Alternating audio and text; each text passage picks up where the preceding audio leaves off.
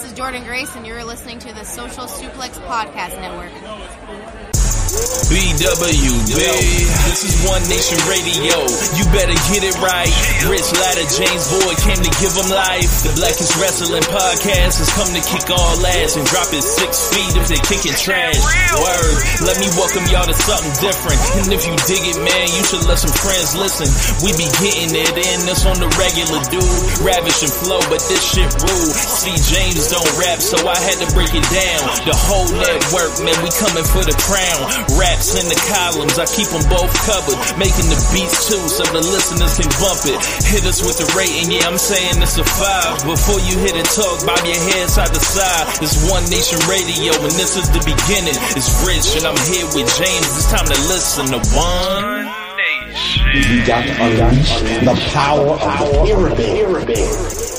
This is Mike Sempervive from WrestlingObserver.com. Check me out on Wrestling Observer Live every day. And also check out your boys, Rich and James, on One Nation Radio. Hi, this is Kenny Omega. We're listening to One Nation Radio. Check it out, guys. These guys know what's up. Big Kenny Omega fans, and that's all that counts to me. Goodbye and good night. Bang. Ladies and gentlemen, welcome to One Nation Radio. I'm James Boyd here with me. I have Rich Latta. What's going on, man? Not much, man. Just um, you know, ready for a, another great show here on uh, One Nation Radio, and to show unity, uh, we brought a white man on during Black History Month. uh, so, Oh my god! Holy shit! I mean, I am half, I'm half Hispanic, but okay. yeah, yeah. Uh, the the the the voice may sound familiar for those of you guys that listen to Keeping It Strong Style. Making his long-awaited One Nation Radio return, the young boy Josh Smith. Josh, what's going on, man? Yes. Uh, for those listeners that have been with us for years and years, welcome to Two Nation Radio.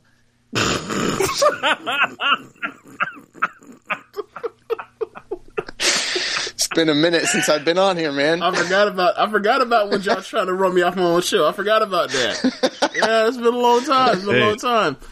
Th- This very show, Josh once, you know, said that uh, Okada and Omega was going to be six stars before it happened. Yeah, I did. Well, Josh says a lot Incredible. of shit, so I don't know if we, I don't know if you want to credit him as being a, you know, a, the the the uh, Visionary. the visionary that they like that, or if you're saying like, yeah, he got one right. What we do on my show is if we say something right, we take victory laps, and then if we say something wrong, we never address it again. Yeah, Correct. I mean, that's that's how most people kind of Proper handle way to sort of proper thing. way to do it. yeah, well, man. Uh, um, lots of stuff to talk about. Yes, I guess we have to start at the very top, where one of the best wrestlers in the world is on the shelf for about six months. Hiromu Takahashi tore a pec and will be gone for half of a year. Right? That's uh, six, what, six nine months. Something It's, like they, that? they're saying at least they're saying six. at least six. At I least mean, who knows how long? But you know how like New Japan is. I mean, he might get healthy in six months, and then they need to wait for the perfect time to bring him back, the right tournament, the right match. It might be a little bit longer than that, even. Yeah. So that sucks. I mean, what what you know, as the uh, co-host of Keeping the Strong Style, what are your thoughts on it, uh, Josh? Uh, I mean, I I don't think I have anything uh, revolutionary to say. It's probably the same sentiment everybody has. It, it really sucks. Uh, I feel bad it happened. Uh, it's unfortunate. Um, and you know, I hope he gets better. Uh, the the I guess the one um, silver lining is it probably opens up a little bit of a vacuum because of how how much of a star Hiromu is in that division. Probably necessitates them shifting a couple things around and uh, moving some people into you know spots that maybe they weren't going to get you know otherwise. Unfortunately, Yeah, I mean, you know, first thing that comes to mind is Desperado. Um, given Yeah. how he was at the end of the year, and um, you know, Ishimori, you know, has talked about Hiromu, you know, especially main eventing all those uh, Best Super Junior World Tag League uh, shows. Um, you can see that like, there are people that obviously have the talent to be at that level, but obviously just not that that level of star power. You could you know you could see you know power vac- vacuum to step into. They can um, you know get themselves in a nice little spot while the top guys going for that division. Um, I guess um, outside of the obvious. Like what do you, what do you think Hiromu's year was going to look like? You know, we've all you know over the last couple years or so have talked about the possibility of him you know, potentially doing the never stuff or whatever else and transitioning and talking about his you know his his ability as a um, at the top of the card. Um, if they were to change some things, like, do you think that's just like solely out the window because they can't depend on him anymore? Or do you think that's like just well, that's another year delayed of that? Uh, it's really tough to say. I mean, first and foremost, I, I'm kind of in the camp where I don't think he ever goes heavyweight. I, I don't think he has the frame or the aesthetic look for it, and I think that they'd rather kind of market him as as big as the heavyweights, but you know, their junior star, a la the same thing they did with Liger, a la the same thing they did with Tiger Mask, uh, and that's not a bad spot to be in. Um, as far as his year goes, I really don't know. I mean, I, I thought he was going to drop the belt to ELP this coming tour, anyways, and then that was probably going to necessitate some sort of chasing scenario, or you know, at least keep him busy until you know, presumably Super Juniors is probably around the corner in May. If, if, that is, if they're sticking to their regular schedule, Right. uh, or if they can even get the junior talent to you know to hold one of those, I guess. But um, I don't really know what his year looked like, and that's kind of the thing. I don't really know what New Japan in 2020 what their year really looks like. Everything's kind of really tour by tour, case by case, uh, because they're still in a state of emergency and they still aren't playing with the full deck. Rich? Yeah, man. I just hope I, I just hope John Cena can be contacted. Um, one time, you know, he I believe he beat a torn pec in about three months. So whatever uh, John Cena was taking, we can go ahead and get him on the phone with Hiromu Takahashi. There may be some type of language barrier there, but I know Cena speaks Mandarin, so like it, I I I believe he could be bothered to learn a couple words of Japanese to be able to communicate with Hiromu and let him know what he needs to do to you know be right back on top in, in you know short fashion. But um, I you know the first thing I thought of was like, yo, let's you know these these let's get these imports in here to to start buffering this star power. You know, uh, I feel like if you know, like all those guys they got on strong right now, like they're gonna have to put them on the boat or a plane and, and get them to Japan eventually. And you know, I think if you're Tony Khan, it's a great opportunity for you to you know, do another olive branch in New Japan. Be like, hey, you know, we're willing to do you a solid. Like, you know, Rome was gone. Like, how about you know, you know, we we let you hold Sammy G. You know, we let you hold Rey Fenix for Best of Super Juniors or something like that. Just uh, you know, get get you guys uh, going. Like, I think that would be an awesome thing to do. But you know, that's just kind of wishful thinking.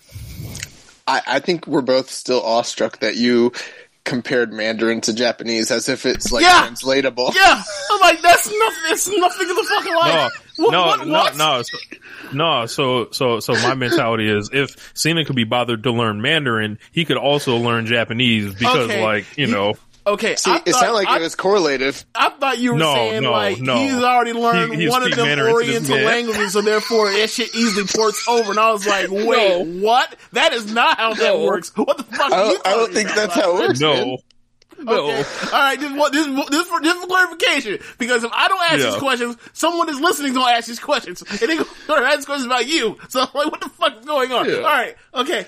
All right. So Well, re- on, on the latest uh, Road to show, they set up because they were setting up a uh, a junior title match between Lij and uh, Bullet Club, and what I thought they were going to do is put the ta- the junior tag titles on Hiromu and Bushi, and then swap the junior title over to ELP most likely. Uh, with him being injured, they had to go in a different route, so they announced uh, on the latest tour that it's going to be um, Suzuki-gun, Kanemaru, and Desperado challenging for the junior titles. So that kind of speaks to the point James had that they're probably going to do Desperado and ELP. And I'm guessing Desperado's going to, you know, take the pinfall and, you know, ELP will be, you know, he's going to get hit him with that loaded boot.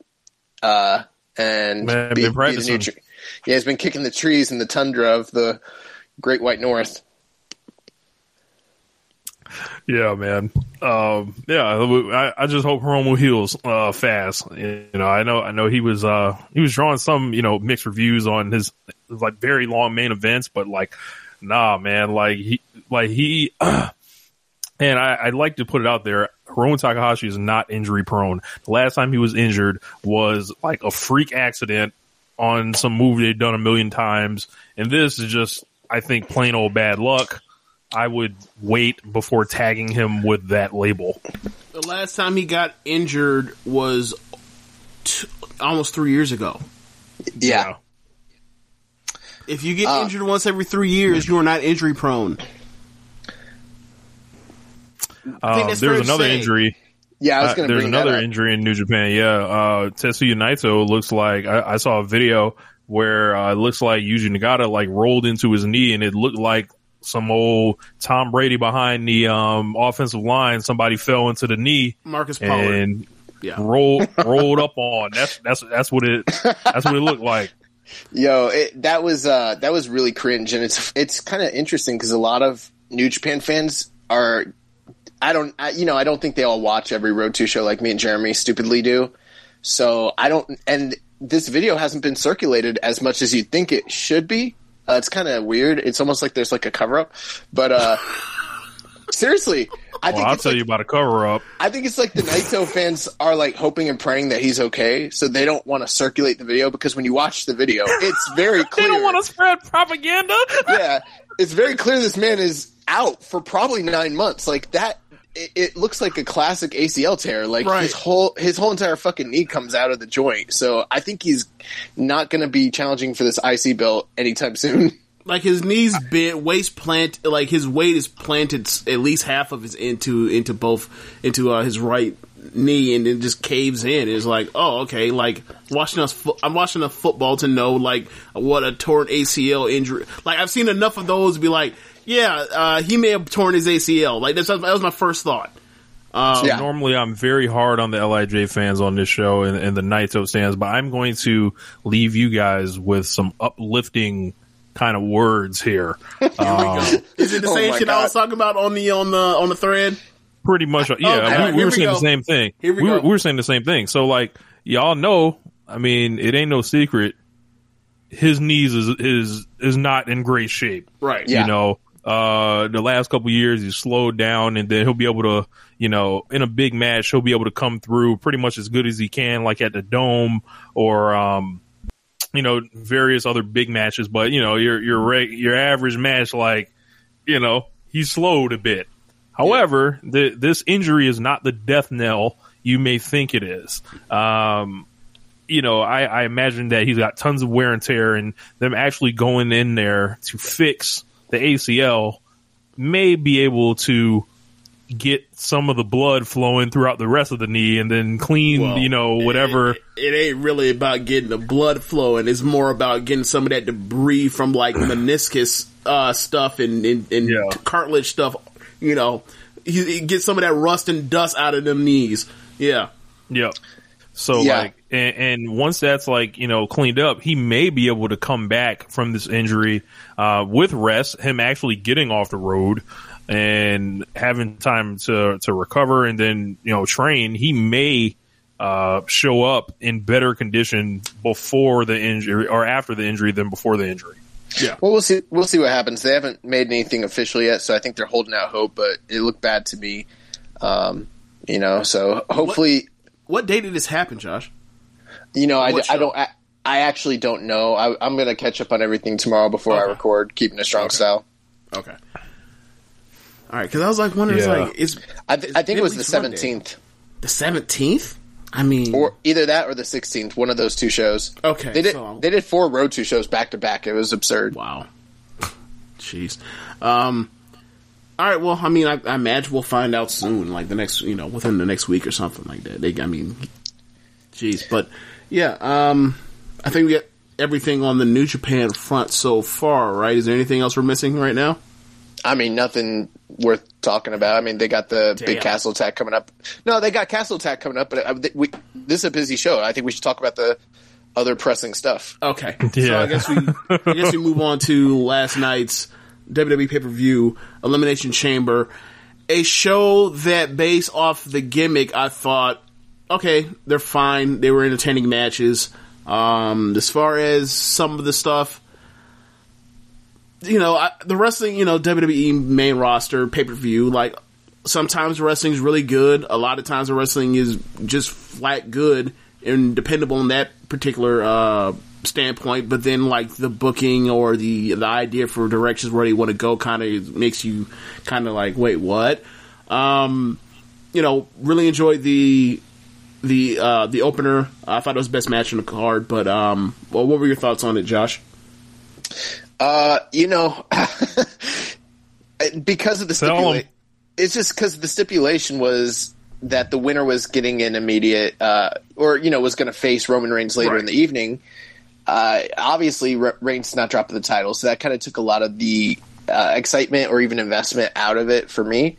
But with that being said, I was pretty confident based on the way that they were talking, what they've been doing on TV, all the promos and the hype, that they were going to do a story where it was going to be Cesaro, maybe with a bad wheel, winning the entire chamber, and that would be like maybe his, you know, attaboy for re-signing. Uh, that's what it seemed like to me. And I remember them having that really great SmackDown match, or maybe it was Raw from like a I don't know 2016, and it was like a near four star match. It was really great, and I was like, okay, you know, at least if we get that, it might be okay. But then they went the other way, and they gave us Bryan um, winning, which normally, you know, I, I would I'd be happy about that. But it was very clear that as soon as Bryan won, that he was just going to get fed to uh, you know to Roman, and we've been waiting all these years trying to get a rematch between these two on the big stage with the big program, and they've never given it to us. And then this was kind of what they this is what they think of that feud. You know, this is how they they view these two guys. It, it really sucks. Rich, what were your thoughts about uh, in general last night before we go in depth? Yeah, um, some of it was fine. Some of it was nonsensical. Some of it was like that was that major babyface looked dumb. Um, just just a weird show overall. Uh, I like the opening chamber match, uh, like Josh did, but at the end of the day, you know, it is what it is. WWE in the main roster. Don't invest in this. Things just happen. Um, and you know, at the end of the day, I was right, as I normally am. You know, when it comes to with, with, with Daniel Bryan and you know everything else. Uh, Sir Sam said on this show months ago, we told you what it would be from the moment that uh, Daniel Bryan got put in this match. Uh, when they won that tag match, I was like, "Oh, great! Daniel Bryan's going to win." And they're going to feed him to Roman Reigns in five minutes. And it was less than that. It was about 90 seconds. And I was like, wow. As Josh said, that's what they think of this. Um, if you're going to book Bryan and Reigns, book it for real. Do the promos we want. Do the rivalry. Let these dudes like really, you know, express that shit that's there because they've demonstrated once again that they are scared shitless of doing it. Going back to 2019, when rather than book them on SummerSlam, they just left them both off the card, and this ended up with Roman Reigns versus Eric Rowan as the feud. Um, so uh, seeing seeing you know the them ha- finally be in the perfect alignments, which you never think would happen. It was obvious that what was going to happen. I was not shocked at all. I knew Daniel Bryan was going to win. I didn't believe the Cesaro stuff for for a second, and it was like, yep, they personally uh, did this to troll me. Okay, so with that being said, I guess we'll go through the match. Um, the first elimination chamber match, as we talked about, gets a title shot later on the show against Roman Reigns. Turns out they got it immediately after. Um, Daniel Bryan, Cesaro. Um, I'm trying to think. Of, oh, uh, Sami Zayn, Kevin Owens, King Corbin, and Jey Uso. Jey Uso. That's right. Um, A youth movement compared to the main event. Oh yes. oh yes. Um, Also, all six are uh, you know sterling examples of how great the uh, NXT developmental system is. Uh, so you start start off with Cesaro and Daniel Bryan, very good wrestling at the, uh, at the beginning, and then all of a sudden in, in comes Corbin. Um, Corbin is there to bring down the match for some reason. so um, he, he's basically clearing house, house with the two guys that have been going at for about five minutes. Uh, then at some point, I think it was uh, Sami Zayn was next. Sami Zayn was next. He cl- he cl- you know closes off his door from getting open, even though this idiot forgets it. both sides open. Cesaro goes in there, pulls him out, whoops his ass. Uh, they do a spot where they're um, they're on top of the pod. Uh, Cesaro chases him basically like when they start dangling over the uh, the pod or dangling on the the uh, the chains of the pod, knocks him off. Um, he ends up falling down, and Corbin catches Cesaro, and I forgot what the spot was, but ultimately um, I believe Kevin Owens comes in next. Kevin Owens, Sami Zayn, Sami Zayn talks to, to Kevin Owens, say, "Look, man, it's us, it's, it's me and you, it's it's it's Generico, it's Steen, it's Sami Zayn, it's Kevin Owens. We can do this. We can clear these guys out." Kevin Owens, for like the 59th time, has screwed over Sami Zayn. He throws him head first to a pod, uh, and as he throws him the pod, he's like, "Wait, what? No!" And you know, kills him. Uh, by that point in time, Cesaro does the uh, the the Cesaro swing on Corbin and slaps on the sharpshooter, gets Corbin the fuck out of there. Random knees. Great booking. that that may be the best piece of booking that WWE's done in like the last like how many years? He's, Get like, Corbin the fuck yeah, out of here like, quick. Look, there will be no need for Corbin heat because we got to get this. We got to get more heat for Roman. That, that's exactly what that was. It's like, oh no, you get the fuck out of here. We finally have a main event heel. You kick rocks, oh. So, um, uh, so then from there, uh, Kevin or Jey Uso gets in. There's a spot where um, someone gets eliminated, and Kevin Owens' hand arm in, is by the door as they're as they're I think sending out Sami Zayn actually. Uh, Jey closes the door on Kevin Owens' arm. He super kicks him like a million times, and it gets him in the ring. His Uso splash and pins him. Um, and then you then you know what final three of Cesaro, Jey Uso, and in uh, Daniel Bryan. Uh, doesn't doesn't the final two go down to Cesaro and uh, And Bryan? Daniel Am Bryan. Yeah, yeah, Yeah. So yeah, that's right. So um, that final two is it was very good, and you just remember like, oh yeah, you forget that like when you don't watch WWE that often, you kind of forget these people that you remember as being awesome. You forget that like they're still awesome. They just don't do it as much as they used to in WWE. And then you like you see that with Cesaro and end, and you're just like, oh yeah, that's right. Like Daniel Bryan reminds me almost every single time I see him on on, on pay per view that he's still awesome. But like Cesaro, somebody that's kind of been always start and stop on TV, off TV, use, on not use. It's like, oh yeah, he's still awesome. He's still awesome. So uh, they had a great finish. Um, and then, as you said, the cage lifts up. In comes Roman Reigns. Um, they go for the immediate, you know, the ref check thing, which I hate now. Like, I, I hate WWE matches with like the ref not sure if they should stop the match or not, while also like keeping the guy that has the advantage away and is like, hey man, either declare him the winner or let him ki- finish him. I'm t- don't this halfway shit is not realistic or whatever. But anyway, um, Daniel says he can compete. Roman sets up for the spear. Daniel Bryan uh, has a great counter. He turns it into a uh, a yes lock. Roman powers out um, from from like a half guard or whatever else. He's on top, ground and pound. Um, the ref teases if he should stop the match or not. Uh, Roman's like, or am I have I won yet, or have I murdered him? Which one is it? Um, he ends up slapping on a guillotine and choking him out. Um, it's like ninety seconds. I I really enjoyed the match. I really enjoyed the the Hell in a Cell match in general. I really enjoyed.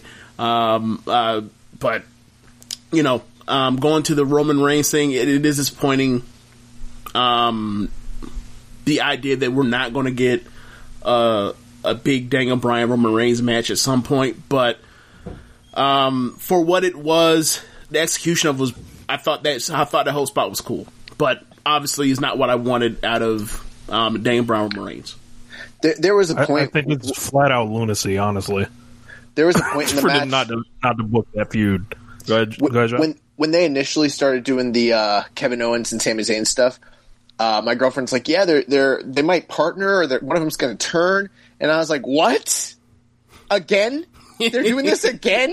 And she's like, she's like, they're so good when they're together. I was like, I know, I liked it. 12 years ago. It was great. It was awesome. like, why can't we do something different with these guys? But, um, you know, maybe it's just for the match. I don't know. But, uh, one thing is, you know, on cage match and in the record books, you're going to see these as two separate matches, right? but every now and again there are things that happen post match that just either elevate or you know deplete a match. You know, you think about like when Terry Funk and uh, Ric Flair wrestled at Great American Bash and the post match brawl that they had, and it like literally elevates the match. It's like it, it makes it better, or like the Tupelo, you know, concession stand brawl, like shit like that. This little this title match at the end is part of the match, even though it technically isn't. It's all one segment. It's one thing, and for me, as good as It's the a match Roman was, cash in. It was a yeah, cash it's, in. it's a Roman cash in. It's it's just yeah. We had two cash ins last night, literally. I thought the same thing. So I'm like, I don't know, man. Like, yeah, the, the match was great, but they they undid all the good stuff that they did. They tried to um, artificially reheat up Daniel Bryan to No, just like like like bro, like they, they got him talking about the yes movement and like the commentators talking about the yes. I'm like, what yes movement? Like, like what? Like, huh? Like, like, like, what are you? Like, I feel like I'm in a different like world right now. When he said yes is dead, that was a work or that was a shoot. Well, especially when it's like the yes movement and they pipe they're piping in like the yeses because like there are no fans allowed in the trop. So it's like, yeah, it is kind of you know. Um, so I'm I'm with you um to that extent, Rich. But I, I mean, I didn't I didn't think of it as they were trying to heat him up for some big moment just to you know. Uh, even before the you know Roman came out there and murdered him, I thought like, okay, he won the he won Elimination Chamber. Let's see what they do. And ultimately, it was like to get more heat for actually in in reality Edge. After that match, he celeb- uh, Roman celebrates, holds on the title.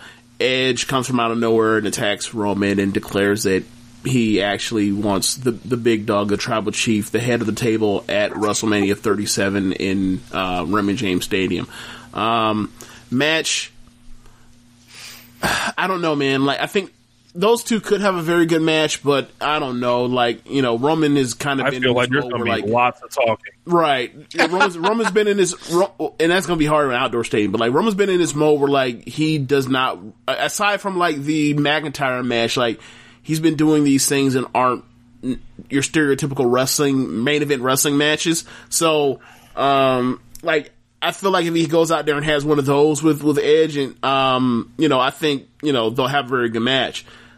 Um, I'm not, I don't really know what they can do with each other to get themselves to that personal, um, extent like, um, him and Jey or him and Owens got to, to do the monologue stuff, whatever else. Not saying that I want that, but like, like those two have no kind of real connection other than their their fucking finishes to make it to make it to where some personal thing. And like I don't think either one of them will do something as lame as well you have a finish and I have a finish and I don't like it. Like that sounds I don't I think that's beneath both of them. I think it's beneath our intelligence I believe believe that's above below both of their intelligences. And I believe that's I think that's also below both our as fans intelligence. Like really? That's your real sell is move a move match Okay, so um, hopefully they'll get a we'll get a I- I- regular. I, don't find match. this.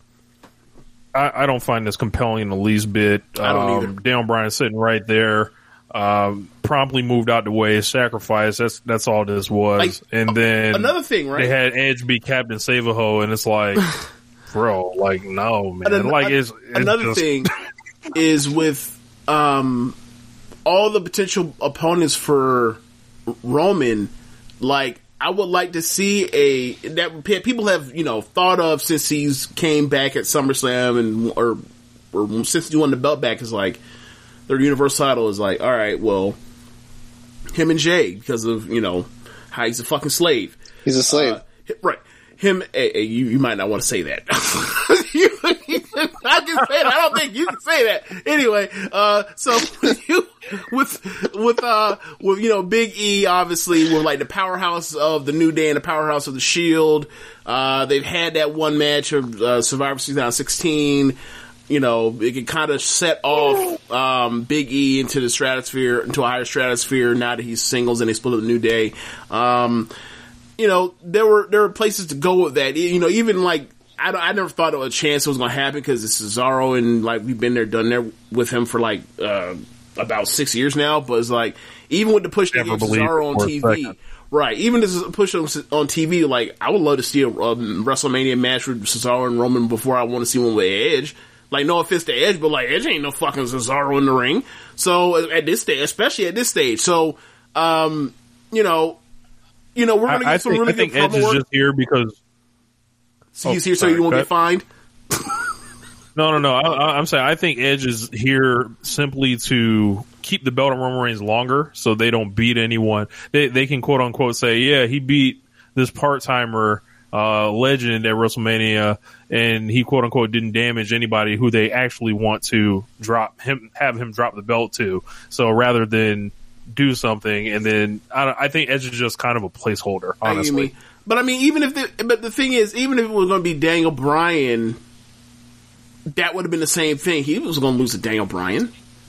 Um, but I, I think the thing for me was, um, to that extent, is like, all right, if obviously your line of thinking is different from what you know, you look at them and think what their line of thinking is, and like if their line of thinking is all right, who who we eventually gonna get this belt off to like after Roman? Like the answer is nobody, bitch. Like he's the new Brock. Like this match where he gets where someone goes to elimination chamber and then babyface wins and then he goes out there and stomps him out in ninety seconds. Like that's some Brock Lesnar shit. That's like him. Be, that's like when he took the belt off Kofi in six seconds or squash Ricochet. It's like he. Well, I've been saying this to like almost from Jump Street. Like he is the new Brock and people like I don't know because obviously you know there's a lot of uh, things that come along with saying the Brock thing, especially like the part timer stuff, whatever else. But like, no, like if Brock showed up every fucking week and only wrestled like twice a month or whatever else, like it will look. The template look like that. Obviously, they're going about it a little differently as far as like how they handle promos. Like Roman's a way better promo than Brock ever was. But yeah, my point is like he's not doing that much. He's getting heat. He's, he's and he's overpowered or whatever else. And while he's overpowered, he still also finds ways to cheat and do all this other shit. And no, you no one ever get any heat on him. Like he's and he has Heyman with him. Like that's he's Yeah, that, that's what this is about. Like it, it's it's every Roman Reigns push that it's ever been. Like every babyface push that he's ever had was where the entire thing was set up to get him over. It's just been inverted. He's a heel Right. now. Like I mean- so. I, But I the think thing I is, got, at least they're better at pushing heels. So whatever.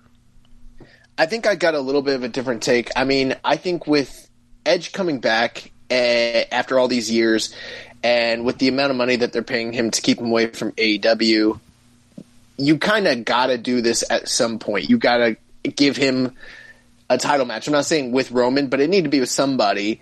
And so you, you kind of have to make up your mind, you know, which which one of your champions do you want to, you know, get that win over over Edge. You know, um, I know that Edge is not commercially as big of a star as many of their other like former part timers that they brought Right. back, but I mean, after coming back from from the neck surgery after all those years, like you kind of got you got to kind of capitalize on it for business reasons eventually. And with how insulated they are, it doesn't really matter anyways, no one way or the other.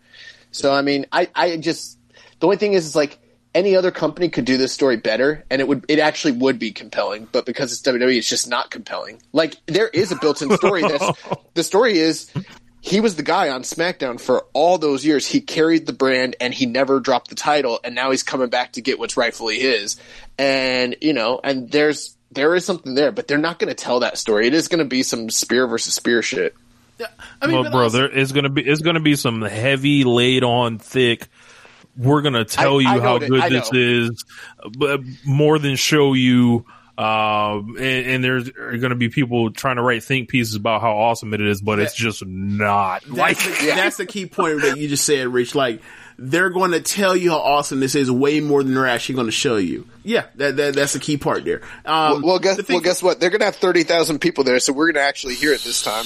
the thing for me is like I look at it with Edge is like given what we talked about with the people that we, they could have chose between Daniel Bryan or, or Jey or um or or Big E, like him versus like Roman in uh, in a main event mm, headline position at WrestleMania versus like an actual contemporary and actual peer is so much more intriguing to me when he he's wrestling all these fucking guys that like from from the, the fucking ghost of Christmas past and shit. It's like, hey man, like, is he ever want to wrestle somebody in like that's a contemporary? Like, we never got a fucking Seth Rollins and Roman match yet. Still to this day, like it's wild.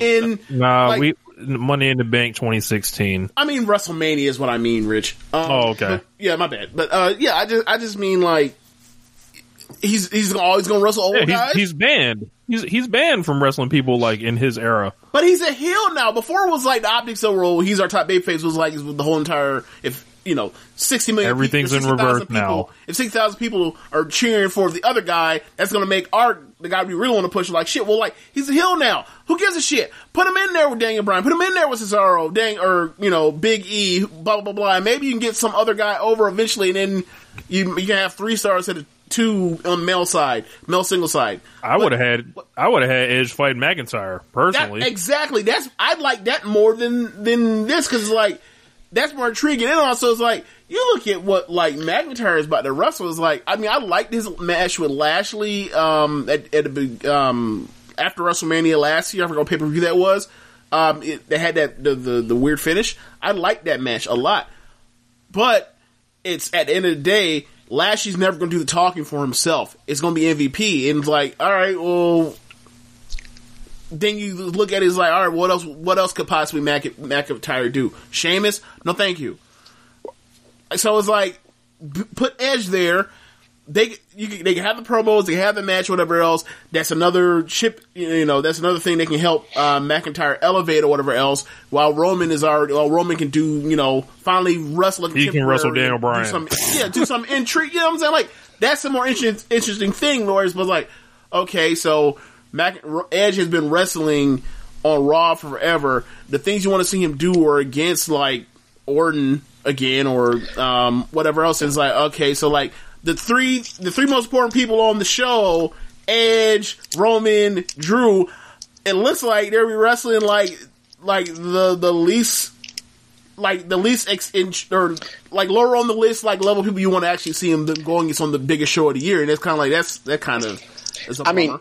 I could tell you what the most interesting thing that any of those three people that you mentioned could possibly be doing, but none of them are man enough to do. Fight Walter. Fight Walter. you know, declare they're going, they're taking a ship to go to go to the UK for the title. No one wants that smoke. wow. Oh, um, there's a gift that has come across my timeline. I- I just Randy saw. Orton is coughing up black goo like Papa Shango has has uh, inflicted a, a curse on him. Yeah, he vomited This black, is uh, black unbelievable. Goo. It's got to be the fiend. You gotta, Unbelievable. you gotta see it. This man's in it. Papa It's Shango territory. Incredible. It's incredible. All right, so the next match after that was was the U.S. title match between Bobby Lashley, Bobby Lashley, Check your Twitter DMs. uh, Matt Riddle, and uh, John Morrison. Um, pretty good match start out. You have Lashley throwing those guys around, and then eventually they were able to isolate him on the outside, and then Riddle and Morrison go to work, and it's damn good. It's you know, it's Riddle, it's Morrison, it's they they, they tear it I, up for a while. I feel like that. I feel like they've fought in PWG or something before. I wouldn't know. I, I I haven't tracked anything Morrison has ever done. I don't like good ass wrestler. I don't care.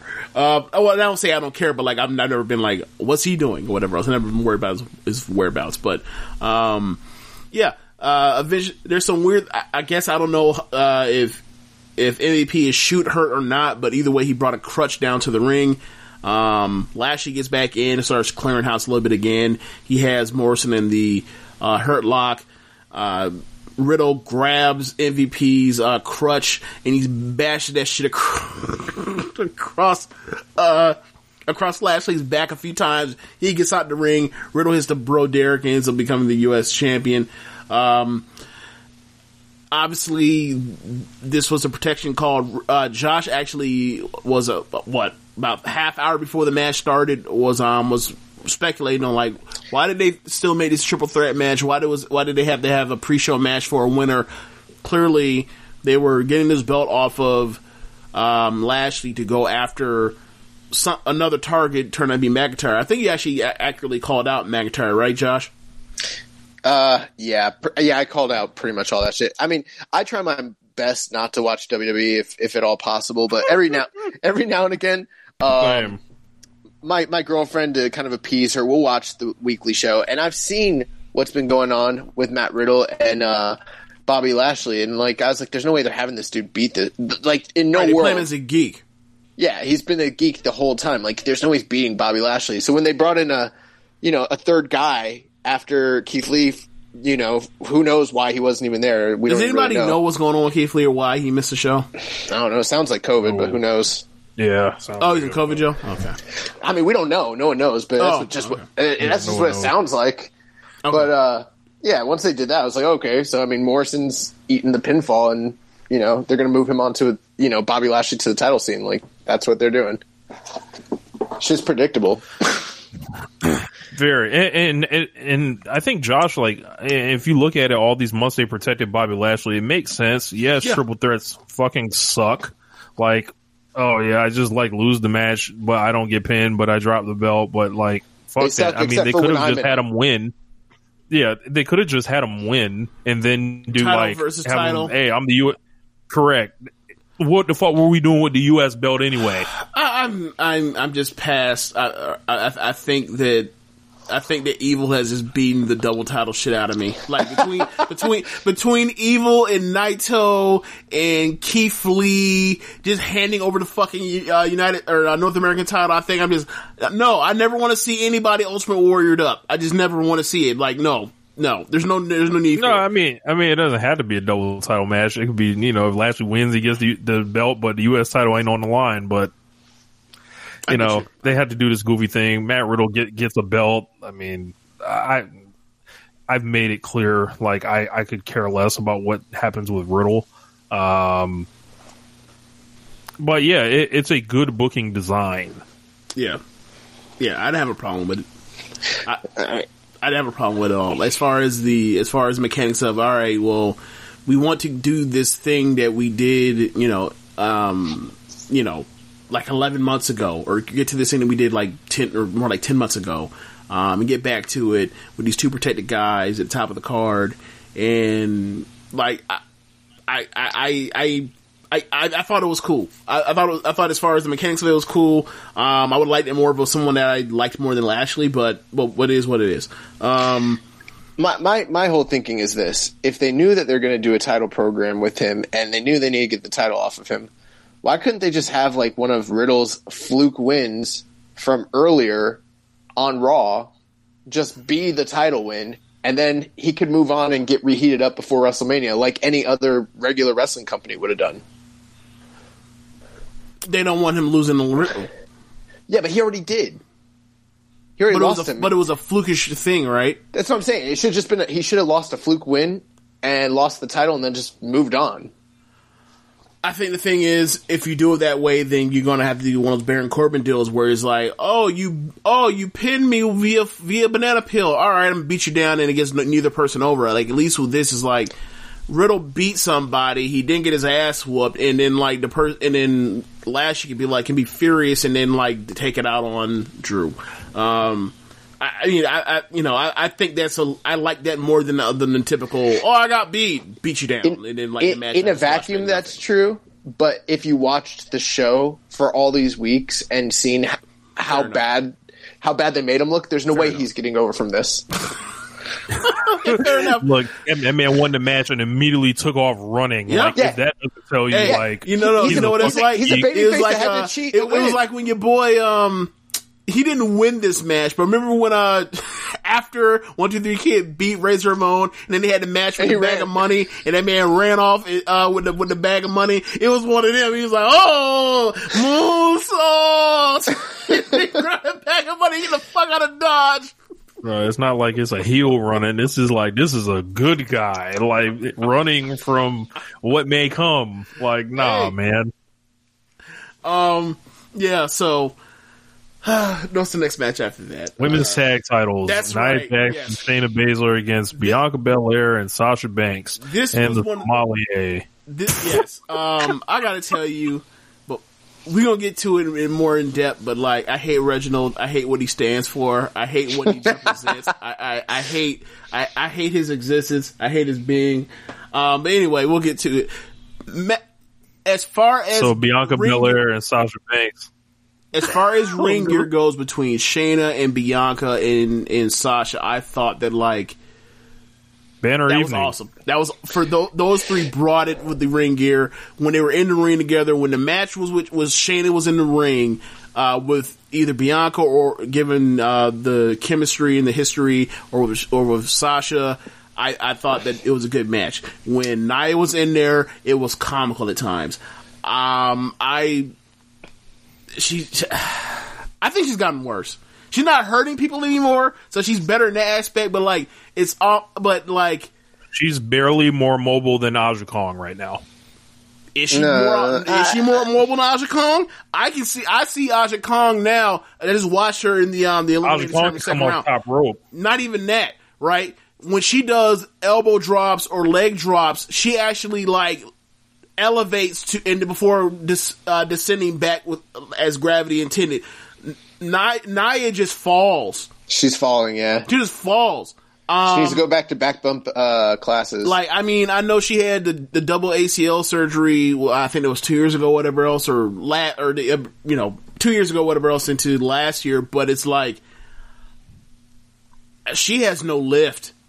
Um, and I don't know, I don't know what to say without saying something that's gonna make me sound like an asshole. So I'm not gonna say it, and I'm gonna leave it alone.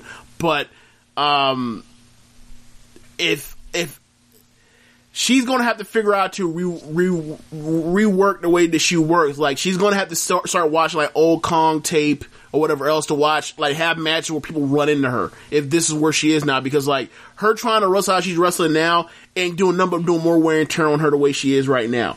Um, so I I- I don't know what to do. I don't know. I don't. So that's all. That's all I'm gonna say on it. But like, yeah, she's she is um she she she's not good. She's not good right now at all. So the Bianca Belair and Sasha Banks lose this match via this black man that's working for this white woman in Black History Month. Yes, I hate Reginald. I hate Reginald.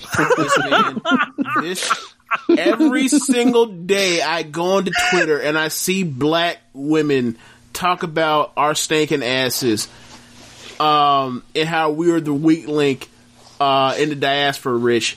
And then I see this motherfucker Reginald proving them right every fucking time I see him on every fucking pay per view show. Get him the fuck out of here! I hate him. He makes me hate myself.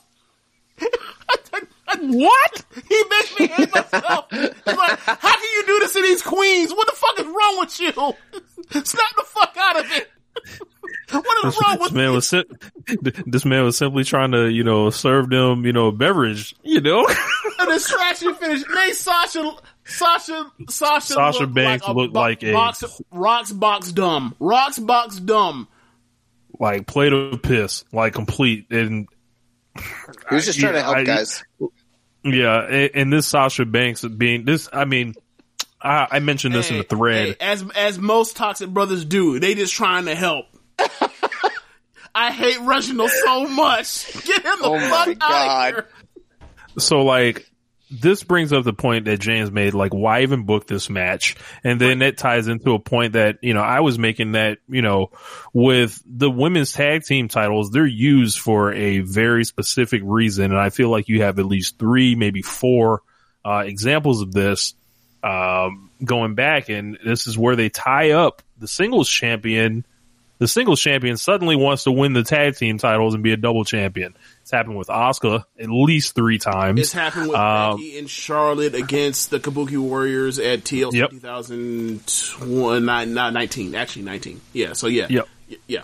they, they use these these belts to basically buy a month for the champion, so the champion like gets a free month essentially, and they don't have to do like a program or anything. And what it leads to is like I I, I would have think the better thing would have been Sasha screwing Bianca on some Flair Sting shit. Right. Halloween Havoc 95. I, I, I think that would have been the best way to go with this. It, you know, and be like, I don't, you know, Bianca's doing all this shit where she's waiting to choose and all this stuff and Sasha go ahead and make that choice for her. You know, I, I I disagree. I think that they should have gone the classic WWE route, made them made him the champion. champions that don't want to be champions together, just like Austin and HBK, just like Cena and whoever else he did it with. I don't know. Under un, Shawn Michaels, Shawn Michaels, Batista. yeah. Yeah, but T- Undertaker and HBK did it once. They did it like a million times. Like, let, us do it for the women too. I don't see why we can't get that shit rolling. They always do it. They used to do it right before WrestleMania and They before done it with- SummerSlam I too. mean, they did it with they did it with Sasha and, and um ba- Bailey last year. yeah, but they were like best friends. Oh, fair enough. Fair enough. You got to you got to have you got to have you know Enemy, people that enemies, enemies. Yes. Okay, fair enough. You're right. supposed enemies. Yeah. Um. Who, I don't who- know. By the, by the way, who who had the better gear? Because I got into a debate with my girlfriend, and I liked Sasha's gear better, but she liked Bianca's better. Sasha. I like Sasha's. Um, I would say Sasha just because of the color scheme. As far as the design pattern, I would go with Bianca.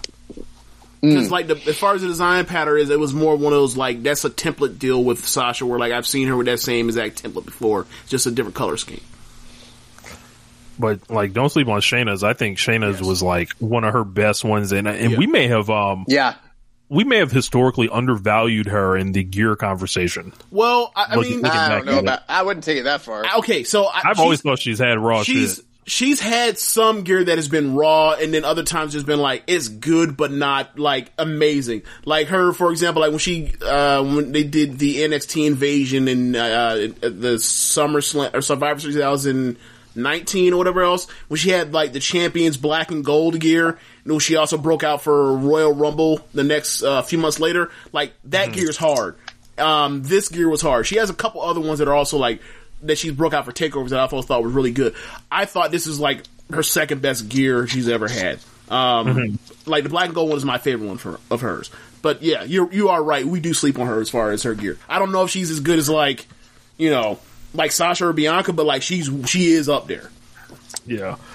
Anyway, this match stunk. Uh, these tag belts are, are, are whack. Asuka got um, left off the card. She was supposed to be put on the card. Um, she was trending after the show. She's going to be def- defending her title against Lacey Evans at one point, which also brought confusion to me because like the week before, like Lacey Evans had announced that she was kayfabe pregnant, which then also brought up that she was also legitimately pregnant in real life. So it's like, is she good enough to still continue wrestling? If so, what's the point of her doing this? If they're going to put the belt on her and then like knowing them try to transition her off TV immediately. So knowing them, so it's like I, I- so I was confused. It's like this match still going on. Wait, what? And then it just was scrapped at the, I guess the eleventh hour. So you know there leaves leaves you more questions on what's going on exactly.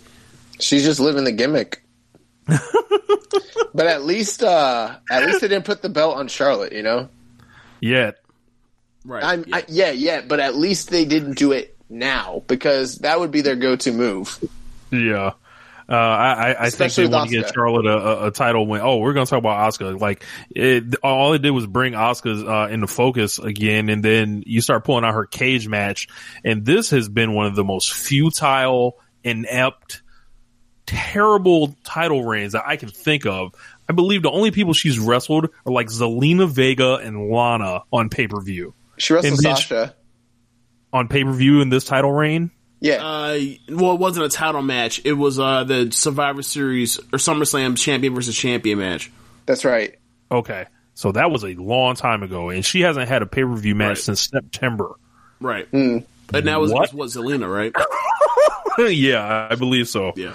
Um, yeah, that came into focus last night. So, yeah, Asuka. mean, they they, they never treat her well. It's always a smoke, Right. smoke, smoke and mirrors uh, type thing with Asuka. Yeah. She's the mountain to climb. she's the she is the she's always the fallback person. Like she is basically like a better version of of uh, how they treat Natalya, whereas like we we know you're the right. We know you're dependable. We know you can do this. We know you always be a smiling face. Blah blah blah blah.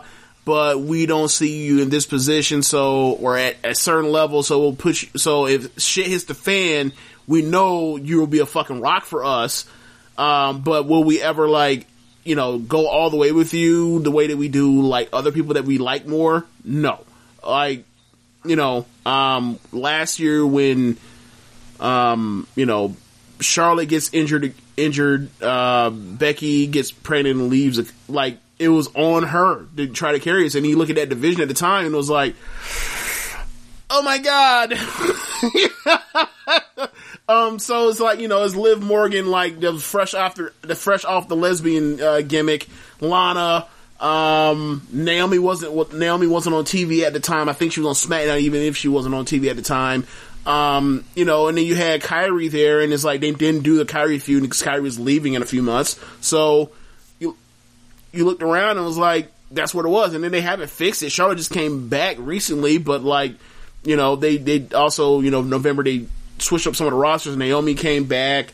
Um, Lacey Evans is there, but Lacey Evans isn't that good or it, or good at all. Peyton Royce. A lot, Peyton a lot of people were Yeah, wondering why Peyton Royce couldn't get the match instead last night. gives like and there's a bunch of people like you look at we talk about this a lot. It's like you look outside of like the horsewoman. Asuka, and like maybe in a few select people, and it's like like Naomi, like Natalya, and just like you wonder why someone like Ruby Riott doesn't get a shot, but it's but you know you kind of have a deal. You wonder why someone like you know um, Sonya Deville, obviously you know the unfortunate thing that happened to her, why she's off TV right now. Like they had something with with Mandy Rose. They never really tried it, even though like she, she seems right up Vince's fucking alley. It's it's it's you know, and then like they mismanaged like Liv. Liv Liv seems actually like have some talent for this, and then like they've they've thrown her against the wall in a million different directions. It was like, I mean, it's almost like you've done you've done damage, and it's like these. It, it's weird. Like you look at NXT, and it's always it's always it's kind of always been like this. At least like since um, at least since the man class started coming in. Like you look at the main, you look at the NXT rosters for the women. And he's like, look at that level of depth. And then you look at the main rosters once they get split in half, and he's like, oh, well, there's three dependable people, um, three really good people on that brand, three really good people on that brand. But then after that, it gets real, you know, like when we talk about like 2018 SmackDown, when it was like, it was Becky and Charlotte and Asuka and Naomi. And then after that, it was like a whole bunch of like Carmella and Alexa Bliss type stuff, whatever else. So, and that's kind of always, that's kind of still holds up, even though it's like, damn, like y'all got Shayna, y'all brought up Shayna, y'all took her off fucking TV for months, whatever else. Um, it, it's, it's a really weird thing. And it's like, and, but meanwhile, you just see like, damn, like NXT got people that like are good, are better than the people that they have on the main roster that like are job people, like Kacy and um and Kayden. Then you see like Xia Li's doing this fucking supernatural thing. You got um you got uh Zoey Stark coming in and she's a fu- she looks like a fucking killer too, and it's like, all right, like, do you want to like put up Io or you know Dakota or Candice or you know, and obviously Ember just came back, but it's Toni Storm's like y'all have these people, and it's like even when you have someone like a Mia Yim or and Mercedes Martinez, y'all immediately go to say no, no, no, put masks on their faces, like Jesus Christ. Look, the, the issue is they they don't want to fire anybody. Yep. They they never trim the fat in the women's divisions. And Um, Vince's aesthetic uh, tastes are still like very obvious. Yeah. There's absolutely no reason why Mercedes Martinez or Mia Yim like didn't hit the ground running and into something with, especially on uh, as the pound out polluted as Raw division is. Like they desperately needed people, and what did they do with them? They did. They had Jack fucking- shit. They had May, They had me out there fucking tweaking, fake tweaking. Yeah. Let's get to this main event, man. A WWE title elimination chamber. Drew McIntyre defeats AJ Styles, Jeff Hardy, Kofi Kingston, Randy Orton, and Sheamus. Okay, can we talk? All the people got into the ring. Randy Orton came out either last second to last, and because he's been such, he's been such an evil motherfucker for twenty years. Or I guess it's like year eighteen, year nineteen now. Um, he has beef with every single person in the party. Jeff Hardy, two thousand late two thousand eighteen. Uh, Kofi, two thousand nineteen. Uh, let's see who else in there. Drew McIntyre, all of last year. Uh, who else is in that pod? AJ Styles, Sheamus. different years. Yes, like Hell in a Cell matches with Sheamus, WrestleMania matches with with AJ Styles, right? Um, and you just see it. It's like he had hit everybody. So he goes up to every single pod and stares. He's like, "Look at the history. Look at the, the character stuff." Right, and then like he does all that stuff, and then Kofi because he's such a fucking goofball. It says, "Yeah, Randy, look, Quad's looking thick." and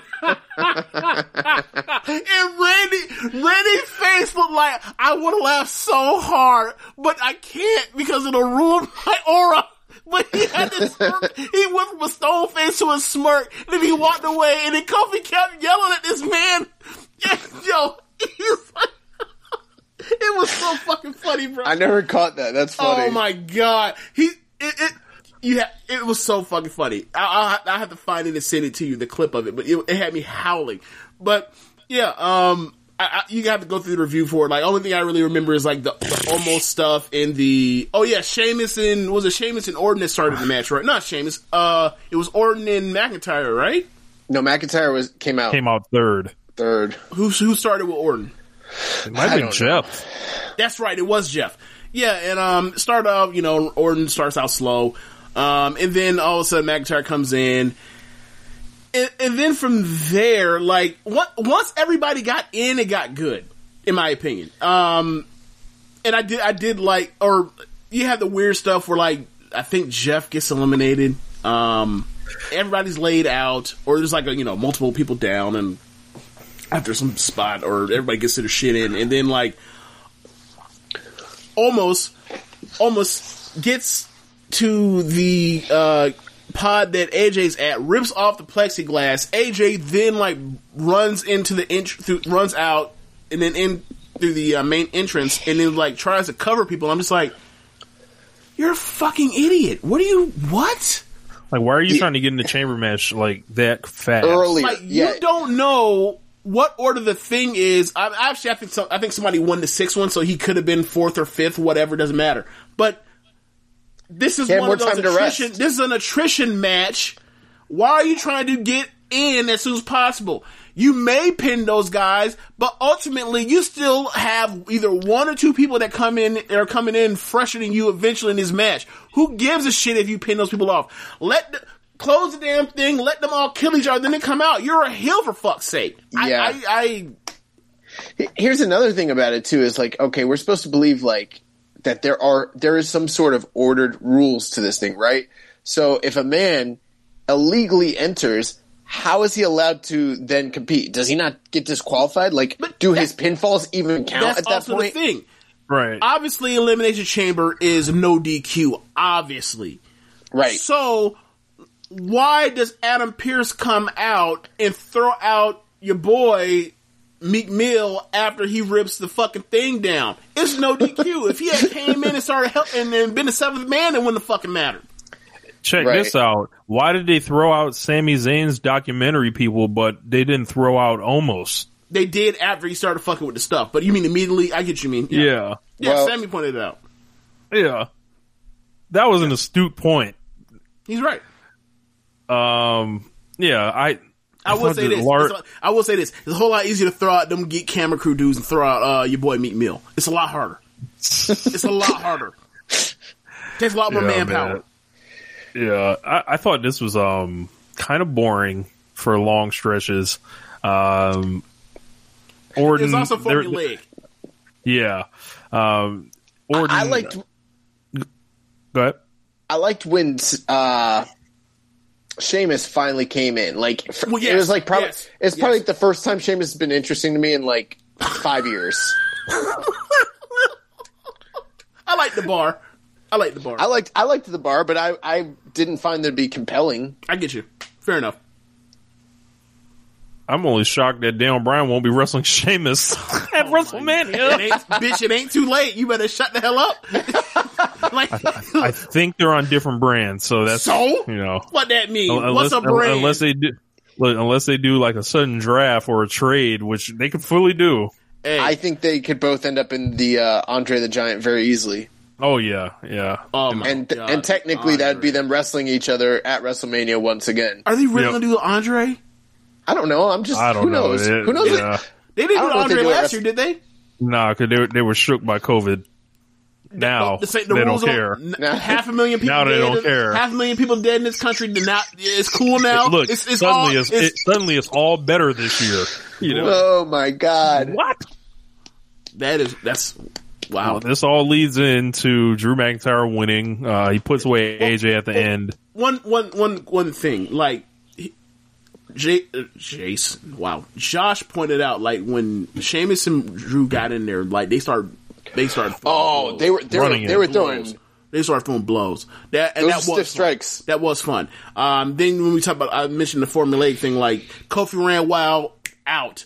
Um, Orton, Orton, Orton got pinned was the first pinfall by Kofi, and then he hits RKO's and everybody, and then leaves. That set up the AJ doing the stupid thing when he runs in. But like, Jeff yeah, like Hardy. Jeff Hardy ran wild, eliminated.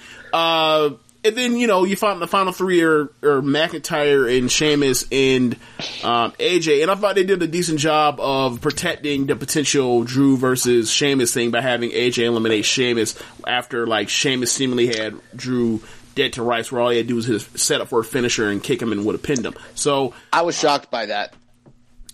um, I mean, it protects the match for if they do WrestleMania or do something after WrestleMania or whatever else with Sheamus and McIntyre, because obviously they're not done with that. That's something they want to do. They've been working on that. For Not not shocked because of the booking, just like the way they shot it, and then Oh, okay. the way it just came out of nowhere. I was like, oh shit, they really did that. That's Yeah. that's dope. And also, we got to point this out. He's after AJ hits that, he sets back up to hit Drew with the final form, and he and McIntyre catch him with a fucking anti-air claim. That was Shit awesome. was awesome. That shit was was awesome. awesome. So, so yeah, uh, like you know, once everybody got in the ring, it, it was it did begin, uh, it did become fun. Uh, and then Well- we'll talk about the. Then I was gonna say then the fun, yeah. quickly. Then What, what, what y'all came here I for? don't know if the fun ceased, but but because I kept having fun as this happened. Um, Yeah, I was So- I was dying, laughing, stitches, tears, just like, oh my god. Uh, so Bobby Lashley brings his ass out. But before this, though, you got to remember earlier in the night, before this match started, they showed a little clip in the back, and Miz was like behind some like canisters or something, chilling with MVP, and they're like, you know, in cahoots talking, and like it's like, what do those two have to talk about, you know?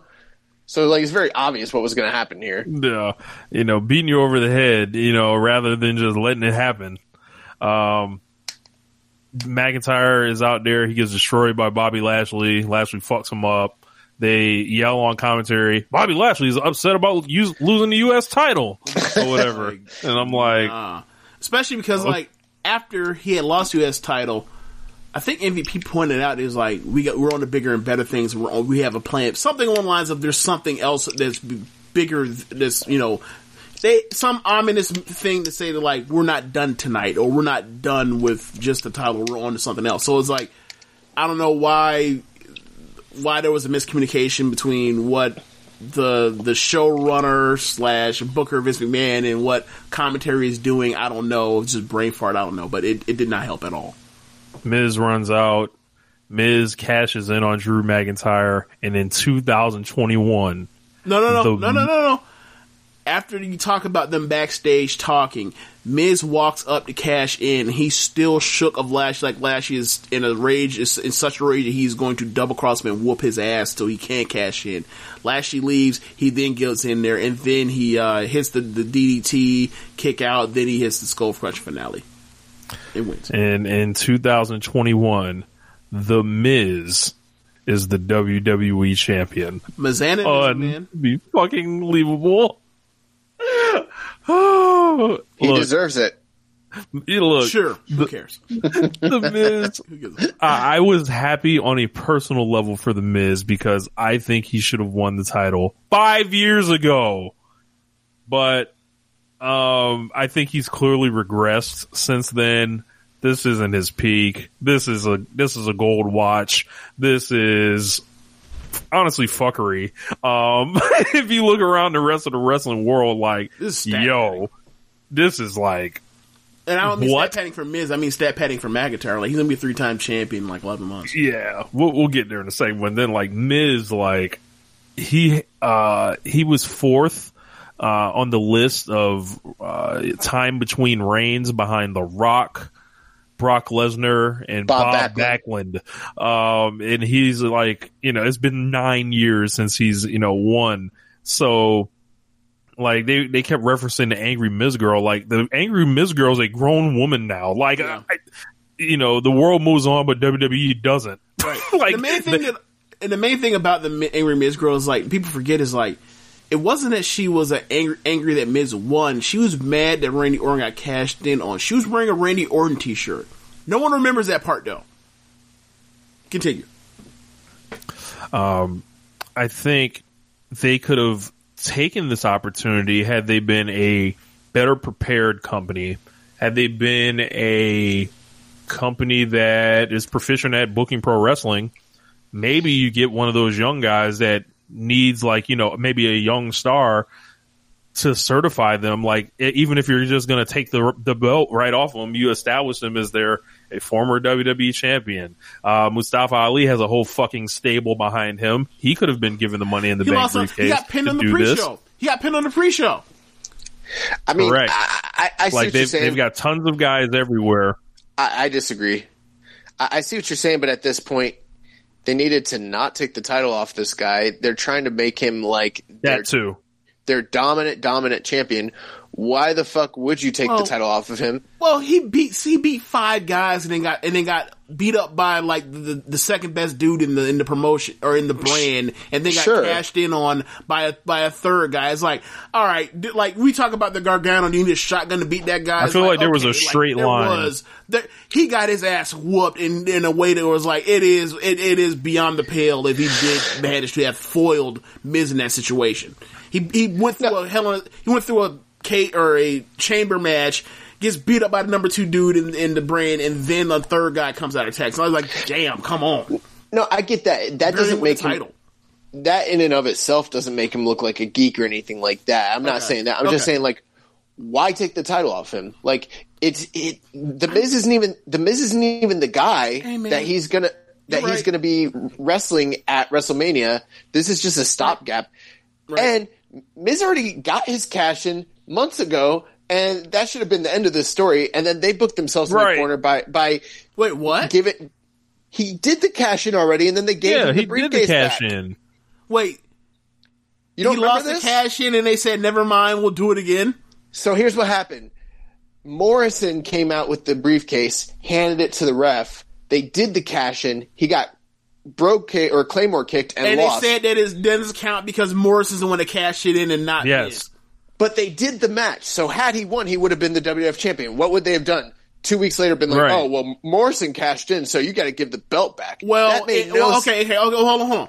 In theory, you don't do that. You don't do the dusty finish like that for a cash in with a heel. You do that with a with an underdog babyface. Like if like if Daniel Bryan in 2011 were to cash in after like you know the the Big Show and Mark Henry matches, and then like there was some idiot that was with um Daniel Bryan that they handed the briefcase over, and then he won, and then like the next day like they were like, well, it wasn't you that cashed in, so like in the next pay per view, it'll be triple threat match. You, you Daniel Bryan and you Big Show and you Mark Henry. That's what they would have done. But I get what you mean. I get what you mean. I, I told All bad. There was I a told- straight line to WrestleMania, and they decided to drive 90 miles out the way to to or to hit a U-turn to come right back to where the fuck they want to go. I Well, told my girl. I told my girlfriend uh, later that night. I was like, "Yeah, they just announced for uh, Fastlane. It's gonna be Drew McIntyre and Bad Bunny in a tag match against uh, the Miz and Bobby Lashley, and whoever gets the pinfall wins the title." And she goes, "Are you serious?" And I said, "No." And she goes, "You know, that sounds like something that could actually, for real, for real, happen." It and I was like, really "I- could. I, know." No, the best part is like It really the W, the WWE champion got got the shit smacked out of my Bad Bunny like two hours before he became the champion. That's funny as fuck to me. Not not to say that like that's awful, but it's like like Bad Bunny slapped fire through that man, and then that man two hours later becomes champion. That shit was funny. Um, look, Yeah. me, like, the Miz has won three matches in the last calendar year. are you serious? Um, yes. Um, wow. and it's like completely geekified. Is it shake? Is it shake shit heel? So you know, whatever. I get Yeah. you. He needs to win more than that. He's gonna be the fucking champion. But it's like, look, man. It's like if the if the justification is oh he's gonna lose the belt immediately, then don't fucking do Right. it. Like I, I, I'm just I like, like, like, I, no problem with the Miz. I enjoy Right. the Miz as a performer. I find him hilarious. Yes. Uh, if you're looking for people to say to be upset that the Miz is the champion, wrong podcast. Right. But Right. I don't care. Like, but Drew McIntyre, I enjoyed his title, his, or the run he's had with the title over, over those two title reigns, and like, yeah, like I- this is. I- I feel like something's like, happening I- with we all Drew. we all agree that he's getting the, it's coming right back to him, right?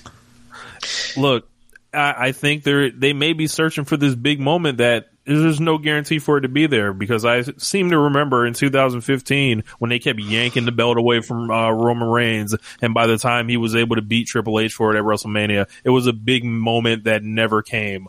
Uh, I seem to remember Daniel Bryan having the WWE title yanked from him several times, and then by the time he won it through the grace of God and him being a great wrestler, he pulls off two great matches that night and has a level of investment that no one else can dream of um, I, in I will. modern times. I will say this. I mean, we don't really know what's happening at WrestleMania. They still get that Sheamus thing kind Right. of looming. But provided it does end up being Bobby Lashley, which based on the protection he's gotten this year, it should be. They've him and um, Drew McIntyre. I know you guys mentioned a good match he had in WWE, uh, you know, like a year or two ago that had a weird finish. But him and um, they had a match at Slammiversary in uh, TNA that was like one of the best TNA matches ever. Uh, So I mean, they've got they've got extensive history of you know doing good work with one another. So there is a good chance that that match ends up being good, and that's probably what why they did this is to give him the moment. But it's like you know, you know, guy can make him be the like you don't have to give him the moment. Just let him go in with the title Yep. and retain and set off a bunch of fucking fireworks. Like I don't get it. Yep. I mean, I, I think they're, I think they're being too cute, but at the same time, I, I, I it doesn't bother me that much because it's like ultimately we're going, they're going to have him versus Sheamus or him versus or him versus Lashley, and they're in a big muscly man match. It might be all three. Could be, could be. Vince, Vince may blow. Never mind. but yeah, like yeah, that stay steer clear of the of So, like- position at that uh, So, at that point. in time. basically, they want to run back him versus Brock, but since they got ain't got Brock, they're gonna use Lashley and then add the whitest man alive uh, in Sheamus. And like, if you combine Bobby Lashley and Sheamus, you get Brock, and that's who Drew McIntyre gets to beat. Sure, Uh, I guess I don't know. so base, so basically last night, um, like Miz was Andre the Giant and uh, freaking Drew McIntyre's Hogan, and that would pretty much make Bobby Lashley like what the Million Dollar Man because I think that's what this is. I thought you were going to say like a Hebner twin. But I would think wouldn't the, wouldn't the Miz be the Million Dollar Man? No, because he's gonna he's giving the he's gonna give the title back to Lashley. I I, I I'm not. Gosh, yeah. Okay, I see what you're saying. Yeah, Yeah, sure. Like I, I'm not. I'm not following you. I, I get what you're trying to get at. but he not- won the he won the belt through nefarious I'm- means, and now he's got to hand that shit away. I'm working on like 45 minutes of sleep in the last like 48 hours. I'm Holy- not. I'm not. what the going, fuck? I'm not going to try to. I get what you're trying to say. I'm not going to think about it before my brain explodes. Okay, that's, that's where I'm getting at. So I get what you mean. I'm, don't make me think about it. Listen, guys, this is why I don't analyze WWE anymore. Like, it's Yeah, crazy. it, it's it's really really difficult to do. It's um, like, so anyway, so anyway, I guess we move over to AEW talk, right? yes, Yeah, yeah, the, the good stuff. Um, so I'm trying to remember uh, what was on this show this week. I'm pulling Uh, up my notes now. Moxley and Fenix now, I guess, unofficially becoming eligible for me for tag team of the year now that they've had two kick-ass tag matches. In trios. I don't. It makes no sense why they're ever together, but like I, they have good ass matches when they tag together. Uh, Bro, what do they have in common? They got about as much in common. Look, they they about got as much in common as like the Nightmare Family people have in common with each other. good point. Very, very good point. Um, he also had Riho versus Serena Deeb in the That's eliminator. right. That was very good. Uh, great match. good ass match. Um, high threes, maybe four. Um, let's see. Uh, there's an there were, uh, there was another match. Um, wasn't there? There was an FTR match, was there? Uh, yes, they face uh, the Sydal brothers. That's right. Oh, yeah, yeah, That's yeah, right. They yeah, fa- okay, They face your yeah, trainers. yeah, That's right. So yeah, yeah. Let's let's let's start. Um, we opened up, and I believe uh, it was uh, Hangman Page and Matt Hardy. Uh, they took on Jack Evans and, and Angelico. This was short, um, seven minutes, and they basically uh, this is all designed for Hangman to kind of you know do his thing whenever he tagged in. Uh, Matt Hardy, I, I, there was a one spot where Jack Evans fell up, fell short on a Phoenix splash, but besides that, you know, it was pretty much a match you're used to. Boy, did he fall short. I was like, what is going on? You take, you go ahead. Yeah. Um, and then Page and Hardy ended up getting the win, and then uh, Hangman reveals, you know, that he did the switcheroo last week with. with the with the papers, and uh, he referenced Brodie Lee, and he said uh, pretty much this is you know a, a one for the match, and I know you didn't read it. Matt Hardy was like, "Of course I didn't read it. I sent it straight in." Uh, Dumbass. yeah, like I've I've kind of like I've wanted to throw him away, and like the Good Brothers, like I've guiltily enjoyed Matt Hardy over He the last like He is a fun dumbass heel.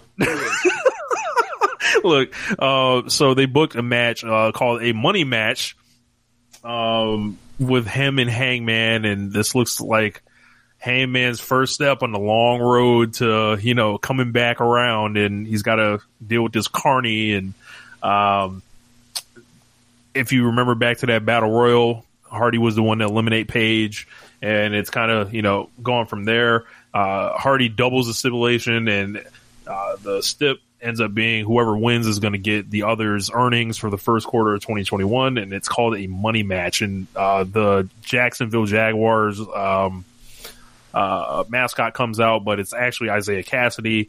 Uh, pulls the pulls the head off. He attacked him. Uh, he said he's putting a uh, Matt said he's putting a thirty seven hundred dollar bounty on Page, and then Angelico and Evans joined in, and then the Dark Order came out to save him.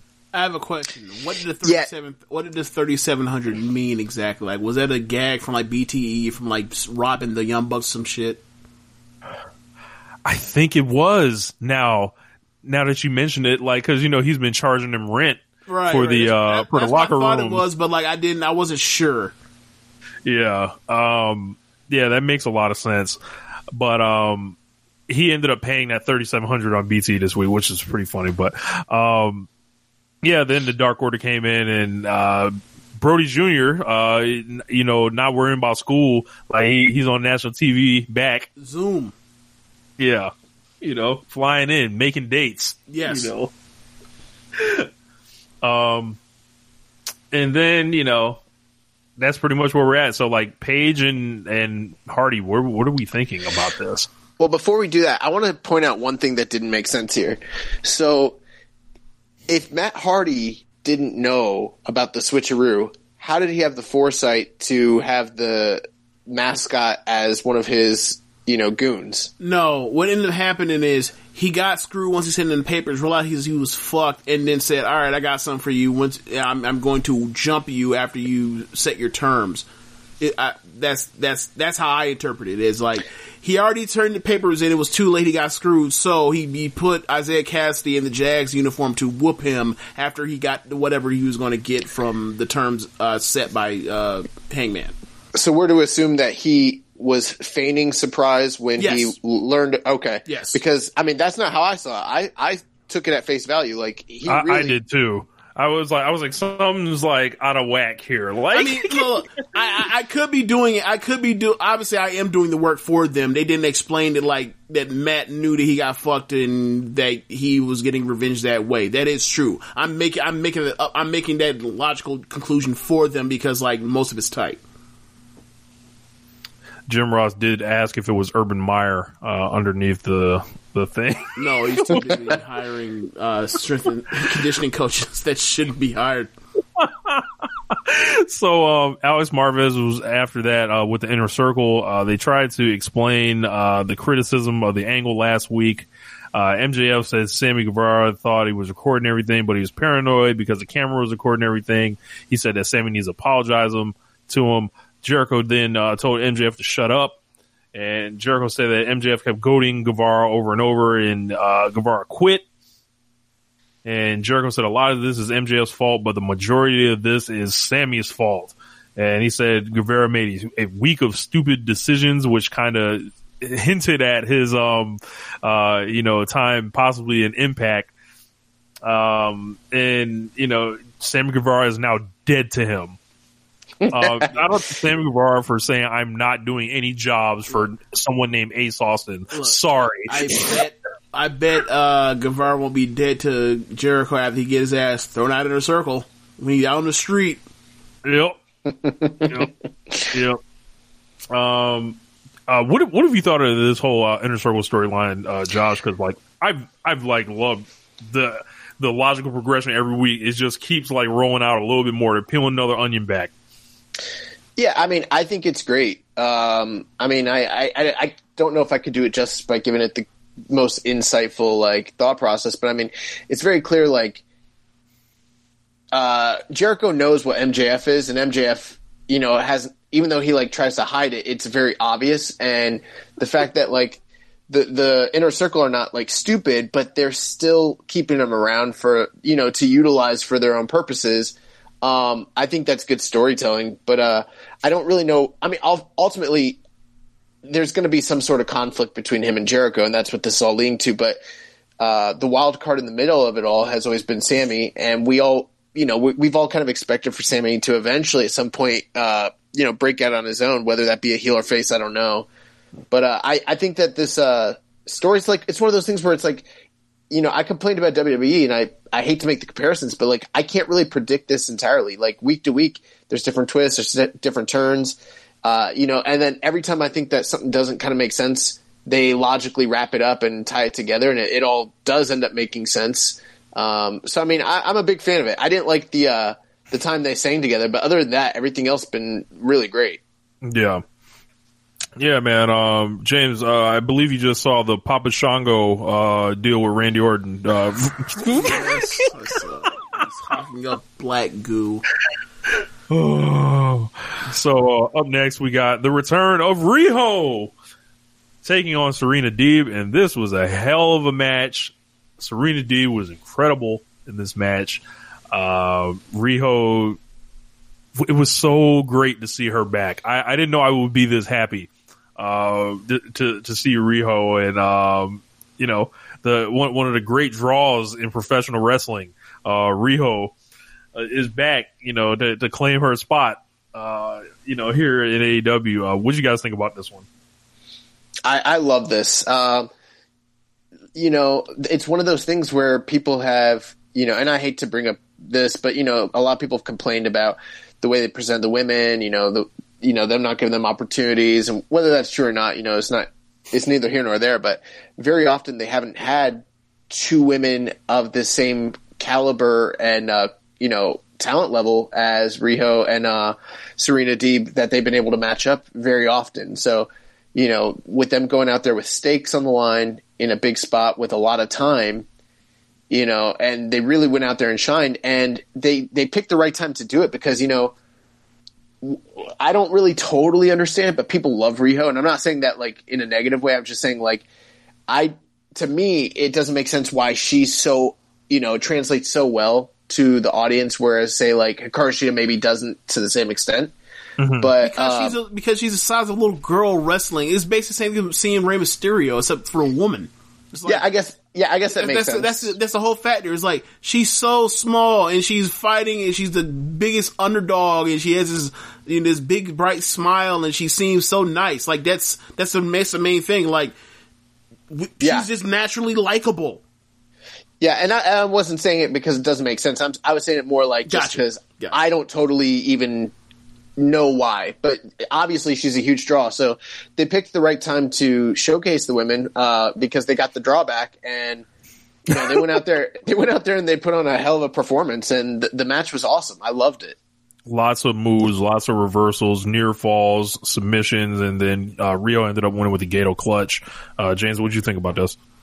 Um, I like the second half a lot more than the first half. Uh, I, I really enjoyed the leg work from both of them. I like the fact that like Riho was like, "Oh, she has a leg injury. I'm, I am a baby face, but I'm also not a fucking. I'm also not a dumbass. So like, I'm in a jam. I'm desperate. Like, I, I will use your leg injury that you you have in here, and I will give you a leg, dra- le- dragon screw leg whip. Um, R- Serena returned the favor by hitting her with one of those Tanahashi in the ropes uh, dragon screw leg whips. Uh, I, I really enjoyed the match. That's exactly Um, what I thought of. Tanahashi. yep. Yeah, yeah, yeah. Every time I see someone get uh, dragon screw at this point, I'm like, oh god, Tanahashi, and I'm worried about his knees. I- like earlier today, when when, um um during the the the second round of the women's tournament between um um Ryo Mizunami and and Aja Kong, like Ryo or Ryo gives um Aja a a dragon screw leg whip. My first thing was like, who who in a match between Aja Kong and Tanahashi, who gets desperate and goes to the Dragon Screw leg, leg whip first? Who? I, I think Tanahashi goes to it first.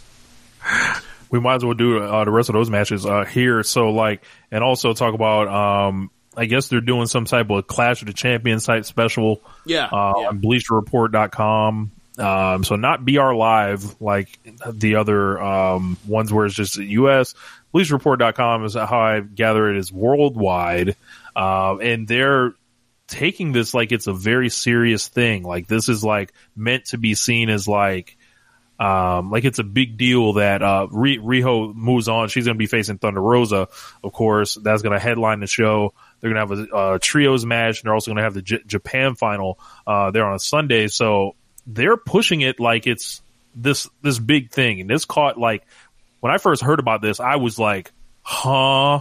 I don't understand this." And then you know, for about two or three hours, I, was- I was like saying, "No, this is this is bullshit. Just do it on on television." Or no, just just do it on Dynamite. I'm like, I want to see like Riho and Th- like Riho and fucking Thunder Rosa should be on like uh Dynamite or Oh, whatever. I thought, you meant, I thought you meant Japanese match. My bad. Or Yeah. Japanese bracket. My bad. Right. But like when I hear that, you know, they want to turn this into like this thing to where it's like, you know, a Sunday event, it's a special thing. That makes me feel a little bit more positive about it. I question like if, you know, the the thinking was they wanted to put a highly anticipated match. Why not put a bigger match there? If the goal, like Tony Khan kind of explained it in a way on Twitter where it felt like he knew he had to get it. He had to be the one.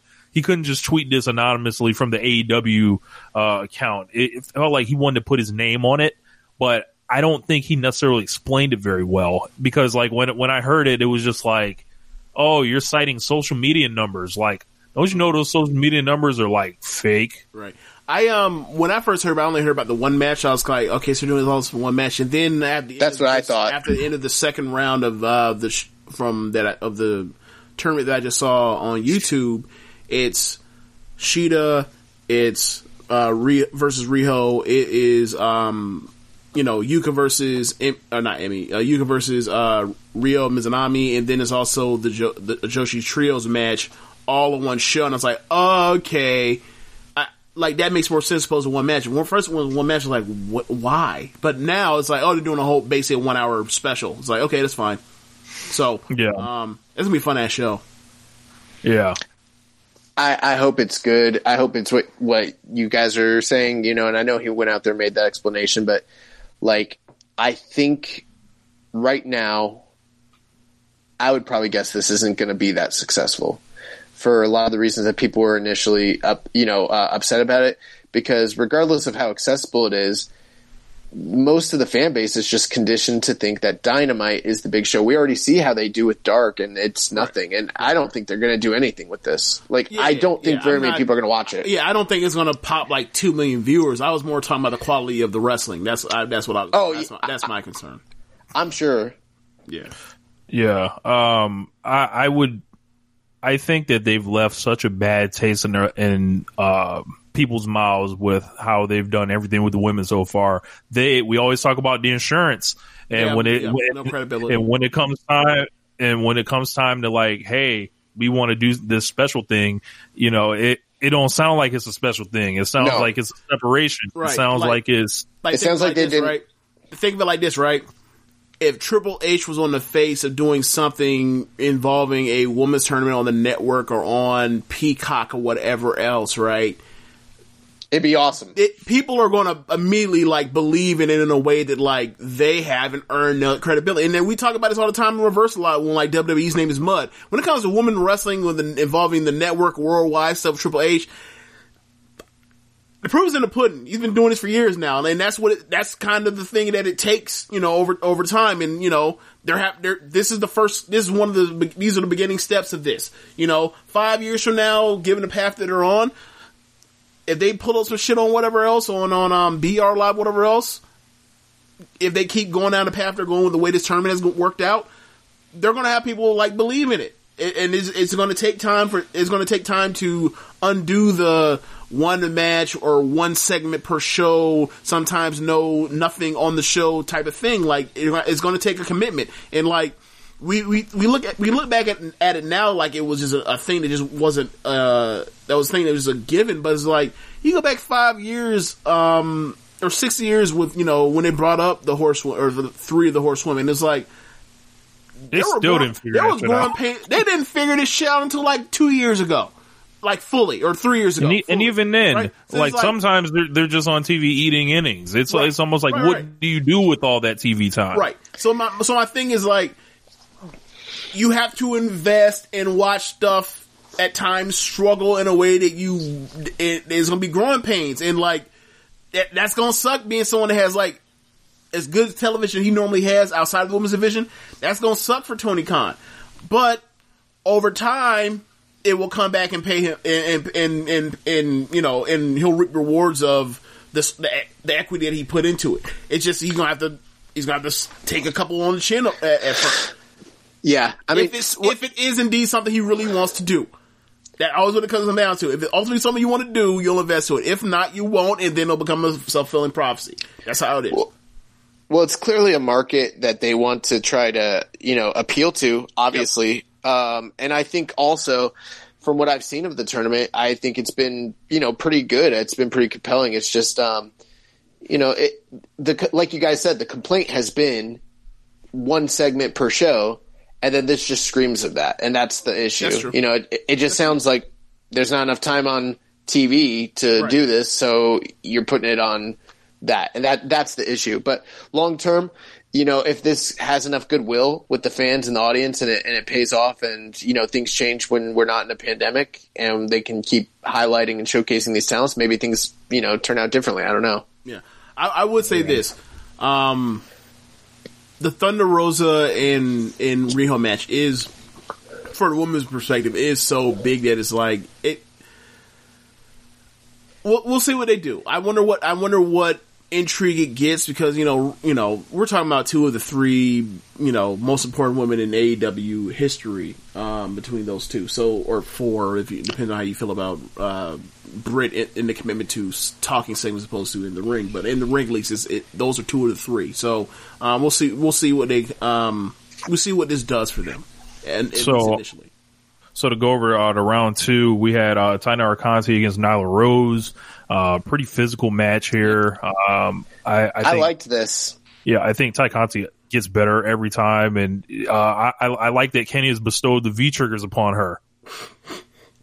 um, yeah, I, um, it's been. It feels like I haven't seen Nyla in forever. So um, it was good seeing her. She um, she looked she looked good. Um, there there was some um, it, it was weird. It was weird. Like I don't know if they're like nerfing, not well, not nerfing's not necessarily the real word. Like demonstrifying um, Nyla or making her more vulnerable to have a more competitive match, or to quote unquote carry the match like a la Alan Angels and Kenny Omega, or if this is um, where she is now. I'm, I, I guess we'll figure it out sooner or later. But um, you know, they they gave her a lot. Like she kicked out a few things that she that she, She kicked out like a Death Valley driver Right, on, on the, the- fucking Yes. ramp Yes. or whatever. And then she Eh. had to stack her up with a with a Liger Bomb to, to beat her after that. So they, they did kind of say like this was their like third time meeting, and every time that she's fought Nyla, she's got a little bit closer. Okay. I actually thought Nyla was on upset alert here, but she didn't lose. Uh, I I thought this was a solid enough match though. Yeah. Um, the next match it was Emi Sakura versus Yuka Sakazaki, and I gotta say it through two rounds, I think Emi MVP. Sakura has been the MVP of this tournament. Yes. She's been awesome. Like take no shit, veteran, uh, got her own swag about her. Um, and I think she put in, they gave her two great opponents, uh, in Veny and then Yuka Sakazaki. And she was like, all right, I'm gonna show y'all, you know, who may not have necessarily dug the Freddie Mercury thing. Uh, what it's about when I'm dead serious. And I gotta say, I liked it a lot more. Yeah, um, I think the real, the only real time she ever showed any bit of it was her uh, match with Riho at Full Gear. I believe it was Full Gear. Um, but for the most part, she's mostly just been a comedy character, and like she can still really wrestle, even even if she does mostly gotta move stuff, um, goofy gotta move stuff. But like, yeah, um, she's still she's still she's still damn good still. Um, so yeah, I I, I I I like the Oscar match more, or sorry, the Veny match more. Sorry, um, Same. I did too. yeah, I, I still think it was a, another level above. There's a lot of goofiness and shenanigans with you know um, May and um, the other uh, uh, um, third uh, ring third for her with with interference or whatever else and whatever. But like you know, there it comes at basically where she like the last these closing stretches of the matches like she gets serious and like it's it's it's very fast, crisp and and um chops start flying off the shelf. So so she she's been really fun so far. Yeah. Um, so um up next we had uh, Aja Kong versus Ryo Mizunami. This turn it started and it was like snail's pace. uh, Aja Kong was not moving around very well in this match at all, and then it just slowly started.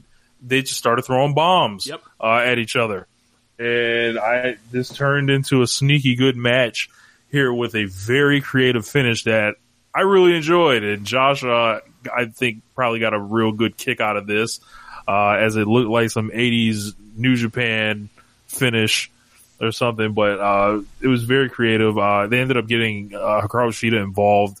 Uh, Fucking it had, hilarious. had, had Shida hold the fucking trash, trash can. She's standing there just blown like, hold on, you just used me. Like, right. Like, am- am- is this is this what they mean by tool?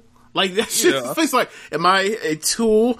And then, like, yeah, um, I agree with with how you said how the match went. Like they they were trying to do certain uh, things with like you know s- selling the wares of the battle. Um, Ryo Mizunami was trying to like work over um Aja Kong's knee, which is like you don't need to do that. She's already immobile, pretty much. you, don't, you, don't, you really need to do that already. Like, uh, but anyway, like so then uh they started going for uh they start throwing bombs as you, as you mentioned, um and then they end up outside the ring and they tease the count out and um they end up back where it looks like Aja is immediately is going to roll in and either but she's too slow. Right. But the weird thing is like she threw Ryo's head into a into the into the trash can, and then she just no sells the shit. And Yeah. then like just goes right to the top rope and then drops the guillotine leg drop right onto uh, Aja's head and gets the count out. I was like, Bitch, I was hollering. I saw it and I was like, because I, I already got spoiled on the finish, but Yeah. Uh, because I already knew it was some type of count out or whatever else, given how y'all were talking on the thread, and I was like, okay, whatever. So then it happens. I'm like, oh, that's shrewd. Aja was like, I am not like giving away like my my win, my big win, t- like down the road, like in Tokyo Joshi Pro when like she does it, she does Tokyo Joshi Pro like every blue moon, like maybe like a handful of times a year, maybe less. Whereas like I'm not going to give away like that win to American audience. Like I am going to draw a house with this and like do that in Tokyo Joshi Pro, like on a, maybe a January, probably not a January fourth show, but like one of these bigger shows that they do. Like Yeah. when she comes back she'll like when they have that match eventually a year, two years from now, like I'll do it then, but not for y'all. So like go ahead and beat me, uh Mizunami, it's fine, and then like y'all can have that match. And you know, quite frankly, like I don't think Aja really, you know she she was coming over here, but like in the in the quarantine, I don't know. Maybe she's like I have no interest in coming over. America, nah. Not right now. It's like nah. You, I mean, She So- did America in the '90s. Like, Yeah, but there was no. But there She was did. no. She did hit New York. Yeah, but now, Yeah. but, but if she comes over now, she has to come back, and then like she has to like quarantine for two weeks. Ain't nobody trying to do that except for young people. no, that's what I'm saying. Like, why? Like, she don't care. She already did it. You know, two mm-hmm. decades ago, three Not decades quarantine. ago. There wasn't no there wasn't no COVID nineteen back twenty years ago. Um, but yeah, I, I I just think uh like she saved that part. She's like I'll you know do that. I thought that was I thought it was shrewd, shrewd business, so I liked it. Um, and uh you know there's either way like uh Mizunami and, and Yuka, this is gonna be a good ass um uh final for that side of the bracket. Um, obviously we all think that the odds on favorite is Yuka, obviously. So we will see. Um, I, I don't, I don't know the the schedules, but I wouldn't count out Ryo Mizunami here. So I mean, she's super Um, charismatic. She's one of the most charismatic wrestlers in the world. But um, you know, given you know, you know, we got Britt still around or whatever else. Like you could kind of see it with like, all right, let's say you know, they got Britt versus Nyla next. Yeah, So it's like, man, th- like my bracket's completely blown up. But I'm saying like you think of it like this, right? Let's say she gets past Nyla, then like she, I mean, she could possibly you know get the Thunder Rosa match again. Then she gets you can match again. Like if you look at like people that had programs and people like this is setting up to be Brit's tournament. Even though I still think like she hasn't been impressive yet, but still it's like narratively as far as programs and having things you know cut promos about and the history they can go back on or whatever else to add to this tournament like all the through lines are still pointing towards Britt. I would like her to get to have better matches in the ring, but you know, we'll see. Yeah. Um, then the next match was Britt Baker and Madi Wrenkowski, who was a injury replacement for Deanna J. We found out Deanna J has a shoulder injury, um, where she'll be out six to twelve months, maybe. Do you just call her the Anna J? I always call her the Anna J. Okay. Anyway, yeah, she she yeah. Um, Britt whooped the jobber. Yeah, not not really much. Gave her, like, probably the worst spots. match, probably the worst match of the tournament, but it was Not squash. probably was. it was. Yeah. So, um, yeah, we're, we're set up with Riho versus Thunder Rosa, Nyla versus Britt, and on the Japanese side, it's Yuka Sakazaki versus Ryo Mizunami, and yeah, so we'll see. Yeah, I believe the finals will be on Dynamite on March third. YouTube will have the uh, on March first. I believe they'll have another show for the U.S. finals. So uh, you know, we'll, we'll keep covering it here. Uh, after that, we got a training video of Shaq and Jay. They were on a basketball court, and I saw. I know this is a pro wrestling show, but I saw one of the most absurd, unrealistic things I've ever seen on a wrestling show when Shaq was hitting three pointers in this video. James, Um. Okay, you called it. What a the fuck? You called it a workout video with both of them. I would say that like Shaq stood and and took a couple threes uh, on camera till he made one, while Jay did the working out. yeah, Like Shaq So- was polo and jeans or or or some type of long pants. So you know, wasn't much working out going on. Not to say that he should be working out. I don't care. I'm just saying like I don't think that's accurate description of what we saw. And also, I don't think this was Ah. as good as like the. Um, I don't think this was as impressive of showing off like what those two can do. Like I think you get more out of like you know sending Jay back to the gym to lift and sweat. Um, so yeah. so we need Jade to be out here like Butch Reed, essentially, and li- Uh, lift him. Uh sure. I don't. I don't. I, that doesn't. I, that doesn't re- register anything to me. But yeah, I, thought that I thought the Jade in the weight room thing was more impressive than this. Like, I think that more correlates to she's a badass or she's super tough and is like, oh, she got a jumper. What that's got to do with fighting? like we all, we all know plenty of people that can hoop but they can't fight for shit. So you know what I'm saying? Like that's kind of you know that's that's kind of how it left me. Is like okay, cool. You got to handle what, can, can- but can you handle? like you know Yeah. What I'm saying? Uh, Cody and Red Velvet versus Shaq and Jade. Uh, what do you think about this, Josh? Um, I mean, I think it's fine. Uh, obviously, they were angling to, you know, do something that was going to be like high profile with Brandi and Cody, and I I think ultimately the whole point of this entire thing is twofold. I think it's really to establish Jade Cargill as a superstar, and you know to get a lot of great exposure for the company via Shaq's notoriety. Um, they've had to kind of switch things up, obviously, because of you know Brandi and her pregnancy and everything like that. And they, I think they what they had to change things because NBA All Star Weekend ended up, you know, kind of going ended up this. falling on the seventh. So Revolution's on the seventh, and then they booked the All Star game on the seventh, and Shaq has TNT commitments. Okay, so I mean, I, I don't know. The match is not going to be good. Obviously, like um, it- it's not going to be good. Like I just can't imagine. It, this is not Ronda Rousey, you know, doing a match with Kurt Angle, Triple H, and Stephanie. Like uh, I, I don't know what to really expect of it. I, I guess I'm just kind of thinking it's probably going to be funny. Um, cause Shaq's funny. I don't know, man. Like it's not going to be good. Yeah, I, I, I don't know. Uh, Arn Anderson got himself in some shit this week, um, where For- for he was commenting, yeah, uh, for saying, uh, but the thing was, he was right, uh, with he's what he right, said. but he's also unaware, but he's also completely unaware that it's like you're also like pointing out like something that's going on in your own program that you're a part of. yeah. Yeah. Yeah. So he was like, the fans don't come here to, like, he was commenting on Bad Bunny and WWE. Like, the fans don't come here to see these Hollywood people or whatever. Um, I, and correct. I did not come to, to, to see Shaq, uh, you know, doing matches. I, No, I, you I, missed it. You missed it. You missed it. You missed it. You missed it. What? He's like, no, you didn't come here to see this. Hol- people didn't come here to see this Hollywood shit. You're right. People did not come to see one of the greatest Los Angeles Lakers of all time. You're right. yeah.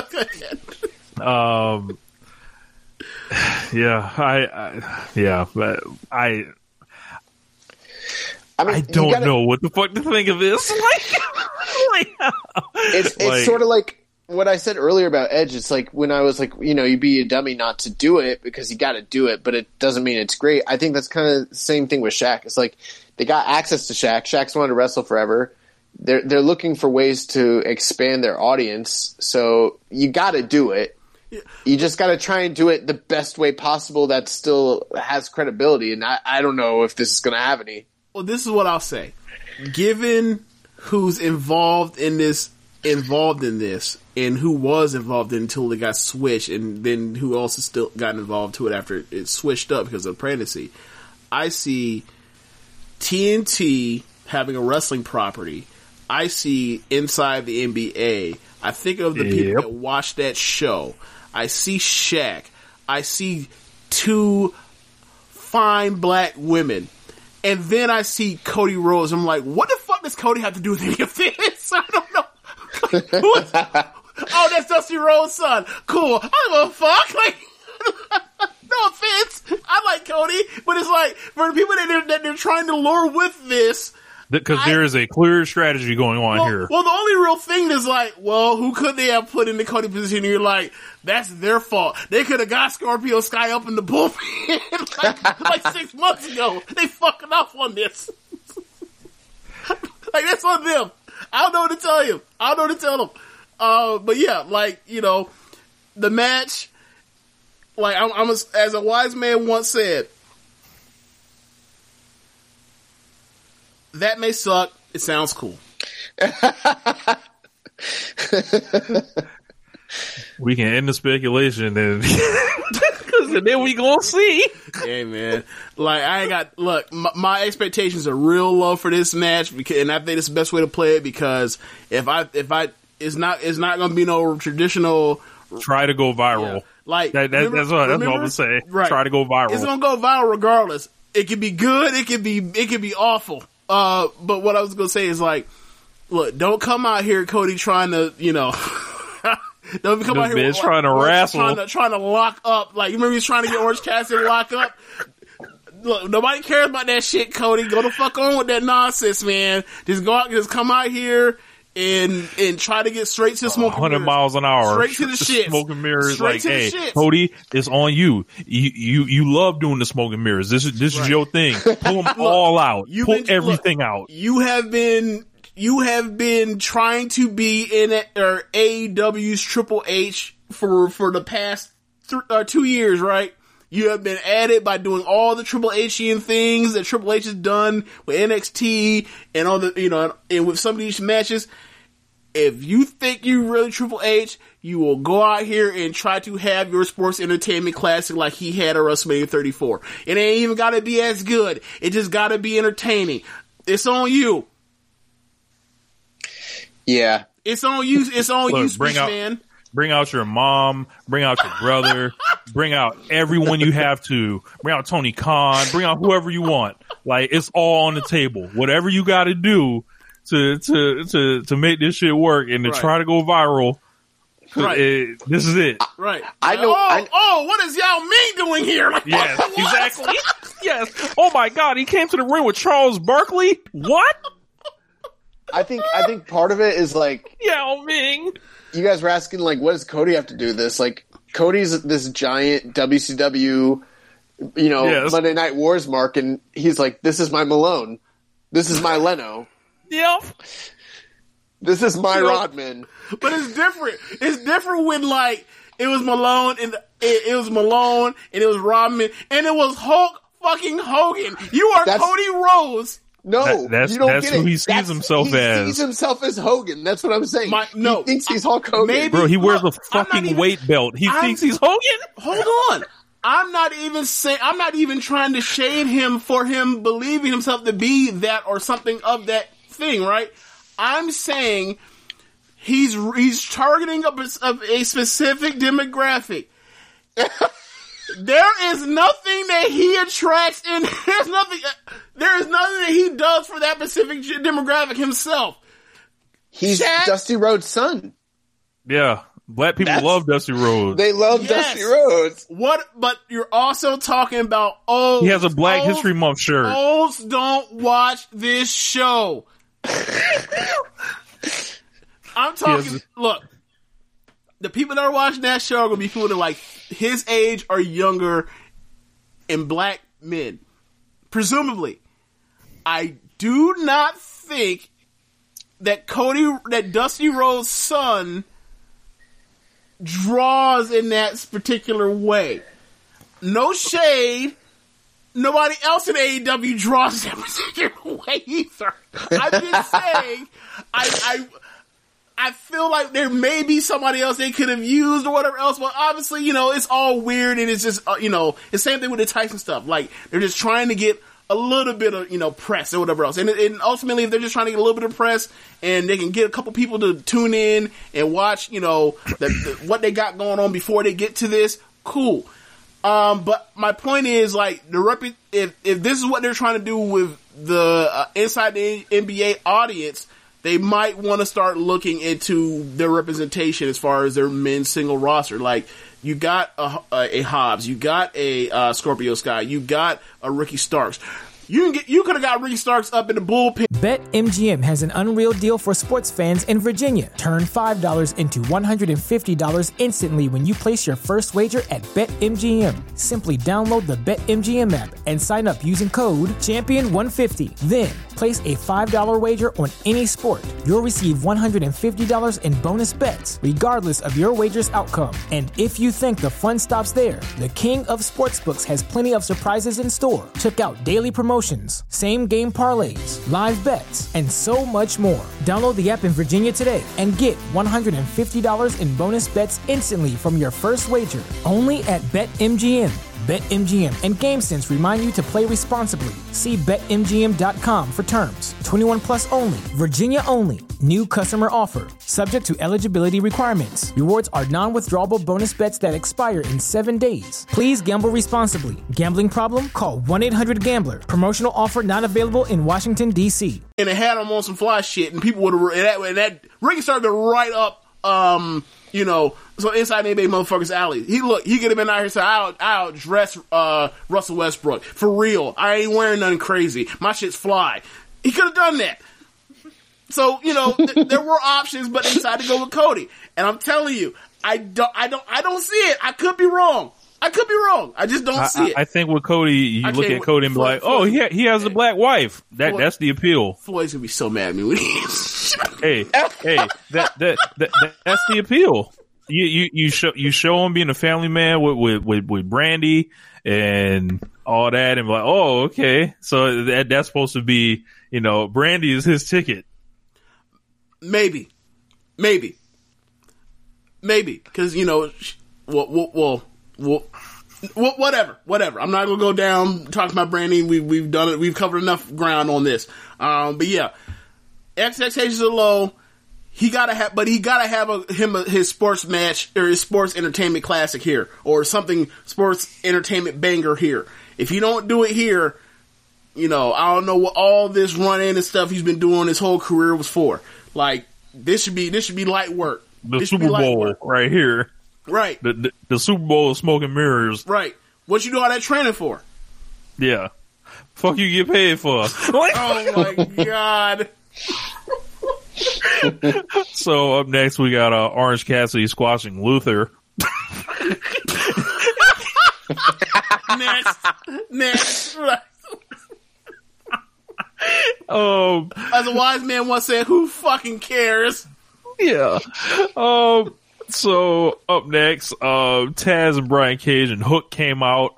Uh, Ricky Starks wasn't there due to the issues in Texas. Will Hobbs wasn't there either. Um, they challenged Sting to come out. Sting came out with his bat. Taz told him that he relies on his bat, but without the bat, he's nothing. So he put the bat down, uh, and he threw his jacket and, uh, essentially he was like, fuck it. I'm just going to swing at the biggest guy here. And he swings at Cage and he's running it with Cage a little bit. Then the goon, Hook, grabs the bat and he starts choking Sting with his own bat because of course Hook does that. Um, Sting fights off Hook and then Brian Cage takes the advantage and power bombs Sting To hell. to hell. I love this. I was scared as fuck. Do tell. I think that was the plan. Was like, oh my god, it's, it was supposed to be like the similar to the um to when Daniel Bryan came back and then uh, Owens and Zayn stomped the mud out of him immediately, and you you like, oh yes, he's back, but oh my god, his neck. You remember his neck injury or whatever. So with me, it was like. This would have worked a lot better had you not announced this match like set like seven years ago, right? Like had the match not been just been in question still, and then you like you worried about like you know is he or isn't he, even though we know he already is, like, and then eventually like you know we there. I don't see the need to, given how it's gone now. I don't see the need to have announced it so early. Like if they were going down a path they were going on, like they have been, and then announce the match after that, I find Right. it more more intriguing. But whatever, this is how they did it. Um, it didn't it didn't work for me because it's like I already know he's gonna wrestle. So like, what the fuck's a power bomb? Um, but yeah, uh, Yeah, but to me, I don't think he's really wrestling. I thought, it, well, based on everything that they told us, I was like, it's going to be a cinematic, match. Cinematic match. And then when he You went out there and took cinematic matches. no, not me. I wouldn't. If I was taking, why, why the fuck would I bump? I, into I, cinematic I, I think I think the Undertaker took bumps. How come every time we communicate about the kind of wrestling you want to do, Josh, I'm just less and less like enthused for you how your career goes. I'm like, bro, you, you don't want to do shit. I just do nothing ass motherfucker. I don't want to watch this shit. Give my whole pile support, but god damn. This man about to be a headlock master, bitch. You know, Yes. every every time we're like working out in class, I'll be like, I'll be like the last one doing like our sets or whatever, and I'm like, how many? We're supposed to do fifteen. Like, yeah, and I was like, all right, I just I didn't want to do too many. Oh my god. You got self snitching. just I got yeah. My nickname is just enough because I do just enough. But uh, but yeah, no, I mean, I didn't think he was gonna take a bump. I mean, they got crash Yeah, I was- and sh- I'm shit shocked. like that. Oh, it was I scary as just fuck. figured, I, one, I guess because I didn't know it was a cinematic match, I thought it was like, oh, he's gonna wrestle, so whatever, he's gonna take bumps, and then it's like, oh, he took a bump. Like that, that that's how it worked for me. That's how it worked out for me. I didn't think he's taking any bumps. He's got spinal stenosis, and you thought it was gonna be like, uh, you thought it was gonna be on that Bret Hart program in 2010? Oh man. yes, Oh man, I mean, he clearly You know- moves better than Bret did at that point, but I just didn't Yeah. think he was taking bumps. I thought he was just going to I- walk and brawl. I, I, I'm convinced that Sting lied to the WWE, and, and he was like, "Yeah, I I don't want y'all to hit. I don't want to get hit in the face with the sledgehammer anymore." So um, He got uh, hit in the face with a sledgehammer one damn time. that's Oh, enough, ain't it? That's enough, ain't it? It was, it wasn't- And he had to shake the man's he hand actually after. get hit in the face with the sledgehammer. He got hit with the hand that was wrapped around the sledgehammer. Whatever. I, like, I, I I don't I don't like sledgehammers. Uh, that, that that I'm sure there is a no sledgehammer. Um, you know, as Silver John Silver alluded to, Sting doesn't fuck with sledgehammers. So he said that. it, it, it was like on BT, they were trying to recruit Sting. They were talking about the idea of it, and, and uh, I believe Reynolds had like a a sledgehammer or something. He was like, "Hey, don't bring that." Like, so uh, yeah, very interesting. Um, so up next, I'm still trying to figure out what the fuck that throne was doing there at uh, Double or Nothing. still trying to figure that shit out. Why? oh, it's you know remember uh, the aesthetic. what what was it? Uh, remember like some of those broken um broken Hardy matches where he's like, oh, it's a it's an elaborated boat. It's like, oh, it's a throne. Like, what? What? What are you doing here? I don't understand. Go ahead. Go ahead. Sorry. Um, so up next, um, Eddie Kingston cut a promo about the main event. He said Moxley is a demon. He needs to get rid of the most. Can't get rid of Moxley by drinking, by pills, or with women. So he needs to get rid of him by beating him. Tweaking. Be be be a long time before that happens, sir. You, you you might as well like become friends with him and try to tag team with him, which I think one day will happen. So up next, um, Kenny Omega, Don Callis, and Michael Nakazawa went to the kids' park. Um, Kenny was reading them a story uh, because the kids love Kenny Omega. Uh, as you know, they demonstrated. Uh, he was reading a story from the Young Bucks book. He read about January fourth, two thousand eighteen, where him and Chris Jericho at the Tokyo Dome caused business to greatly increase. Then um, Don Callis told Kenny that it's time to leave. Kids still wanted to play with Kenny, but he had to go. They were told that they could play with Michael Nakazawa. They said they hate Michael Nakazawa, and they all beat him up. Yeah. Um, I, I thought that this skit was like it, it was cute, you know, it had like and like had insidery stuff and all that. I just didn't see the point of it. Like Yeah, yeah, it was just goofy. just, it- yeah, just- it was just goofy. yeah. I've look. I've seen Kenny do worse with Michael Nakazawa during talking segments. So whatever. um, Maybe it's on his worst behavior around Na- Michael Nakazawa. um, so after that, we got the Young Bucks against Santana and Ortiz, and this was awesome. Up until like towards the end of the match, like the first half of this match was like incredible, like n- lightning fast work. Yep. Both teams pulling out in, innovative offense. PMP uh, in particular, everything was so smooth, fast, and crisp. Like it was like damn, I want to see like this. I I like this like better than their pay per view match, kind of. Um, I, I did. Yeah, yeah, yeah. I agree. um, and it was kind of a shock finish, like that that they did, where um the one of the Bucks, like I believe it was Nick, caught um. Uh, Ortiz slipping essentially, and then Ortiz was like, "I can't believe that fucking happened." And um, the Bucks uh, parents were ringside, so of course they ended up doing like a big beat down on them. But uh, what you guys think about this whole thing? Uh, I thought this match was awesome. I thought, I mean, I pretty much echo the same sentiments that you had. Uh, everyone like had their working shoes on. Um, many times I've watched uh, PMP uh, with my girlfriend, and she's just not a fan of theirs, and I don't understand why. Because I'm like they're incredible, but I think it has something to do with the aesthetic. Just like they don't to her, she doesn't think they look like stars. They just kind of look like goons in you know the inner circle, which is kind of what they are. But then she was like, "Oh, they're really good," and I was like, "Yeah, they're one of the best tag teams that are out there." so I think that th- they've had some standout performances. You know, matches with the Bucks. You know, the, the match with uh, uh, best, Best friends Friend. in the parking lot, lot brawl. But this was kind of like this is the first time I felt like I was seeing the the guys from Impact that I know about. You know, Yeah, I, I like how like every so often on this show you have like thrown shade at, at Megan. You just like, oh, she, her taste, boo, thumbs down. Like every so often you've you you've thrown that out here. Just just just for the record, I, I peep what you're doing. Anyway, she has so- she has good taste. She's dating me. Clip that. Moving Clip that. yeah, yeah. Moving on. Um, Oh.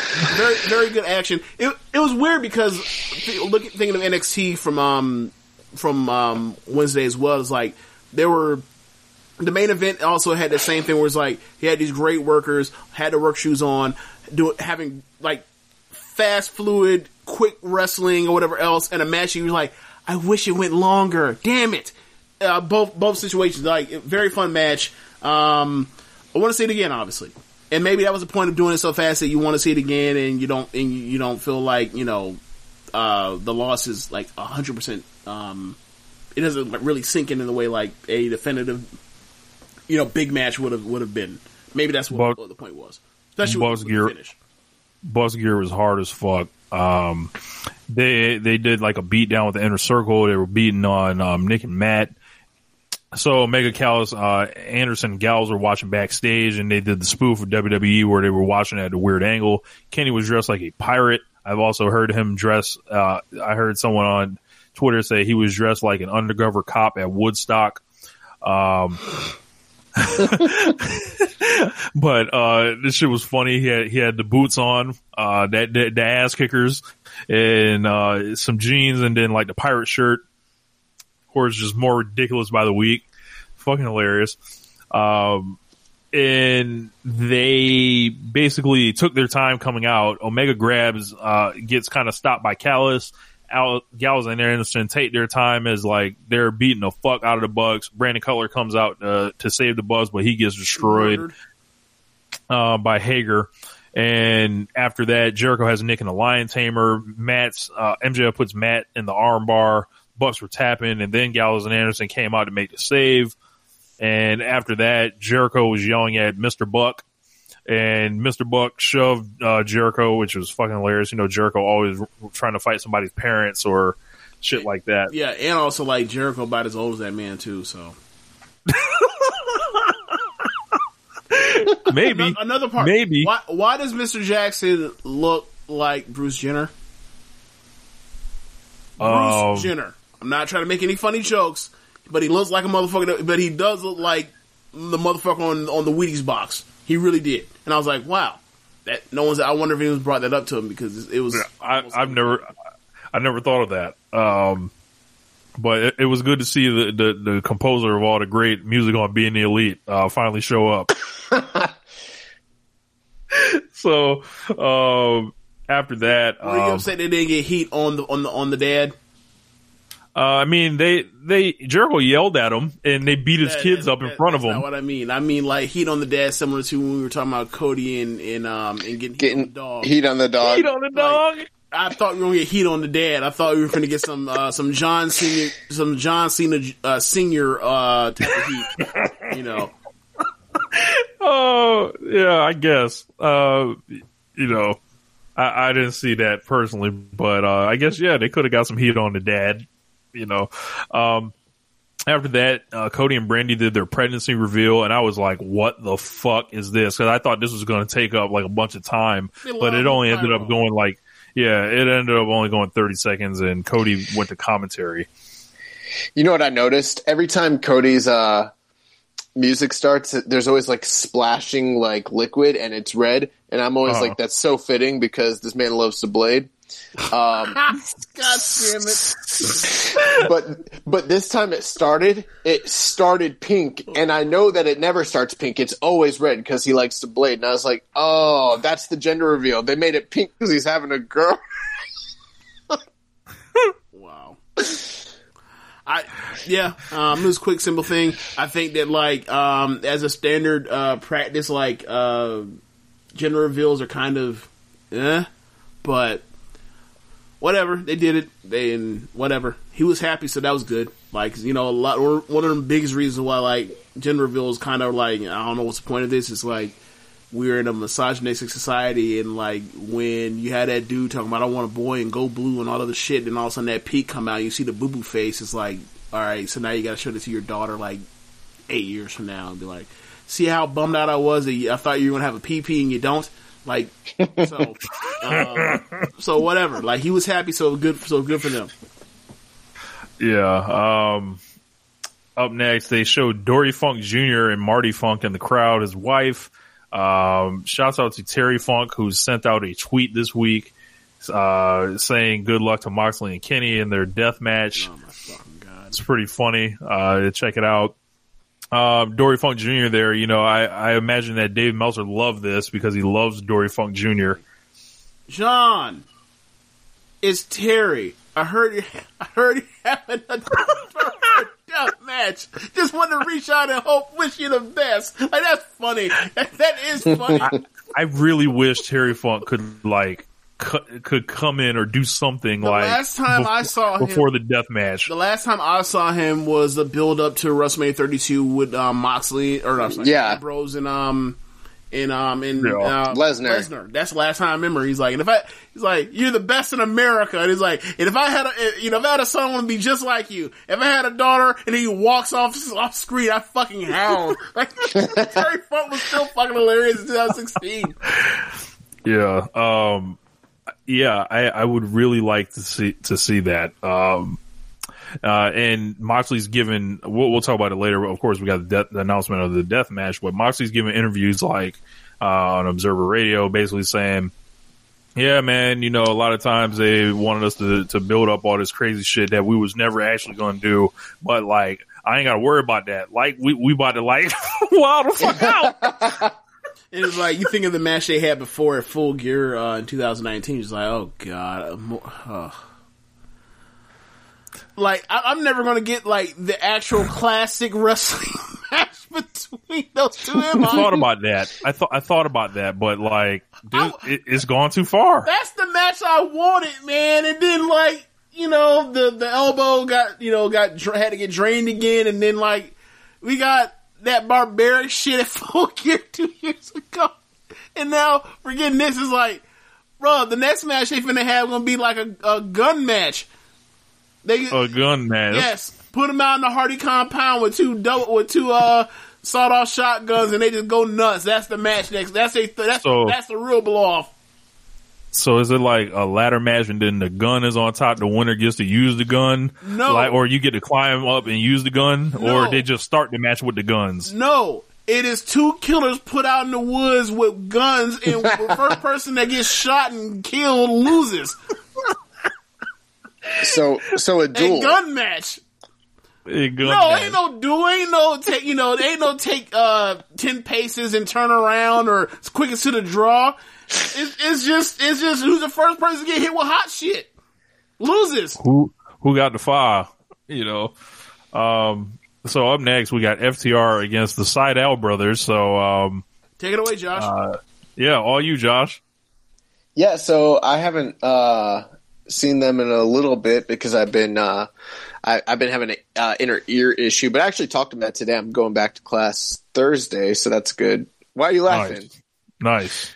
I forgot that I was on camera. That, that, that man got that Ric Flair. No, like every time you say you had an inner ear thing, I'm saying to you, "Oh, that boy's concussed." Like, I was not concussed. I can assure you. so for me, I was like, I thought about it again. It was like, "Oh, this man's concussed." I started busting out laughing, and I beat my mic, and then you're like, "Why you laughing at me?" I was like, "Oh, that makes me funny." Play the joke. Like, yes, Josh has told us that he has not been trading the rest for a while because of his inner ear thing, and I'm like, "Oh, this boy's concussed." That man, that man bangs his head on that mat. And you know he's in a dark room somewhere trying to listen to soothing sounds and low tones and shit. He, he- No. but, you know, get well soon though, Josh. No, I feel fine. I just I have bad allergies and stuff like that. Uh, but it's been handled. I took my steroids, took my uh, antibiotics, and yeah, I'm on the gas, so I'm good to go.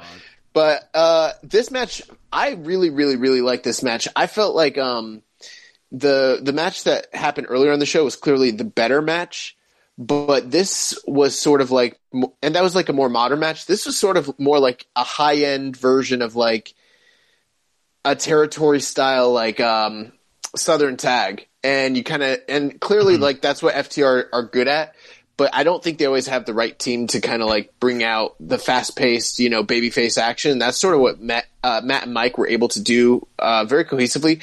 I've I've trained with Mike, but I've actually never seen a match of Mike, so I didn't know. I mean, I assumed it'd be good, but I didn't know what to expect. And uh, they gave him a lot of shine, which is really cool. And um, you know, this this reminded me of like the Four Horsemen against like the Fantastics or something like that. It was really really cool. And um, I and in fact, you know, I think it was probably one of my favorite like FTR matches uh, in AEW. I I mean, everyone says they're good, and I guess like I give them the pass, but this is like one of the first times for me that I felt like I was watching the guys that we used to watch on NXT wrestle American Alpha, where it felt like oh they're stringing their shit together really well, like they used to. Uh-huh. So I, I thought the match was great, and I'm also glad to kind of see like you know Matt. They I think they want to do something with him, but I don't know what it is. And I hope they bring Mike back because then at least he has. I know that they're like they have a lot of tag teams, but at least he's kind of got like a unit or something like that. So I think that'd be cool. But I don't I don't know where they could go with it long term. Yeah, I, I like the match. It just feels short. It was really short, so. Um, But yeah, they but they enjoy put a lot in a short amount yeah, of time. yeah, I did enjoy the action. Yeah, Yeah. Um. So no Tully uh, there because Tully is in Texas, uh, but Tully will be back next week. Lost in the Sting talk. Tully Blanchard is wrestling uh, next week. I'm sorry. what? Yeah, yeah, he's wrestling, and I don't really. Yeah, my, wrestling who? He he's in the six man He's in the six man. Oh my fucking god! with uh, Jurassic Express.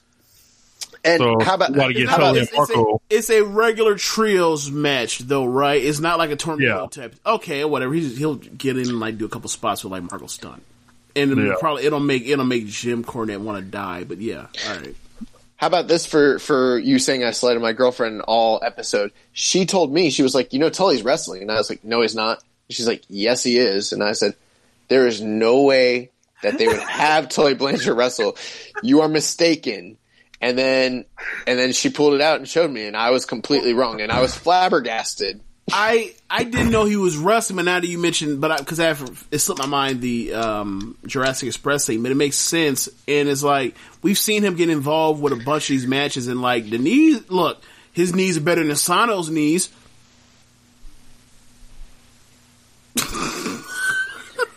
so for me, like you know, he'll do a couple things with Marko Stunt, and that'll be fine.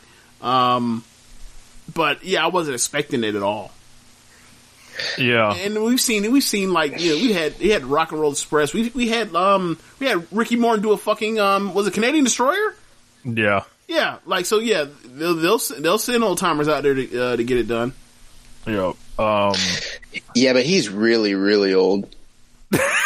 he like yeah, he's up there with the red light. yeah I know he's I think what that late this is asking. late sixties Sixty seven. yeah He looks he looks older than that. I think like with COVID Look, and everything, seven. I think they're really asking for trouble. I, I mean, looks- I'm sh- he, he's doesn't look older than Flair come on now Flair's like what seventy one Flair looks old as fuck too. It, I'm sad seeing right Flair they don't on look as TV. old as Flair though Not not far off. Uh, Here's the thing. I'm gonna give him like the. I'm sure they probably know what they're doing. They probably have something safe planned. I assume, but it's a ba- I, to me it's kind of a bad look. Like we saw Jerry Lawler almost die on television. Like I don't know, man. Yeah. Um, Lawler maybe he got a- does does Law- the Lawler got fight a lot pile driver. that was working against him though so Well, if it was karma, then why didn't he die? Yeah. Oh, I, I you- just like to I just like to mention that the first Blanchard to wrestle in AEW is Tully. And not Tessa. Oh god. what if this is the gateway Who, right. who would have seen that what, coming? what if, what if this is the gateway I think that would have already happened. That's if you don't count all in, which I kind of do. Oh yeah, Yeah. then that's Ring of Honor. It's on their it's on their pay per view. Oh, it's It- So it we is- got the, uh, main it is event. owned by ROH. one of the great, like, just like years later, just fucking hilarious, hoodwinked. But, um, we saw Moxley Fenix and Lance Archer, uh, take on the Butcher and the Blade and Eddie Kingston. Um, And this was an awesome, another awesome main event. Uh, Rey Fenix out of his mind. Lance Archer, the babyface in peril, which is funny. Um, because he's like six, seven. Um, and I, I thought it was a lot of, you know, uh, I, I think Eddie did like one of those, uh, suplexes I like, one of those Kenta Kobashi style suplexes. Um, I gotta say, man, I know it's blood sport. I know it's like out of a movie. I don't like the butcher's new gear. I I don't even remember what he what he dressed. I don't even know what you're talking about. He he has like the red sash on with like the black kind of pants. Oh, Yeah, he looks like he's like running from the bulls in Pamplona and shit. Yeah, I I don't know, man. It, it's not quite not quite him for me. I I don't know. I just always felt like he was on fuck shit, so I, I don't pay attention to how he's dressed. You gotta remember, he, like Richard Rashley loves the butcher. I know, I know he does. You know, you know, Big Bush, another main event here. You know, it just goes Oh well God. when Big Bush is around. you know, Oh, um, yeah. So this was awesome. Um, and they ended up, uh, Moxley ended up using the paradigm shift after he no sold a fucking Hurricane, uh, from Eddie Kingston. yes. and he beat him. And then, um, Well, at the end, Hurricane, that was just a spinning back fist. You know, Eddie. yeah, yeah. Look, winners have hurricanes, not. not can we can we talk about it now? Uh, talk about what? With that look i don't know what eddie kingston got going on. I believe that he's literally in the back telling people i want you. Pin me. Like i feel like he's back there telling tony pin me. No not them. Pin me. I'm the guy to take this to falls. Like bro he's three and eight on pay-per-view in in tv on dynamite and pay-per-view he's three and eight. Like and it feels like you know we talked about this like the what his last win i don't his last win was against archer. That's because like archer whooped his ass for like 90% of the match and then the goons assembled and and, and stole him one. It's like can can can, can this man get like can he can't be the mid carter can he be the mid carter Nah, man, it, it, it- that's not for you, baby. I guess not. I guess not. Um, and at the end, uh, we got Kenny that came out there with the Good Brothers. Good Brothers started beating on Jon Moxley's ass, holding him, and then Kenny Omega cuts this psychotic promo. Looks like he's fresh off a line. Um, and the promo is really good too, where he says he wants Moxley in an exploding barbed wire death match. And I'm like, I didn't know we did these in this country. And I was like, this is going to be crazy. They have a fucking stadium sitting right there. They can do it. I'm really into this. Um, I know the traditional match. I'm sorry. I'm taking this exploding barbed wire death match. Like I, it's never happened in America before. So like I'm, I'm going with that. It, it has, just not on a major scale. Oh, okay. yeah definitely some czw motherfuckers have done this definitely Yeah. Um, What yeah, the I'm- fuck is, is about to happen? I, I mean, I, think Kenny's winning, but somebody somebody might get out or somebody might get gasoline poured on for all we know man I mean, it's probably most likely going to be both of these guys are big time fans of the original traditional style um, exploding barbed wire death match. The ones that I'm sorry. Did you say the original traditional style of exploding barbed wire death match?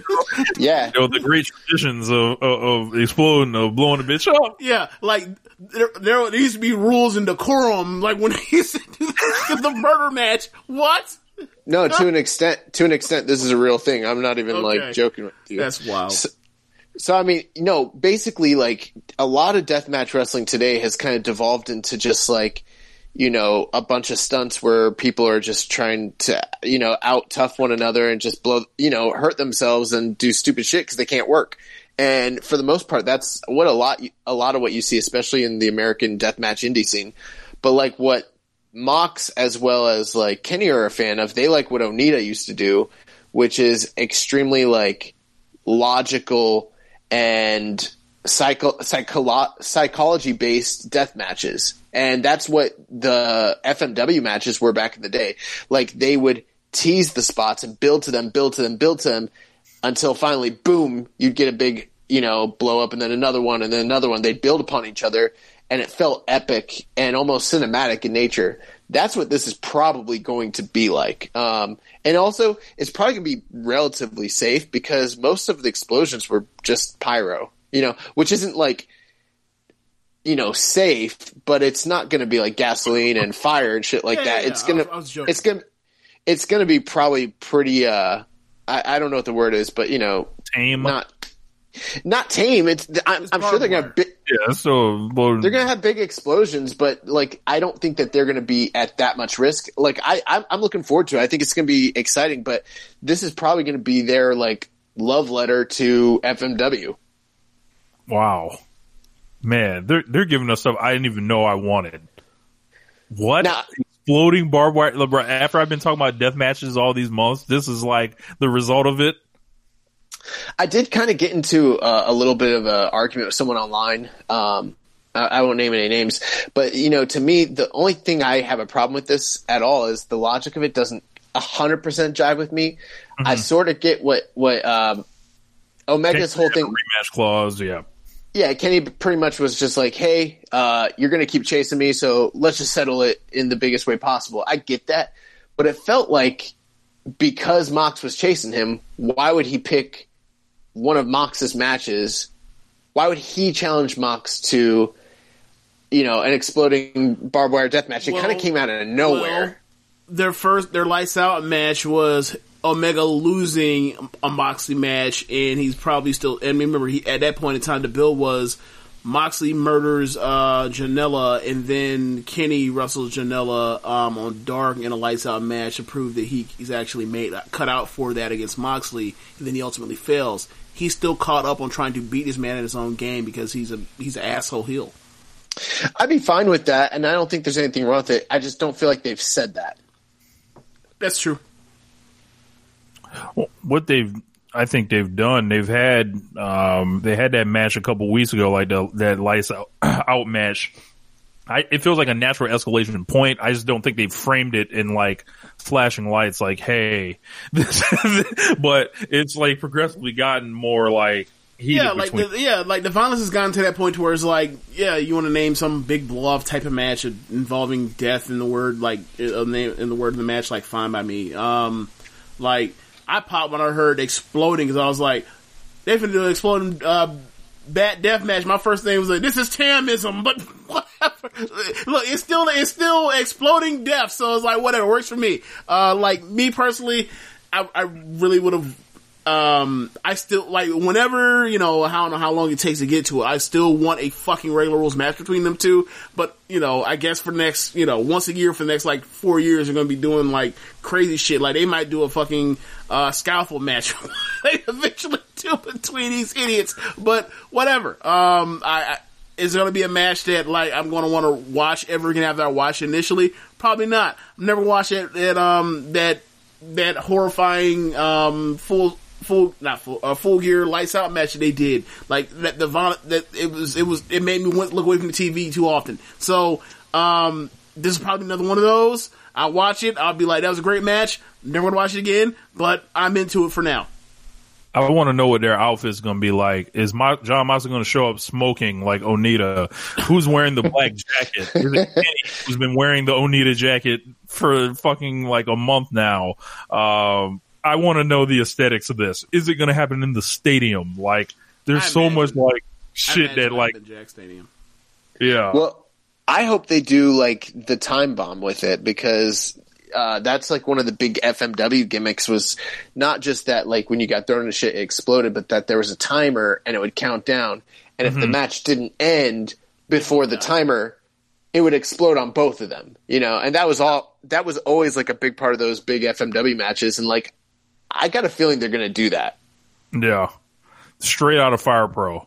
Like, cause Yeah. I've had a, I had tons of exploding barbed wire death matches in, in Fire Pro. It's very fun.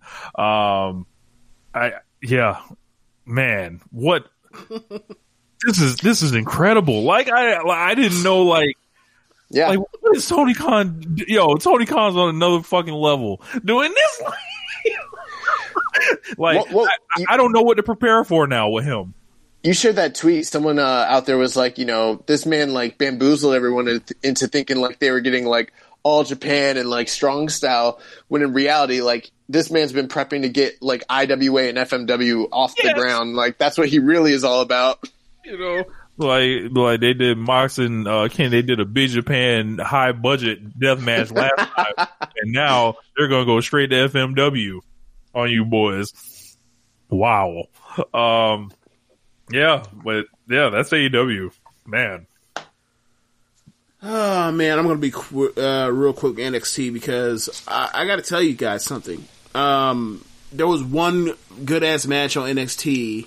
Um, it was triple th- or a uh, trios match where it was um Dunn and Lorcan and Birch versus O'Reilly and uh, Balor and Strong, and they had their wor- they were working their asses off, and then it was like, oh yeah, let's go home in like 11 minutes So the main event. I'm like, fuck. So and I look up, I'm like, why are there seven matches on this damn card? And and then like what I ended up doing was I ended up going to um the results page on Cage Match and adding up all of the match time bell to bell and rounding up for anything that goes over um, on on seconds. I'm like, why is this uh, you know two hour show with an overrun? You know, so that's like 130 some minutes. Like, why did I only get like 45 minutes of wrestling? And this was fresh off of their takeover that had, that had a positive reception. Yeah. They, they came out here and did a lot of talking. you- You're saying on the show? I mean, no, it's just like you look up and you're like, how come none of these matches peak in the way that like NXT television used to? And obviously, there's a lot to do with there's some of their changes as far as like adjusting to um, no audience or with a piss poor audience when they have two dozen people there clapping while you have you know the Thunderdome, their mini Thunderdome around them. But it's like this an hour. This is a two hour. Sh- this two hour show to an overrun throwing the commercial breaks. It's like an hour, hour and a half, hour thirty minutes of of TV time, and I only mm-hmm. got forty five minutes of wrestling. And then, I, and then I was like, huh. I wonder. Let me go back to before, like, like so. I went to you know February twentieth or whatever else, tw- uh, two thousand um, nineteen, before they ended up on TV, right?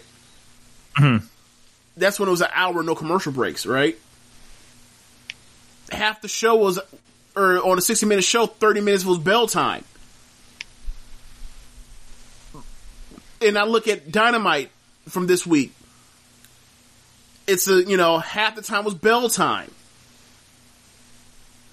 Look at, I, th- I looked at the last start, or the last, uh, regular Shinkiba, uh, or road to level show for, for stardom.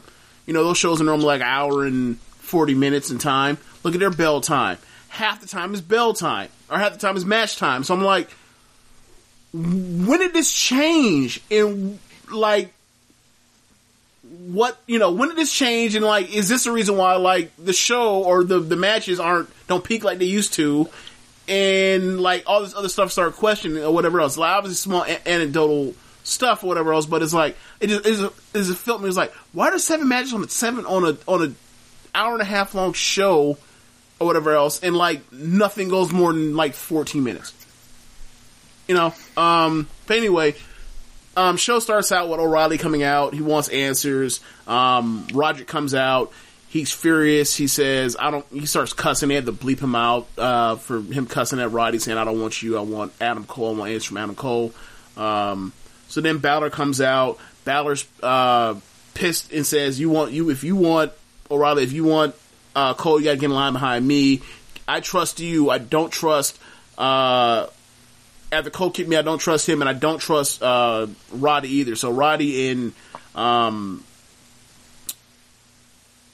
and Kyle. Balor start no Roddy and Balor start arguing, and all of a sudden out out comes uh, Dunn Dunn and the rest of the blokes, and they, and they start fighting. They immediately threw uh, Roddy into the uh, into the barricade, and then they basically start like uh, using numbers game on just uh, Roddy, not Roddy, but uh, Balor and and um, Kyle. So then um, they end up like lighting them up, and then uh, we end up getting an announcement that they're going to be in the main event in a uh, trios match.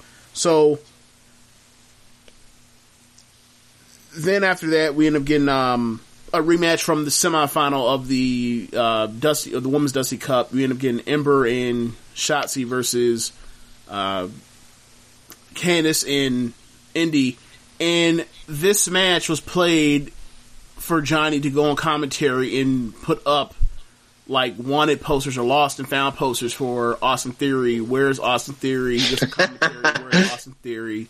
Um, the the match is played like as as just like a joke for trying to do funny commentary, which it was funny, but it was like, well, all right, well, we just got nothing match, and so all of a sudden, gotta go back, gotta go back. Back when they did the Cameron Grimes and Dexter Lumis House of Horrors match, um, when he got kidnapped to the House of Horrors, um, there was a white windowless van. This white windowless van then showed up in the middle of the match, and they cut to it in the middle of fucking action, not a rest hold, not coming from commercial break, or going to commercial break. In the middle of action, they cut uh, to the back of uh, the PC, see this car, this windowless van pull up. Obviously, you think, oh yeah, that's the van from the from the Hollow Scream shit that uh, Lumis did back in October. Austin Theory's in there. Gargano gets up and leaves and goes out there. They go to come back commercial break. Johnny's out there looking around for Lumis, can't find them. They go back to the ring. Um, I don't. You can't keep track of the story because they're so worried about this fucking um, van. Uh, next thing you know, Johnny, while Indi is a legal person, Johnny shows up on the ramp with Austin Theory wearing different clothes than what he was wearing when he got kidnapped on Sunday, which means uh, your boy got changed, which is like violation, major violation. uh, and he had a he had a uh, Austin Theory had a um, a sack over his head. Pulls off the sack and he was like, "It's me! You found me!" He, he had zip ties around his legs and his and his uh, wrist or ankles and wrists. So as they pull off the after as they reveal that Johnny has found Austin Theory, Candice runs off the from out of the fight or from the ring uh, area and runs up the ramp to join them and celebrate. Indi is in the ring, still a legal person, is smiling and happy that that Austin found. She eats a finisher and gets pinned. Uh, so it's like so this match is nothing. This is a comedy gag for um, for for Johnny. It was funny, but it was like all right, well, like I wanted I wanted some no BS. um, so you know what I'm saying? Like, Dexter Lumis yes, thank you. kidnapping a bitch. Yes. Uh, so then we get Pat McAfee inside of a private plane, and he glows and talks about how I told you Adam Cole was a piece of shit. Y'all didn't want to believe me. I was right, and to celebrate my rightness, we will start the trend on Twitter hashtag Pat was right. And then talks about the IWC, and he said, "You guys would have understood this if you guys weren't idiots." But and I was ahead of y'all, but y'all would have gotten. And while I'm sitting there, I'm watching. I was like, "Bro, Adam Cole has always not been shit. You were just a worse piece of shit for like a month or two, or for two uh, cycles. Like I never, I Adam Cole never turned babyface. He just was dealing with a worse asshole. Uh, so whatever. Um, so then we end up getting uh, Kushida in the in the weight in the training room. Um, he is banged up, but he is but he is still clear to wrestle. So as he's talking to a trainer about that, in comes Bronson Reed and says that, look, man, I see you're banged up. You know, keep your head on the swivel. People out here to take advantage of you. But I want to let you know that, like, you know, I know you're not done with Johnny, but I too am coming after the North American title. But you know, respect. So they they bump fists or whatever else, and and then all of a sudden you see in the background you see somebody reading a newspaper, sitting down in the background. All of a sudden you see that newspaper close. And you see Michael Bivens with the biggest fucking smile on his face, like I don't hit a lick. He runs up, he says, Kushida, what you doing here, man? So he goes like, hey, you know, you, I saw you banged up for the Magic Great match, whatever else, but you know, my client Russ Cole, he's looking for some uh, for for a challenge, and you know, seeing that you're still medically cleared, I would I just want to see if you had the the fighting uh, spirit tonight. So he, you know, he's trying to pick the pick the scraps up on the Kushida. So they end up getting Tyler Rust versus Kushida later on in the show. So then uh, you end up getting uh, Leon Ruff versus Swerve, and Swerve is playing this shit as a joke. Like, come on, this guy really, this guy on The former champion. right? On commentary, they're pointing out that Leon Ruff is shouldn't be getting this, shouldn't be dismissed like this because he is a former North American champion. Um, and Bad News Barrett points out like but that's because he's been handed these opportunities out of nowhere. He did nothing to earn that title shot. He got picked on a fucking random wheel by Johnny, and he got it. Like, look at someone like Swerve or whatever else. Like, he got one opportunity ever, and then they close the door on him, and like, and that, and they're like, look how talented this dude is. This, this sucks. So match continues. He gives, uh, he beats Leon Ruff's ass, like in between giving him a couple hope spots, of, of spectacular hope spots or whatever else. And then the end, um, Leon Ruff rolls up Swerve. Swerve freaks, well, he doesn't blow his stack, but like he does the I'm hot, but I'm trying to play it cool type thing. He gets up, shakes his hand, and then stomps a mud hole in, in Leon Ruff. Um, and then as he goes up the ramp, he, he says the same thing that was that kind of way Bear was echoing. It's like, you're a joke. You keep getting opportunities. Where's my opportunity? Or whatever else. As he's going back up the ramp. Um, it sounds like he's right. Because he is. Um, Opportunities. yeah, more opportunity, opportunity guy, WWE. Um, so then we end up getting Kacy Catanzaro versus in uh, Kane Carter versus uh, Aaliyah and Jessi Kamea. This was super duper short. Basically, they beat the hell out of uh, uh, the Robert Stone brand, and then out comes Xia Li with um, Boa. Kacy walks up the ramp and says, "Hey, you know, last week was really weird with uh, the mystical mystical person or whatever else, but The dragon. but Uh, when you say the dragon, I'm thinking of Unleash the Dragon from Sisqo. Unleash the dragon. So, so she's like, "Look, man, I know it's weird, but you know, we go back, and you know, I trust you. I, I trust you, Xia. So, like, just just talk to me. Like, you don't you. Well, how come you're not talking to this community? Is what the fuck's going on? Which is like." How you know when something weird and shit like this will happen? Like that's how you actually talk to someone you know is like, fuck's going on. Why don't she watch the show? So- she should watch the show. that, that she got brain she got abducted and brainwashed yeah that that would help Yeah. um but anyway so then um so then Xia so then she she reaches out to to Xia's hand and Xia takes her hand and then like she puts the mark on her hand that like uh that like the, the homie Shay Fu put on uh put on Xia and Boa's hand before they got abducted and she said next week it's me and you I'm a and basically like you finna get your ass by this brainwashed Xia that you still trying to call a friend uh so that was that so then we end up getting commercial. Then we come back commercial break. We end up getting um, Beth Phoenix in the ring, puts over the history of the Dusty Cup, talks about the you know the women's uh, coming into part history now, and brings out MSK. Um, they do this trying to new day new day ish type of promo where they're like kind of like aw shucks, but like being fun and like interactive with like or trying to be interactive with these two dozen fans. so, um, so then, and also with Beth, like they they both hugged Beth or whatever else, and then all of a sudden they bring out um Raquel and and Dakota. And um, Raquel and Dakota talk about start being with pride about them being the first uh, Dusty Cup uh, women's winners, and then all of a sudden out you hear Shayna Baszler music hit, and I'm like, no, they brought Nia to fucking full sail. They come down, the crowd, the two dozen chant for for Shayna. They don't say sh- boo or shit for for Nia, like just like I expected.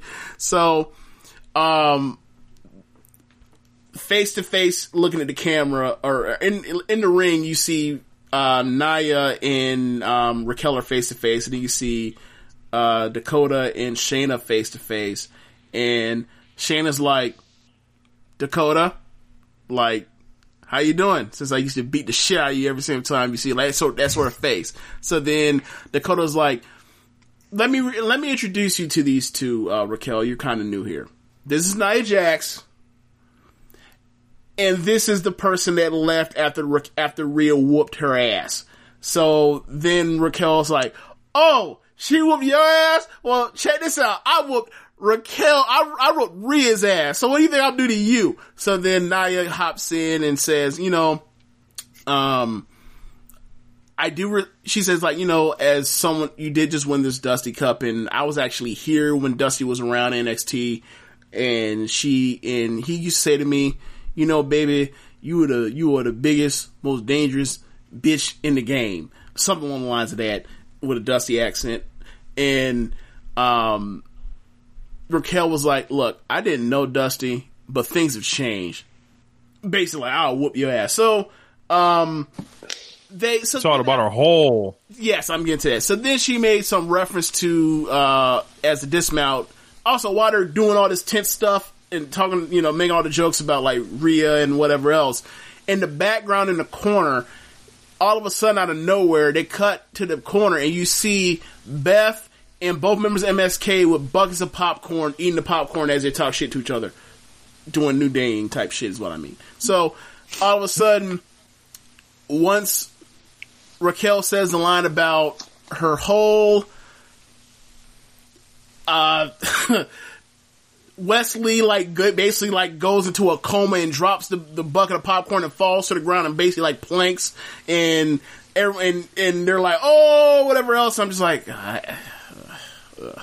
like Man. it wasn't like it was a bad line. But it's like is it, They were they they were they gonna run it to the ground. I don't even know about running into the ground of the thing because it, it had just happened. But it was like I don't I, I don't want Raquel talking about people's holes. I don't want Raquel killing motherfuckers. You know, it was one of those things like I, I don't.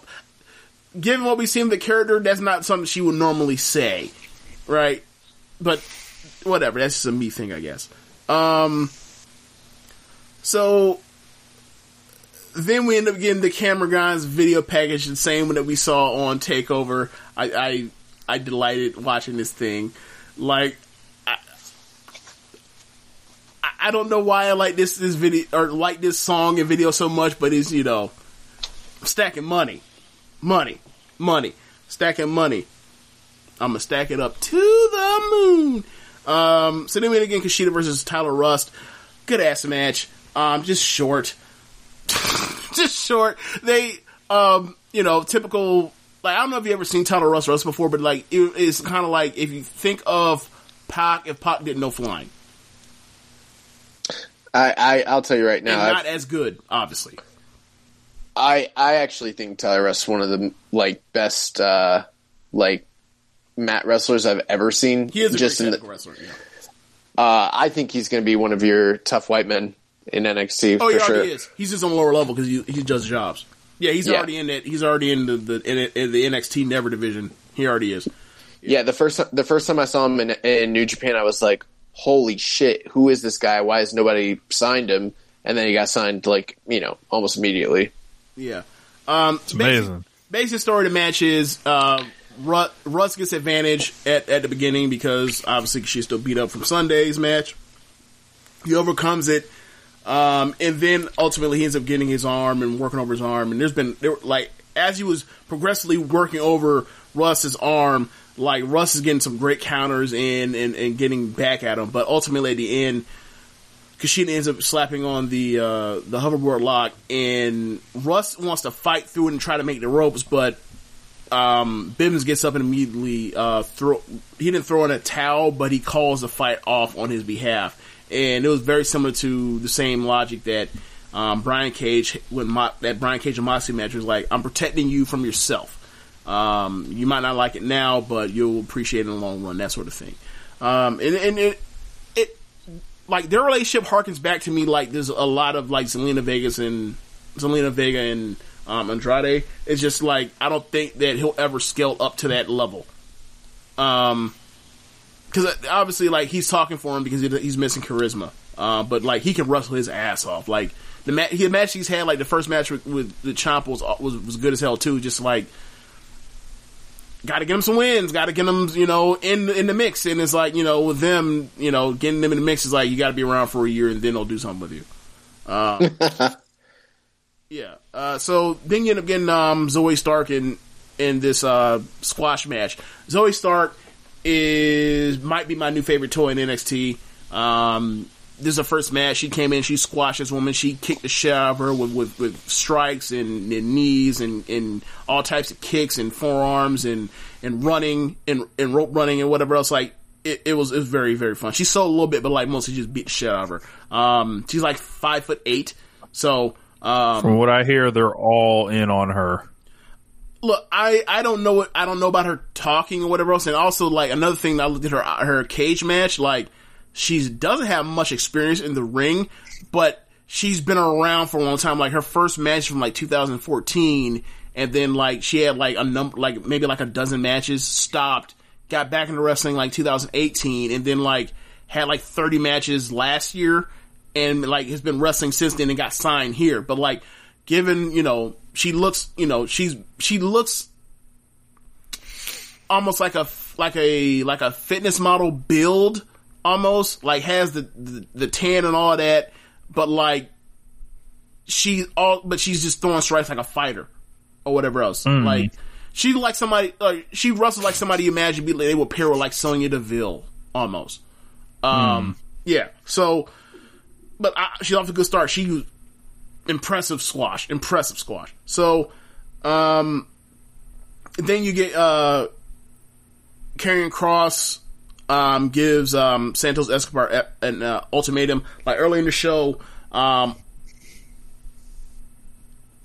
Regal had told us that like you know the match that was announced between Santos Escobar and Kross for this show got moved back one week because of this, and then they show a video of Escobar like getting in his car and saying like. I operate on my time. I'm. He gets. He, he literally gets out of his car, stands up, points at to the uh, shows the uh, PC in the backdrop. He's like, I'm leaving. He just drove the fuck off. Like he ran from a match. So, like Regal told him, the match will be next week, and if you don't show up next week, I'm stripping you of the of the of the uh, cruiserweight title. So, um, Flash. Why?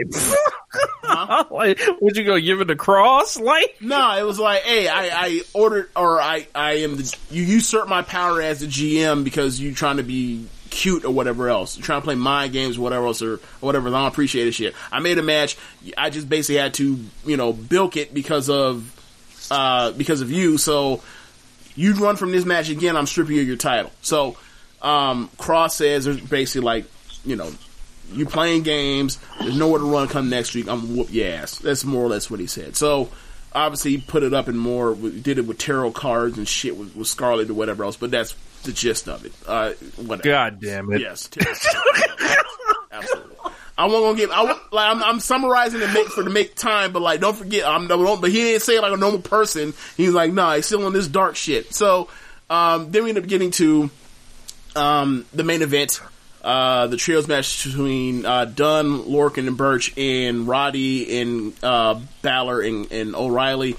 Excellent match. Like quick tags in and out on both sides, getting their shit in, getting it out. Like mat wrestling, ground wrestling, striking. Like it, it was like they, it was like a 13 minute match, whatever else, and they fit like 15, no, not 15, more like 16 minutes worth of shit in it. It's almost like they got their time kind of like, we ain't changing shit. We're still doing our match. So, um, matches, matches was great. And then all of a sudden, um, Adam Cole comes out.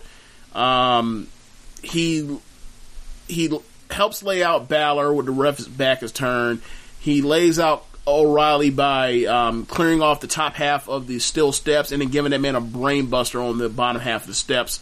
Um, in oh, in um, Adam Cole, like he fucked up his back while doing it. By the way, like while he, He took it. the bump. yeah, basically, you saw it, right? Yeah. Yeah, like he- he basically lands on his back on the edge of the thing. Like, dude, like I don't know what it is with you and and Damian Priest when it comes to the bottom half of these things. Leave that alone. Um, and then uh,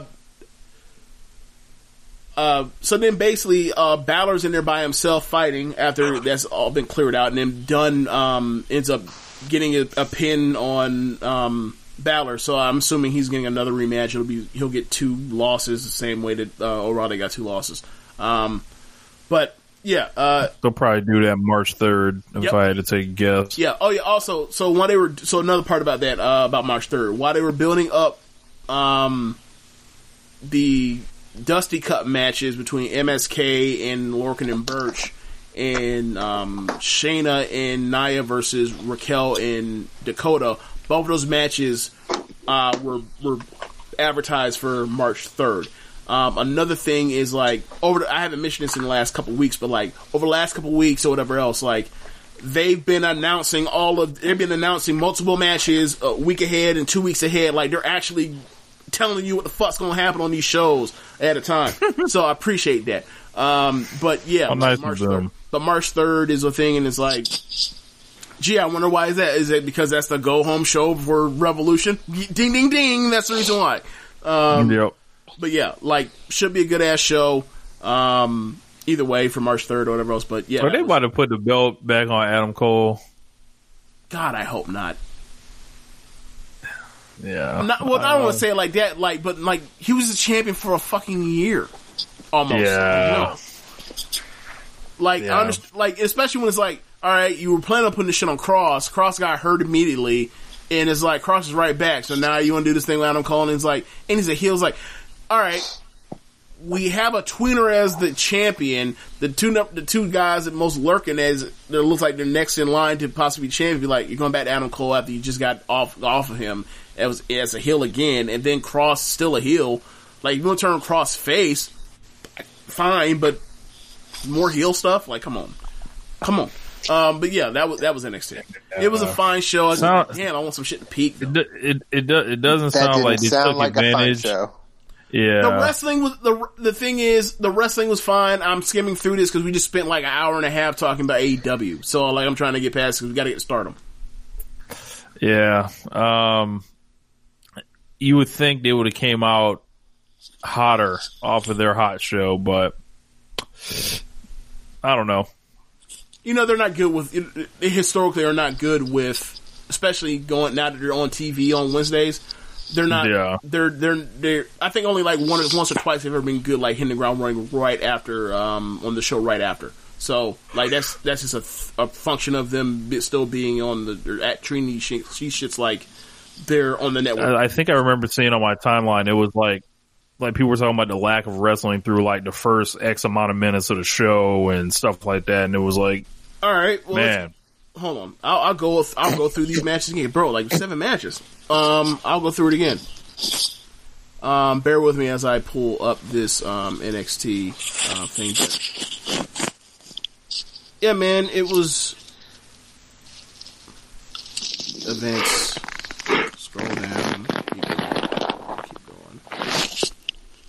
Like for example, the NXT that, t- that we were just talking about, like it got a seven, it got a seven point one on uh, on uh, Cage Match, right? So, right, thirteen minutes for the for the Indy Hartwell and uh, Shotzi match that was played up for Gargano, right? Five minutes, God, and five, thirteen minutes. five and a half. It was a good match. It was a decent match. I won't say good match. It wasn't good as the first match, but anyway, um, Isaiah Scott in, and Swerve goes five five and a half minutes. Uh, the squash match for Kayden Carter against uh the in um in Kacy Catanzaro goes two and a half minutes. Kushida and Tyler Rust goes eight minutes.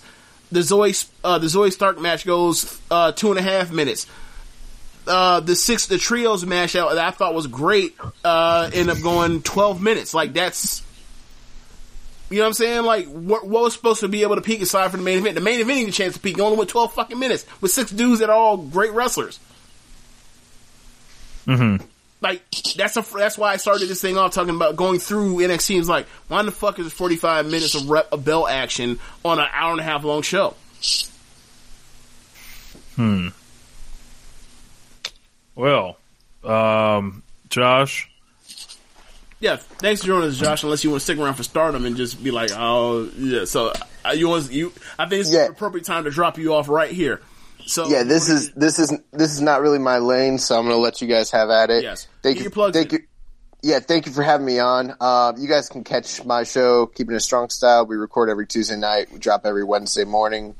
Um, follow us on Twitter. We're at Ki Strong Style. You know, you can chat with us on the Discord and, and on the Reddit, but the main thing is just follow us on Twitter, and uh, you know that's where you can catch us every week. Thanks, man. So Hell yeah, appreciate you coming on, man. All right, see you But guys. without further ado, James, hit the music.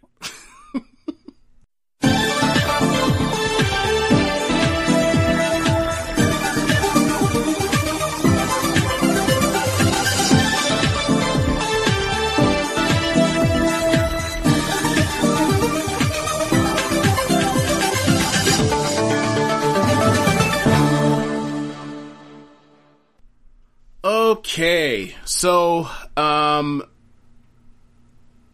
we are we talking about the uh, Valentine's weekend Korakuen Hall shows from the 13th and the 14th. Um, a lot of good ass wrestling on both of these shows. I don't know which one, which show I liked more. Probably the second one, which is saying something considering like you know the the the S- big SWA match, the big white belt match on the first show, but like I like the depth of the second show more. Um, uh, I'm trying to think. How, so, which matches did you see, Rich? So I saw the first two. I saw the Shuri and Azumi match, and then I saw the Julia and the Kid uh, match. I was kind of in and out of that one, so I probably need to like watch that again, Okay. like to get like a closer view on it. But I, I saw enough. Okay, But Um, Shuri and Azumi, man, just right out the gate, like just just rolling around. Like I think, I think in this the the great Azumi Starlight Kid, you know, uh, you know the Great War Uh-huh. between them. I guess I think I'm gonna be riding with with the Team Azumi. like you know, it's very similar to when people talk about uh, LeBron or Kobe, and I'm like, I like both of them. I like one more, but I like both of them, so I'm not going to be on one side or the other. Uh, but yeah, I, I like Azumi more because I Azumi just a just a a better athlete and more fluid, and she does she does stuff that I think Oh, that, smooth. yeah, she and she also does stuff that is like and gets to certain spots on the floor that's like that is stuff that that's kind of like outside the box type of thinking for her matches, whatever else. And like, I think that I think there are uh, I think there are things that are important that Starlight Kid's better at than Azumi. Like, she's more like naturally charismatic in a traditional way for wrestling. Um, she's obviously a she's also just a a, a better overall babyface, and I think her matches are more conventionally tight as far as sto- from a narrative for storytelling, but like just on flat out work, like nah, Azumi's got her. Um, but the thing is, like Starlight Kid was so good in the end of last year, like from the Grand Prix to you know being in the tag league with with, with Mayu, that is like you know that's the reason why she ended up getting nominated for the um for on our awards for you know wrestler of the year. Um, like she was the eighth person.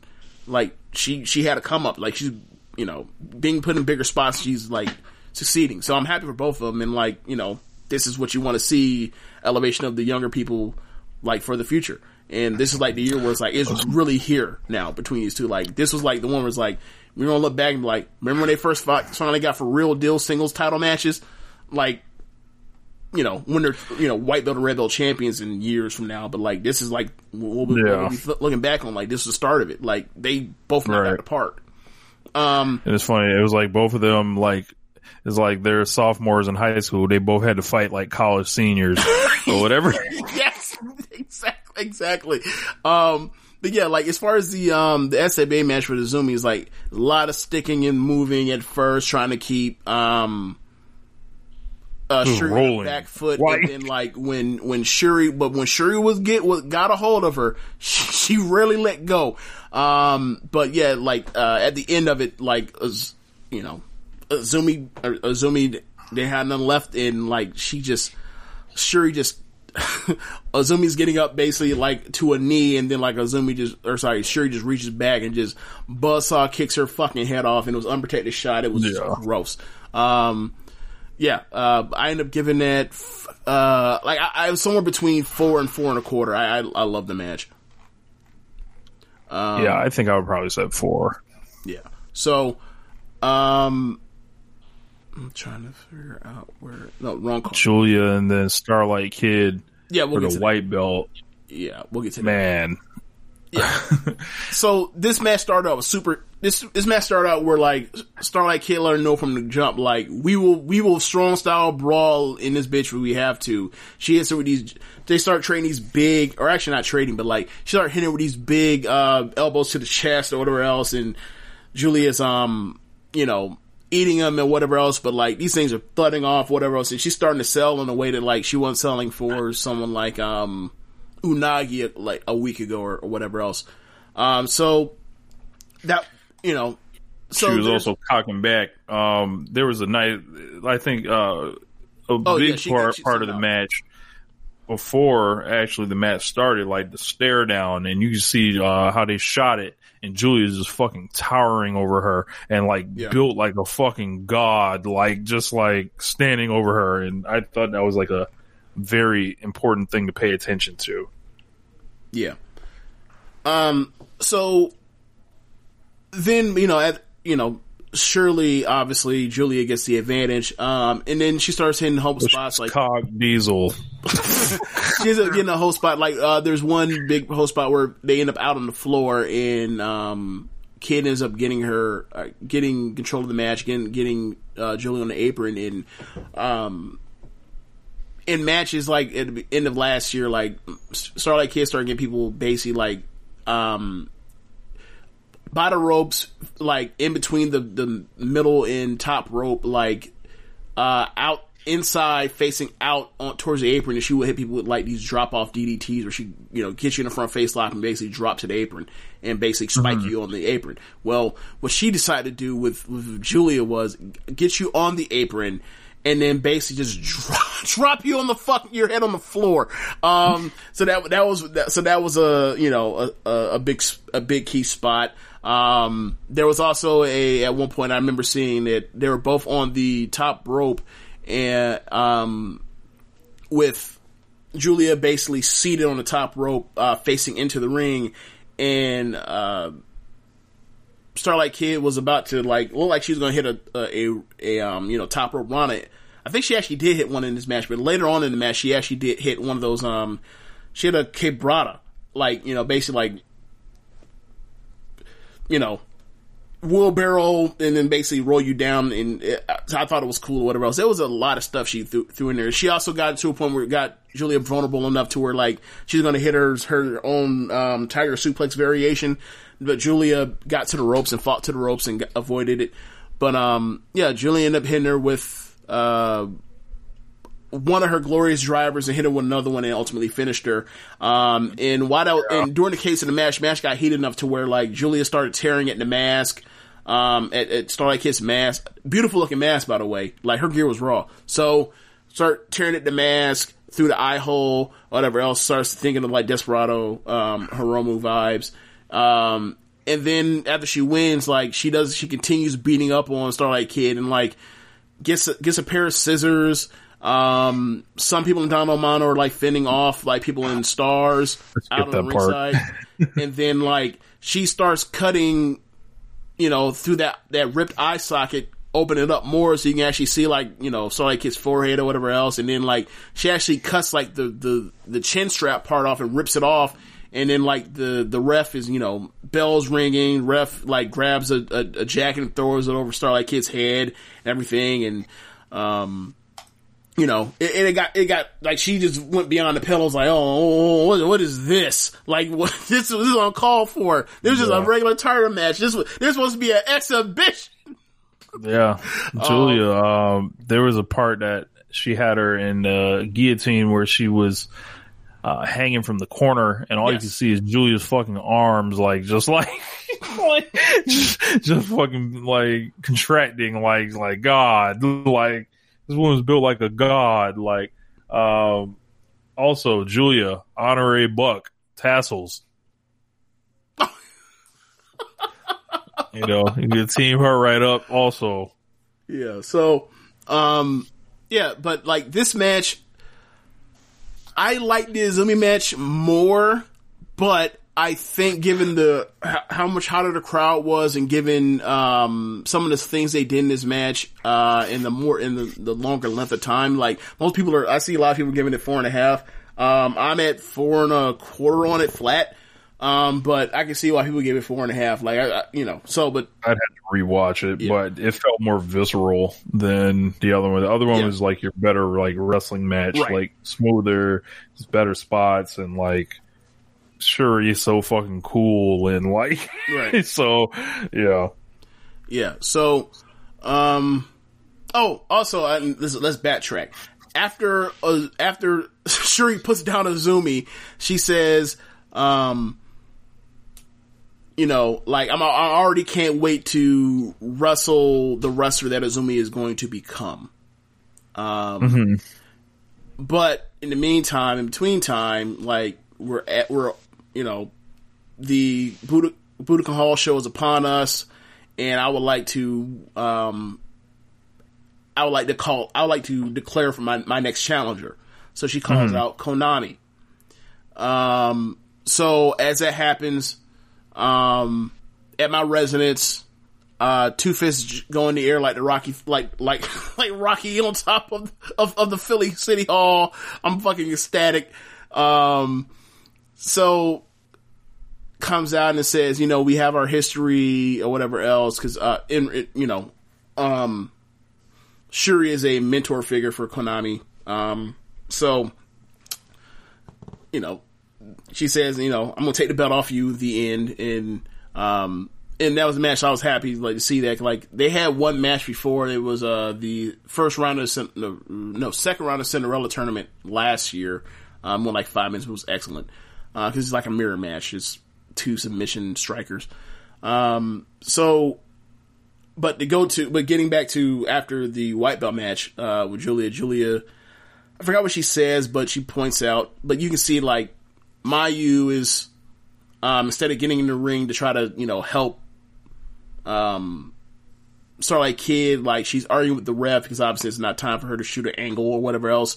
Um, Tam is there, but Tam normally sits like in a she sits out I want to say in the crowd, but like sits in a section like by the crowd during like um during like main event matches or whatever else. So um Julie gets on the mic and points out like, you know, I just took this mask and, you know, at Korakuen Hall or not Korakuen, at Budokan Hall, like I'm gonna I'm gonna have your blonde hair or whatever else. Uh and then, you know, did the sign off, you know, Donna Del Mondo. That was the first night. Um Don Del Mondo Goon Squad. Yeah. So, oh, hold on. I'm trying to think. Is there anything else I need to point out from this particular card? Oh, um, yes. Am I tripping or was Rin Kadokura on this show? Yes, she was. She was Okay. tagging with Mayu. That's actually what I was going to get to. A point I forgot. Um, yeah, she was. Um, she was tagging with uh with Mayu against um Tam and Unagi. Um, there was a bit bit of business after this match. Match was all right. Like it was, it, it was good, but it, I wouldn't recommend it. Um, so ultimately they end up pinning, or uh, I think Rin, either Rin or Mayu end up pinning um Unagi.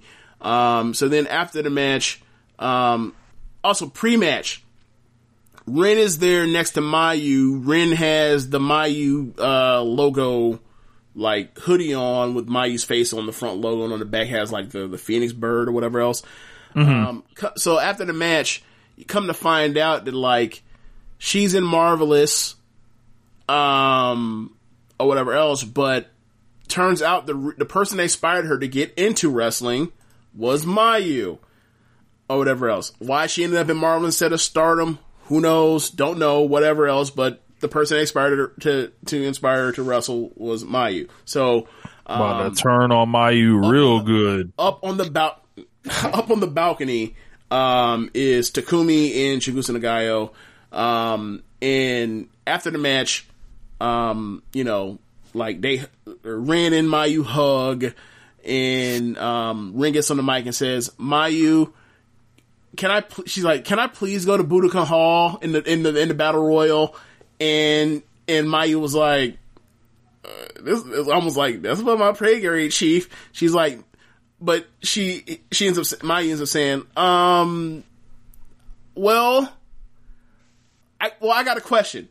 Looks up and looks up at the balcony and is like, Chigusa, will you be in the will you will you be in the Stardom Rumble at, at Budokan Hall? Obviously, you know Chigusa, you know maybe the most famous Japanese woman wrestler of all time. Crush one half of Crush Girls from the eighties.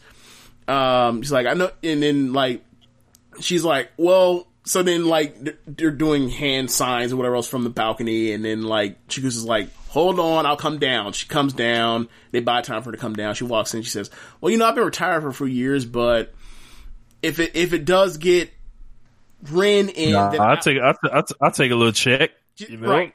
Like if it does get Ren into the battle royal and I and it's her dream, then I'll then I'll do it or whatever else. So you get Ren in, and you also get um uh, you also get uh Chigusa Nagayo in, which is like very important to get a crush gal on a shit to draw. Like any big show you do, you got to go get either Lioness Asuka or Chigusa to help that shit draw. That's been the case for like the last thirty years of professional wrestling in Joshi. So, um, yeah. So, I remember, you know, she's well, you know, she also had got she also she was the person that ran Gaea before, you know, um, like the very end of like Joshi drawing big. So, um, trying to think what else. Oh, also on this card, it was uh, it was um, B versus Tall Saya. Very good match. I gave it four and a not four and a half. My God, three and a half. so it's, a Oh, big, it's a big fucking difference. Oh, they had a classic? No, relax.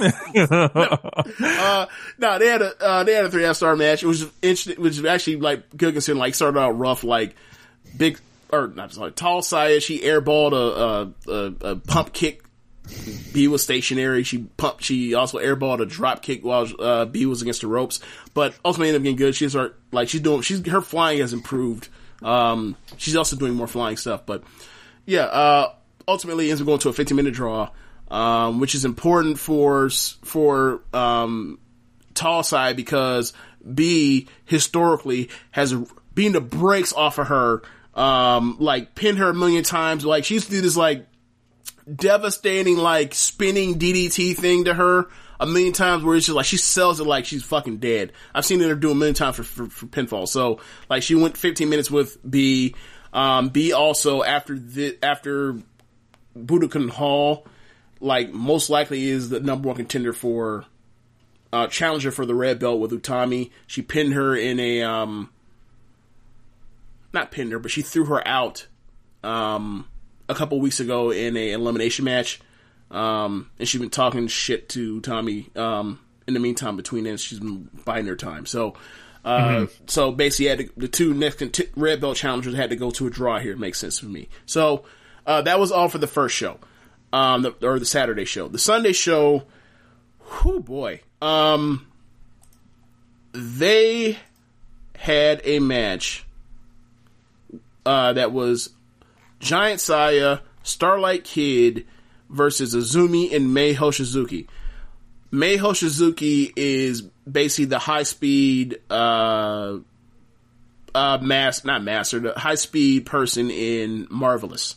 Um, she, she was with Rin and Takumi when they wrestled, uh, Azumi, Momo, and Utami back in like October. And, uh, and she pinned Azumi to get a high speed belt match on one of the on the, I think it was the Osaka show, the Osaka Big Show. Um, that I, I think I gave it four flat stars. Like she she's not as good as Azumi because she doesn't do as many crazy things as Azumi, but like as far as like smoothness and being able to run in the ring and quickness, quick twitch and all that kind of stuff, she's she's about equal. So like Ah. yeah, so it's it's Azumi versus another uh, with another Azumi versus Starlight Kid in Big Side. This match was fantastic. Um, you know, Starlight Kid in there with May. It was like you know, it was like another version of seeing Azumi ver- versus Starlight Kid. Um, it was great. All types of flip stuff. You you love the shit out of this match, Rich. Um, but Yeah, uh, I up, I think I gave it three and three quarters. Um, I'm looking at Cage Match right now. It has a 7.4 on 9 votes. So average rating for that is, yep, three and three quarters. Yeah. So anyway, um, I, I would say check that out. It's only 11 minutes. But, um, underneath that was Mayu versus Unagi as Unagi goes through, I think, I think this was her third match in her seven trial series. Um, this match is like three flat or three and a quarter. And the whole match consists of Mayu just beating the ever loving shit out of Sayaka, dis- disrespect kicks left and right, um, just, just basically gumming up anything she tries. Uh, she's, uh, U- U- Unagi's fighting from her knees half the match as Mayu's just kicking her in the face and in her ribs and on her back and, you know, all types of stuff. Gives her a tombstone. Um, just, just, just, just destroyed her. Just destroyed her. Um, but then, uh, the, uh, sorry, the main event of this, of this card was the four way match. Um, it was the two, mem- the, the Budokan white belt, um, members or the two people in that match, Tam and Julia, and then the red belt um, for Budokan, Utami and, and Saya, and or Tall Saya, and it was interesting what they did. Like it was a four way match, but they basically treated it like it was a tornado tag, except like not that people were teamed together, it was that we were paired together. It was like Tam and Julia were in the match, and they mostly don't give a fuck with beating Tam and Julia up, and then Saya and Utami were in the match, and they were only really most concerned with beating up Tam, or sorry, beating up uh, uh, Utami and uh, Tall Saya. Like there were obviously there were moments where they got in the ring and they you know did a couple spots or whatever else. Like there's a moment because you know um, Tam, not Tam, uh, when Tommy and Big Side were a tag team, so they did some spots on Tam. But ultimately, like, it means like, I'm, I'm not concerned about y'all two. I'm not concerned about y'all two. I'm here to bust the head of my opponent at Budokan Hall. And it was excellent. Show me my opponent. Yes. Uh, so it was excellent. Like, uh, I ended up giving the four flat stars. The finish came on, um, it basically broke into a four way, which it was, where it was big move, ne- next person gets in big move, next person gets in big move. Um, Julie, or Tam had Julia, uh, dead to rights to pin. Utami comes in and lays out Tam, and then, um, Sai, Sai that had got laid out on the floor comes in, hits a springboard Hurricane Rana for the win, and pins Utami, which she desperately needed that because as we talked about it on the show uh, on last you know last week or two weeks ago, it's like there's no reason to buy this, so you got to give her everything. So you got to give her. You have she has she can't lose for two months. Like she can't or she can't So lose you- from she can't lose from the start of this year. She can't you know uh, and she has to pin the champion. So that was Utami's first uh like pinfall loss since she's won the belt. So you saying they built her up way better than they built the Miz up? Oh, absolutely, absolutely. Yeah, yeah, yeah. Um, so, um, so that was the undercard. The main event of this card was the tag title match between um, B and Konami versus Himeka and Maika. Um, the storyline for that was that um, Himeka had a title shot with Natsupoi. Natsupoi got pinned. She said, "Fuck that! You ain't pinned me. Run it back, and I'll pick a better DDM member." That's Run basically the back. storyline. Yes, No run it back. Yeah. So, uh, I, this is one of this is one of the better like, uh, um, this is one of the better like tag matches for or tag title matches in Stardom in the last like year or so, like ever since like the pandemic or whatever else. Like, um, the match is basically B starting out as B and Konami working over Maika's arm. Maika selling is this is the best I've ever seen Maika sell. Like she saw like she was legit hurt. They work over her left arm over and over and over. Just Konami's having a field day. B's having a field day. Um, it sets up a hot tag for for Himeka. Himeka gets in and um, she runs wild for a while. She ends up doing the her uh, double rack spot where she gets two people up in the in the in the corner, lifts them up, and double racks them like she Lex Luger, like she's Lex Luger.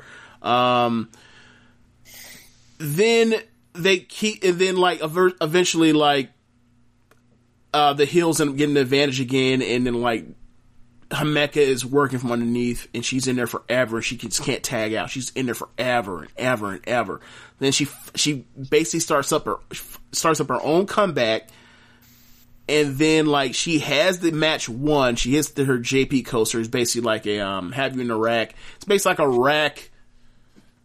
AA is basically except it doesn't come to the side. It comes over the front, and it's a sit out deal. So she calls it a JP coaster. So she ends up hitting her move. She goes for the pin. Kimai Oedo Tai is around the ringside, but they haven't cheated at all. Like they've gone like f- probably at 15 minutes, no cheating at all. One, two, she's dead to rights. Three's about to come down. Man, Konami grabbed that fucking ref and yanked his ass out to the floor. Now this is like the this is like the first time I ever liked that spot ever. It was because it was like it wasn't like they done cheat. They've cheated a million times in this match. Just Russian throwing their asses out, and then something happens. It was like they've been sitting there, they've been chilling. They had, and then all of a sudden, like the person that was actually in the match did pull, yank the ref out. Get in the ring, start using weapons or whatever else. The rest of Donna Del Mondo clear out the rest of the uh, Oedo Tai. Get ref gets back up. B and um, Himeka go back and forth. B B hits her with big move after big move after big move. She kicks like out of two or three different things. Eventually she escapes, uh, ends up hitting the JP coaster again and gets the win. She's in tears. She's so happy. That's the first time she ever won a belt in stardom. It's, you know, she's been around since June of, uh, of last year. Um, her and Mike are the tag team champions. I don't know who the fuck finna beat them two. That, they ain't nothing but ruffians. Um, but yeah, um, so, they win. I, I think gave the match uh, four flat stars. Yeah, I gave the match four flat stars. Um, so they're super happy. B in Konami walk off. No Konami, knowing that Konami already has her match, her title match at Budokan Hall. So I was happy for them. And then the record screeches, and Natsuko Tora picks up the mic and says, "Hey, I think I think the way you handle this shit is all half-ass. You lose, you get a new tag partner. That's bullshit. When I cheat and get intentionally disqualified we're about to lose, Saki doesn't throw me away because I cheated and and, and put add loss to her record. The crowd claps like, "Yeah, you are a good friend, Saki. You have stuck around this piece of shit." So she says, "You know what? I I I want a title shot because you were asked. You got you know, you got title shots you deserve. I want a title shot at Budokan Hall. So, Maika and, um, and Himeka will defend the goddess titles against, um, Saki and Natsuko. Hopefully Natsuko's not on that fuck shit on this, on this card, whatever else. Like, so whatever. Like, that's the match. Um, whatever. Like, I, I wish it had been a, another team, but whatever. Um, that's the card. So, do you want to go over? Do you want to go over the uh the Budokan Hall card because all all eight matches are already up now? Or When announced. when is it? When is it? it is on March third, a Wednesday. Man, March third. Something about that day, huh? Hey, they had their shit announced like back in New Year's, Or actually November, I think, or whatever. So whatever. Um, Man, And also, look, they had the date originally never moved. AEW moved the date. um, or actually, no, I'm thinking of I'm thinking of Revolution, not not uh, Dynamite. My bad. But yeah, so um, card order. The first match is the high speed match between Azumi and Natsupoi. That match is gonna be a banger. should be great. Yep. Number two match. Um, I think it's. I think they're calling the first two matches. They're dark. They're they're considered dark matches, but they're not calling them dark matches. Call them like prelude matches or prologue matches. Is like it's a pre, whatever whatever Rossy. They're, they're dark matches. So um, there will be they will be aired. You will see them, but they're, they're considered like the top six matches, different from the bottom two. Yeah, So- I, I think I want to watch this whole show. oh my god, this card this is gonna be a show. This is gonna be a show of the year contender. Like I don't think there's gonna be ten shows better than this, or even eight. Um, but anyway, in the world this year. So unless we get clap crowds back and something changes, so number the number two match is uh the the, the tag match we were talking about Himeka and Maika versus Natsu Natsuko and and Saki. Um, the third match is the Stardom Battle Royal, so it'll have a bunch of old heads from Stardom, some legends from Joshi legends, or whatever else. It'll have um, Uh, it'll have some of the marvelous women. It'll have Chigusa Nagayo. It'll have Kyoko Inoue, Inoue, one of the few women uh, Observer Hall of Famers. It'll have Momoe Nakanishi, who was uh, one of the old heads that was in the No People Gate Battle Royal that you saw. Um, Okay. It'll have B, Starlight Kid, uh, Lasaya. The police gonna be in it. God, fuck, no, he's not in it. No, they, they didn't invite. they didn't. They didn't get the invite. Um, Ozaki-gun, no, no Zaki Goon. Um, trying to think who else in there you wouldn't. know. Hiroyo Matsumoto. Yes, she I, is in I it. thought I Yes. saw her listed. Yes, Hiroyo is in there. Yes, um, which made me happy because um, I wish she did. I wish she uh, was available to do more Stardom, but apparently she isn't. Like I think she, I, I would love to see her versus Utami or Maika or Himeka. Like any any of the Host of and shit. I'd love to see her in here doing it. Um, so anyway. Uh, that's the third, that's the, the quote unquote. Oh, also Yuzuki Aikawa is in there, the biggest draw in Stardom history. Um, so that is the first match in theory on this card. That's, that's really the third match. Um, then from there, you end up getting um, SWA match Konami versus or Syuri versus Konami. That match gonna be great. Um, then you end up getting. Um, I think they're calling the matches aren't title matches, like basically like Mayu and Momo's matches. They're calling them like Stardom anniversary matches or whatever. So um, after that, you end up getting Momo versus Nanae. Um, that match is gonna be that's gonna be fucking fantastic. Uh, Then Yoshiko versus Momo. I think I got the order wrong on the SWA match. Oh, not- I thought it was Yoshiko versus Mayu. it is Yoshiko versus Mayu. That is the third. That is uh the the sixth match on the card. Okay, I thought it was, and then it's Momo versus Nanae. I think Momo versus Nanae goes on before. It doesn't matter. Whatever. I'm just laying out the card. Uh, you'll the order will get. You'll see the order eventually. But um, I know the last the the uh, semi main event is going to be the red belt match. Um, Utami versus uh, Tall Saya, and that's.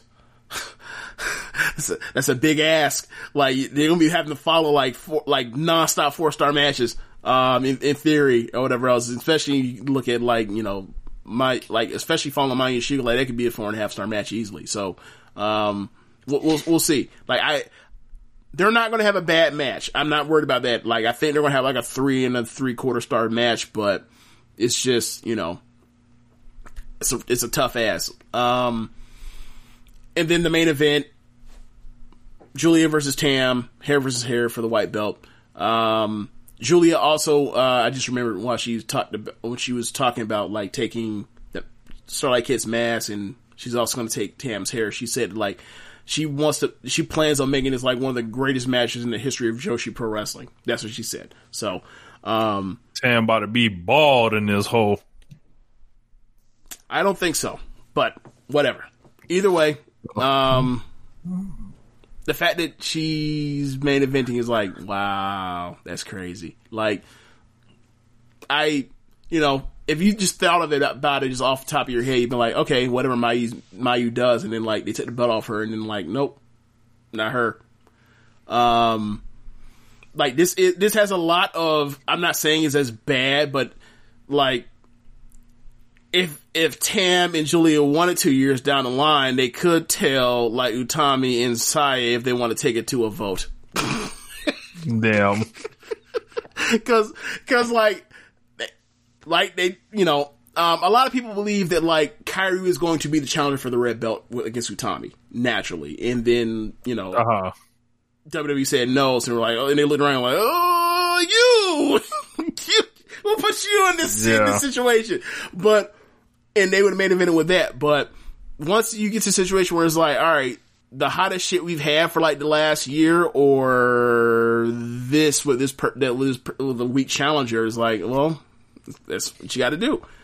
Um, but yeah, either way, I mean, I, the, the card's gonna be loaded card or card card is loaded like just a bunch of like can't miss matches all on all on the card.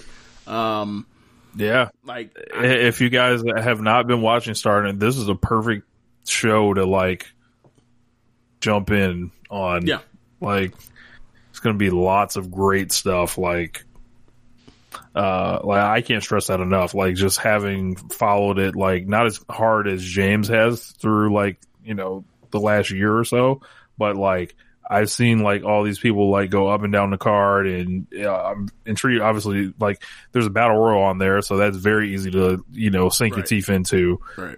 Um, they've got returning people in the promotion, which are invaders in there. They've got title matches, and they've got um, you know just just regular people that are raw on the card. So um, definitely like pay attention to this show.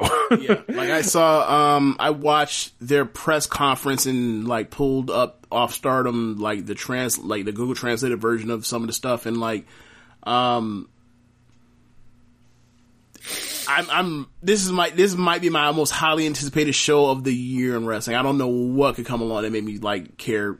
That would be like, I can't wait for this shit in the same way. Like WrestleMania, fuck out of here. Like, no, no, absolutely the fuck not. So, but, but yeah, like, um, yeah, like if, if, you know, if you've heard me rap, talk about this stuff for, uh, any amount of time and was curious about this stuff, like, as you say, like, this is a perfect point to jump off on and watch it. Like, I'm going to try and watch it live. I've never watched a Japanese, uh, show live before. I may watch this live. Um, I am coming up with a way to watch it. I am figuring it out, but, um, either way, you, you mean you mean you about to be located in Okinawa, Japan for the day, or quite, quite possibly, quite possibly. Tokyo? Um, yeah. Which city? Yeah. Um, if, I mean, if not, um, if that's not what your, y'all steez are like, you know, um, it, they're going to, uh, reimagine is going to be uploaded eventually, like in the next, uh, like a, a day or two after, like, and a lot of people are, you know, Western fans put emphasis on like, if you, uh, if y'all gonna do, you know, if y'all are gonna, you know, get this shit out and your plan is to make as much money as possible in the Western front, like, you need to get this shit out, you know, and have a, a function for live pay-per-view, like, people will pay pay per view for this here, not just in Japan. Mhm. Like it's already going to be a pay per view in Japan, but but Western wise or whatever else, like like you have the card for this. Like this is your biggest show of all time. Like you have There was the card. once a, there was once an artist uh, named Young Fella. He once said, "I'll pay for it." Like, Oh and that's my like God. that's kind of like the similar thinking here. That is. Uh, well, you too, Tampa. That is. Yeah. oh my god. uh, you know, i- if y'all don't know what I'm talking about, just type it in on YouTube. You'll oh see. Oh my god. I put out a late call for some questions, uh, probably like at six thirty. We got a couple responses. Okay. So, um, Muzza, he has two questions. He says, "Is every world champion better than the Miz?" Ooh, every world champion. Yeah, he gave me a list. How low are we going on this? So we've got Kenny Omega, Right. Kota Ibushi, Yep. Roman Reigns, yep, Rich, Rich Swann, yep, Keiji Muto, Suama, Rush, Nick Aldis, Jacob Fatu. That's what he gave me. Utami. Utami. Yeah, bell to bell. Look, abs- look, Kenny Omega again, uh, Triple A World Champion. oh man, yeah. I mean, yeah, bell to bell, absolutely. Um, all the people are better. Like, I mean, I, I, I didn't watch the the um.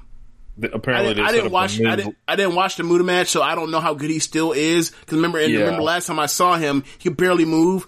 But you know, he had some surgery done or whatever out. else. So like, he, I, I heard he moves. He's back to being like sudden uh, One- Muto again. W- one thing uh, um, that I might find myself wanting to get into is Noah. I keep just hearing like great things about it. Like the I hear the work rate is like, you know, Yeah. What what we feel like New Japan is, you know, has has been hit or miss on lately. Like Noah's been cleaned all that up from what I'm hearing. Well, you got to you look at um Voice of Wrestling. A lot of veterans. yo, you look at Voices of Wrestling where they ended up finishing. I think, I think after you know, after New Japan, AEW, Stardom, and WWE, I think they finished right after that, right?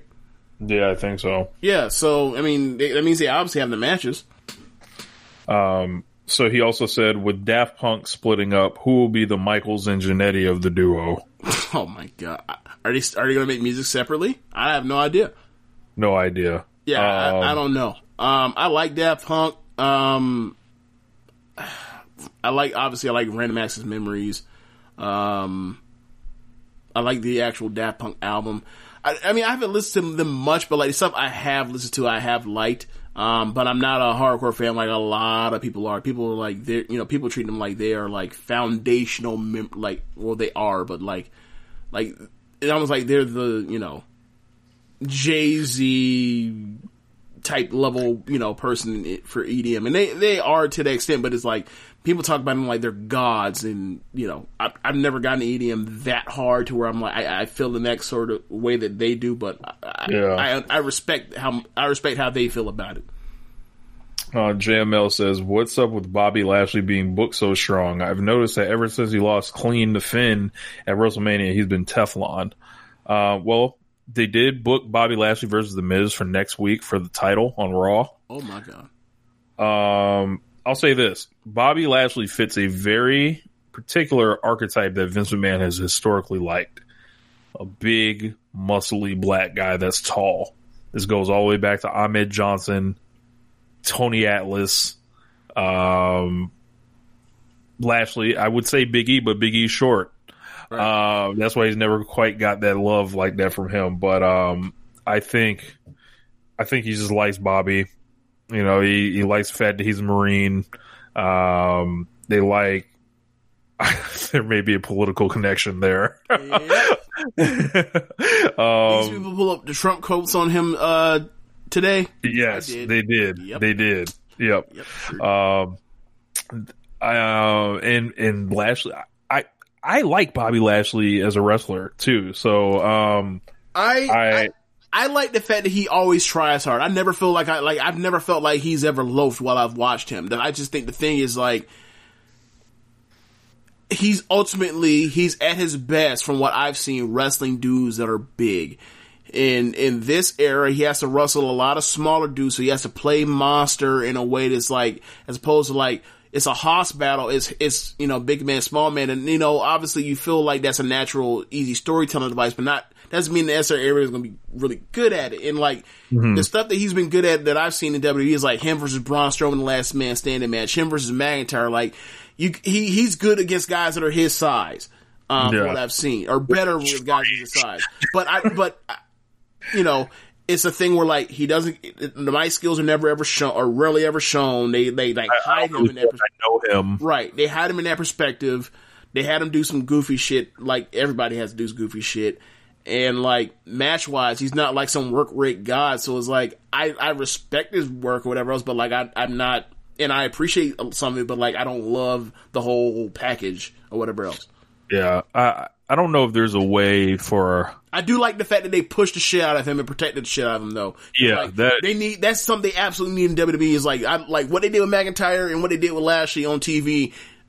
Could, for all the shit we give them, rightfully so, they got those two things right. Protect motherfuckers, and then eventually let them fight on the biggest show of the year or something approaching that. if it ends up Lashley versus McIntyre, like, I'll be into it. Like, that's, Yeah, same here. Especially because they gave us that little taste um, after WrestleMania last year, and they had a they had their way to get out of it. And they and remember we were clamoring for them to do it. Like we're they gonna get back? Or at least me, I was like, when are they gonna get back to this? That shit was raw. We're they gonna get back to this? And like now it's like, okay, okay, I'm with it. If they if that's what they do, I'm with it. Like the Sheamus thing, I I you know I don't I you know Sheamus and McIntyre. I like what they did in the cell, but like I I don't think I like that more than that match that Lashley and um, McIntyre had uh, in 2020. Yeah. Um, and the last question comes from MJ Does PR. He says, please discuss a commentary fart during Kong versus Ryo. Has that ever happened to you when you've recorded? I did not notice any fart, uh, cause I was watching on my phone. Um, so I, I must have missed this. I didn't have headphones in. Yeah, I thought it was Taz doing a comical verbal fart. I, don't, I didn't think he actually ripped ass for real. Maybe he Yeah. did, but like I, because because it, it dropped in like a perfect time for like like it was almost like you know like uh like oh that shit sucked and it made a noise like that. That's what it seemed like. Gotcha. But Yeah, maybe man. maybe I mis- maybe I mistook that. But either way, it's like I, I never thought I'd be asked about comment uh, commentary farts during wrestling. I never thought I'd get asked that question. Wow. Yeah, I, I'm sure I've let it out before on air, but y'all will never hear it. Yeah. Wow. Uh, oh yeah. By the way, um, on commentary for the um, the Stardom sh- for the Budokan Hall shows. Uh, Kira Hokuto's doing commentary on uh for the pay per view too. So like, they, Nice. like they they done like Open up your checkbook. like, like the only motherfucker missing is like Manami Toyota. like so as far as that, some involvement with this. That's And about it. Kong. I, I didn't see Aja Oh, Kong. Kong's not gonna be. in there. Remember, Kong and Rossy got Rossy, beef yeah. over the over Full uh, beef. when when they both left. All Japan Women's to start Arsion, and then like there was up, you know, like they lost or uh, Aja Kong lost control, and Rossy still had control, and shortly after that, Rossy left. So it was like they've had like they've had bad blood for years. Like Rossy and like Chigusa Nagayo had bad blood for a while, but like you see her in Marvelous now, and Takumi and Ren and May, but like that, you know, that's kind of been smoothed over. Like the the, the old country beef that will that seemingly will never be settled is Aja Kong and, and Rossy. Yeah. Like hell, even even Anaya and Yoshiko came back. Man. They gonna have to figure it out. You know, we we gonna have to get uh Kong back in this bitch. You know. yeah. Um. Yeah. Uh. Is anything else? Man, um, trying to think.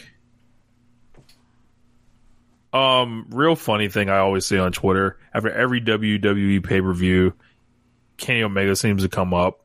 What happened to WWE fans, um, I think they started sending out the WWE fans started sending out the Miz greater than Kenny Omega, um, Uh.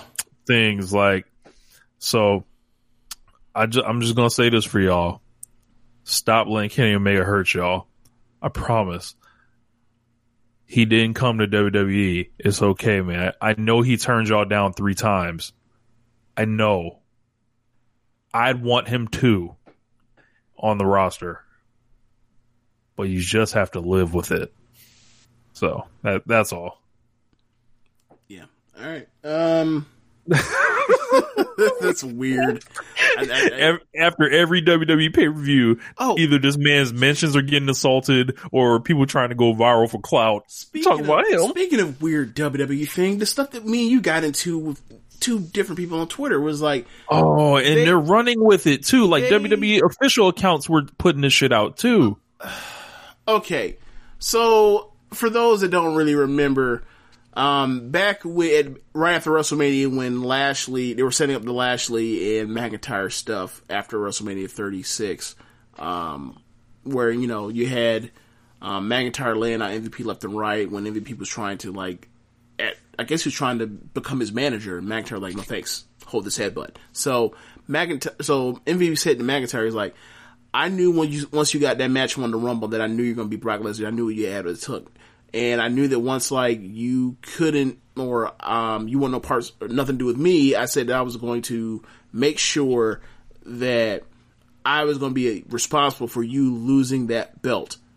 So then you fla- flash forward to last night, and you look at the the cahoots that Miz and Lashley were in, and people played back that video and were like, "Look at the long form storytelling that they told like ten months ago to get to this point, and they actually pulled it off."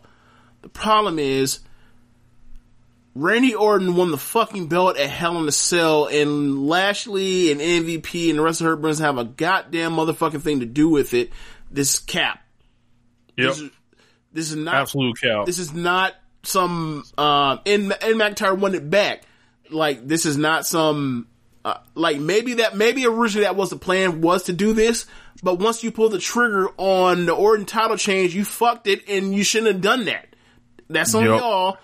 And uh, not on y'all. That's that on, happened. That's on them. It happened. We got the picture. and y'all don't have to lie about it. Look, in look, Randy Orton held the WWE title in 4K. So, like, Yes. in Y'all don't have do to lie about this. I So- promise. You do not have to do this for clout. people so people have are pretending this shit didn't happen and have turned to, like completely just like denying reality to say that this thing is is something larger than it actually is when reality is like look man you don't need that all you have to do is point to like look they did have beefy screwed them that's cool or whatever else like that like this is the next chapter but to say this is some overarching thing is like in the way that they're doing it and portraying it is a lie. And there's no need for that. Like WWE does do long form storytelling at times.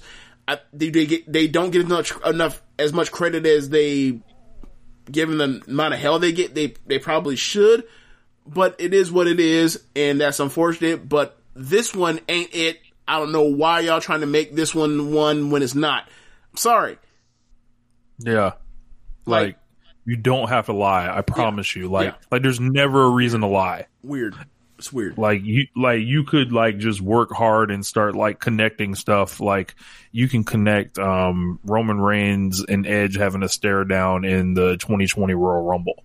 If you want to say something like that, oh, I knew these guys would one day, you know, get to it, and you know, maybe the case, maybe not, but like it's a whole hell of a lot That- better than Yeah. hey, there's visual proof that, and like y'all know damn well, like that he lost the championship Right. in the Hell in a Cell.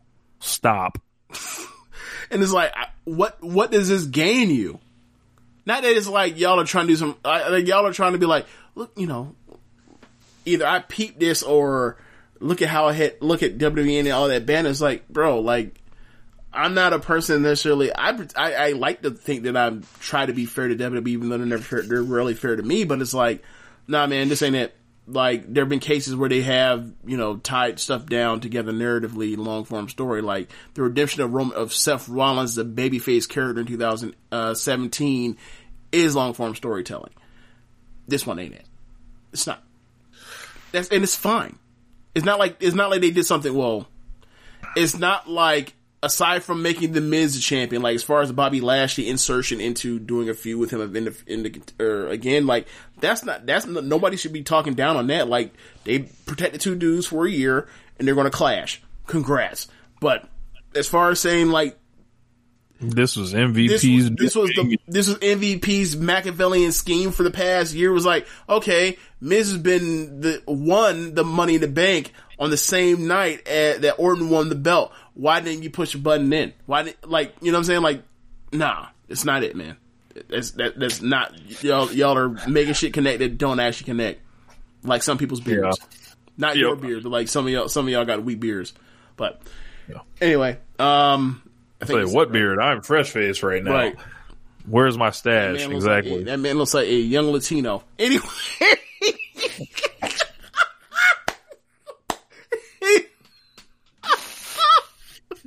anyway, that's it of the show. They should have That's raised it. over. They should have over. Fuck that. End, end, end the show. Fuck that. They, they, they know where it's at. Later.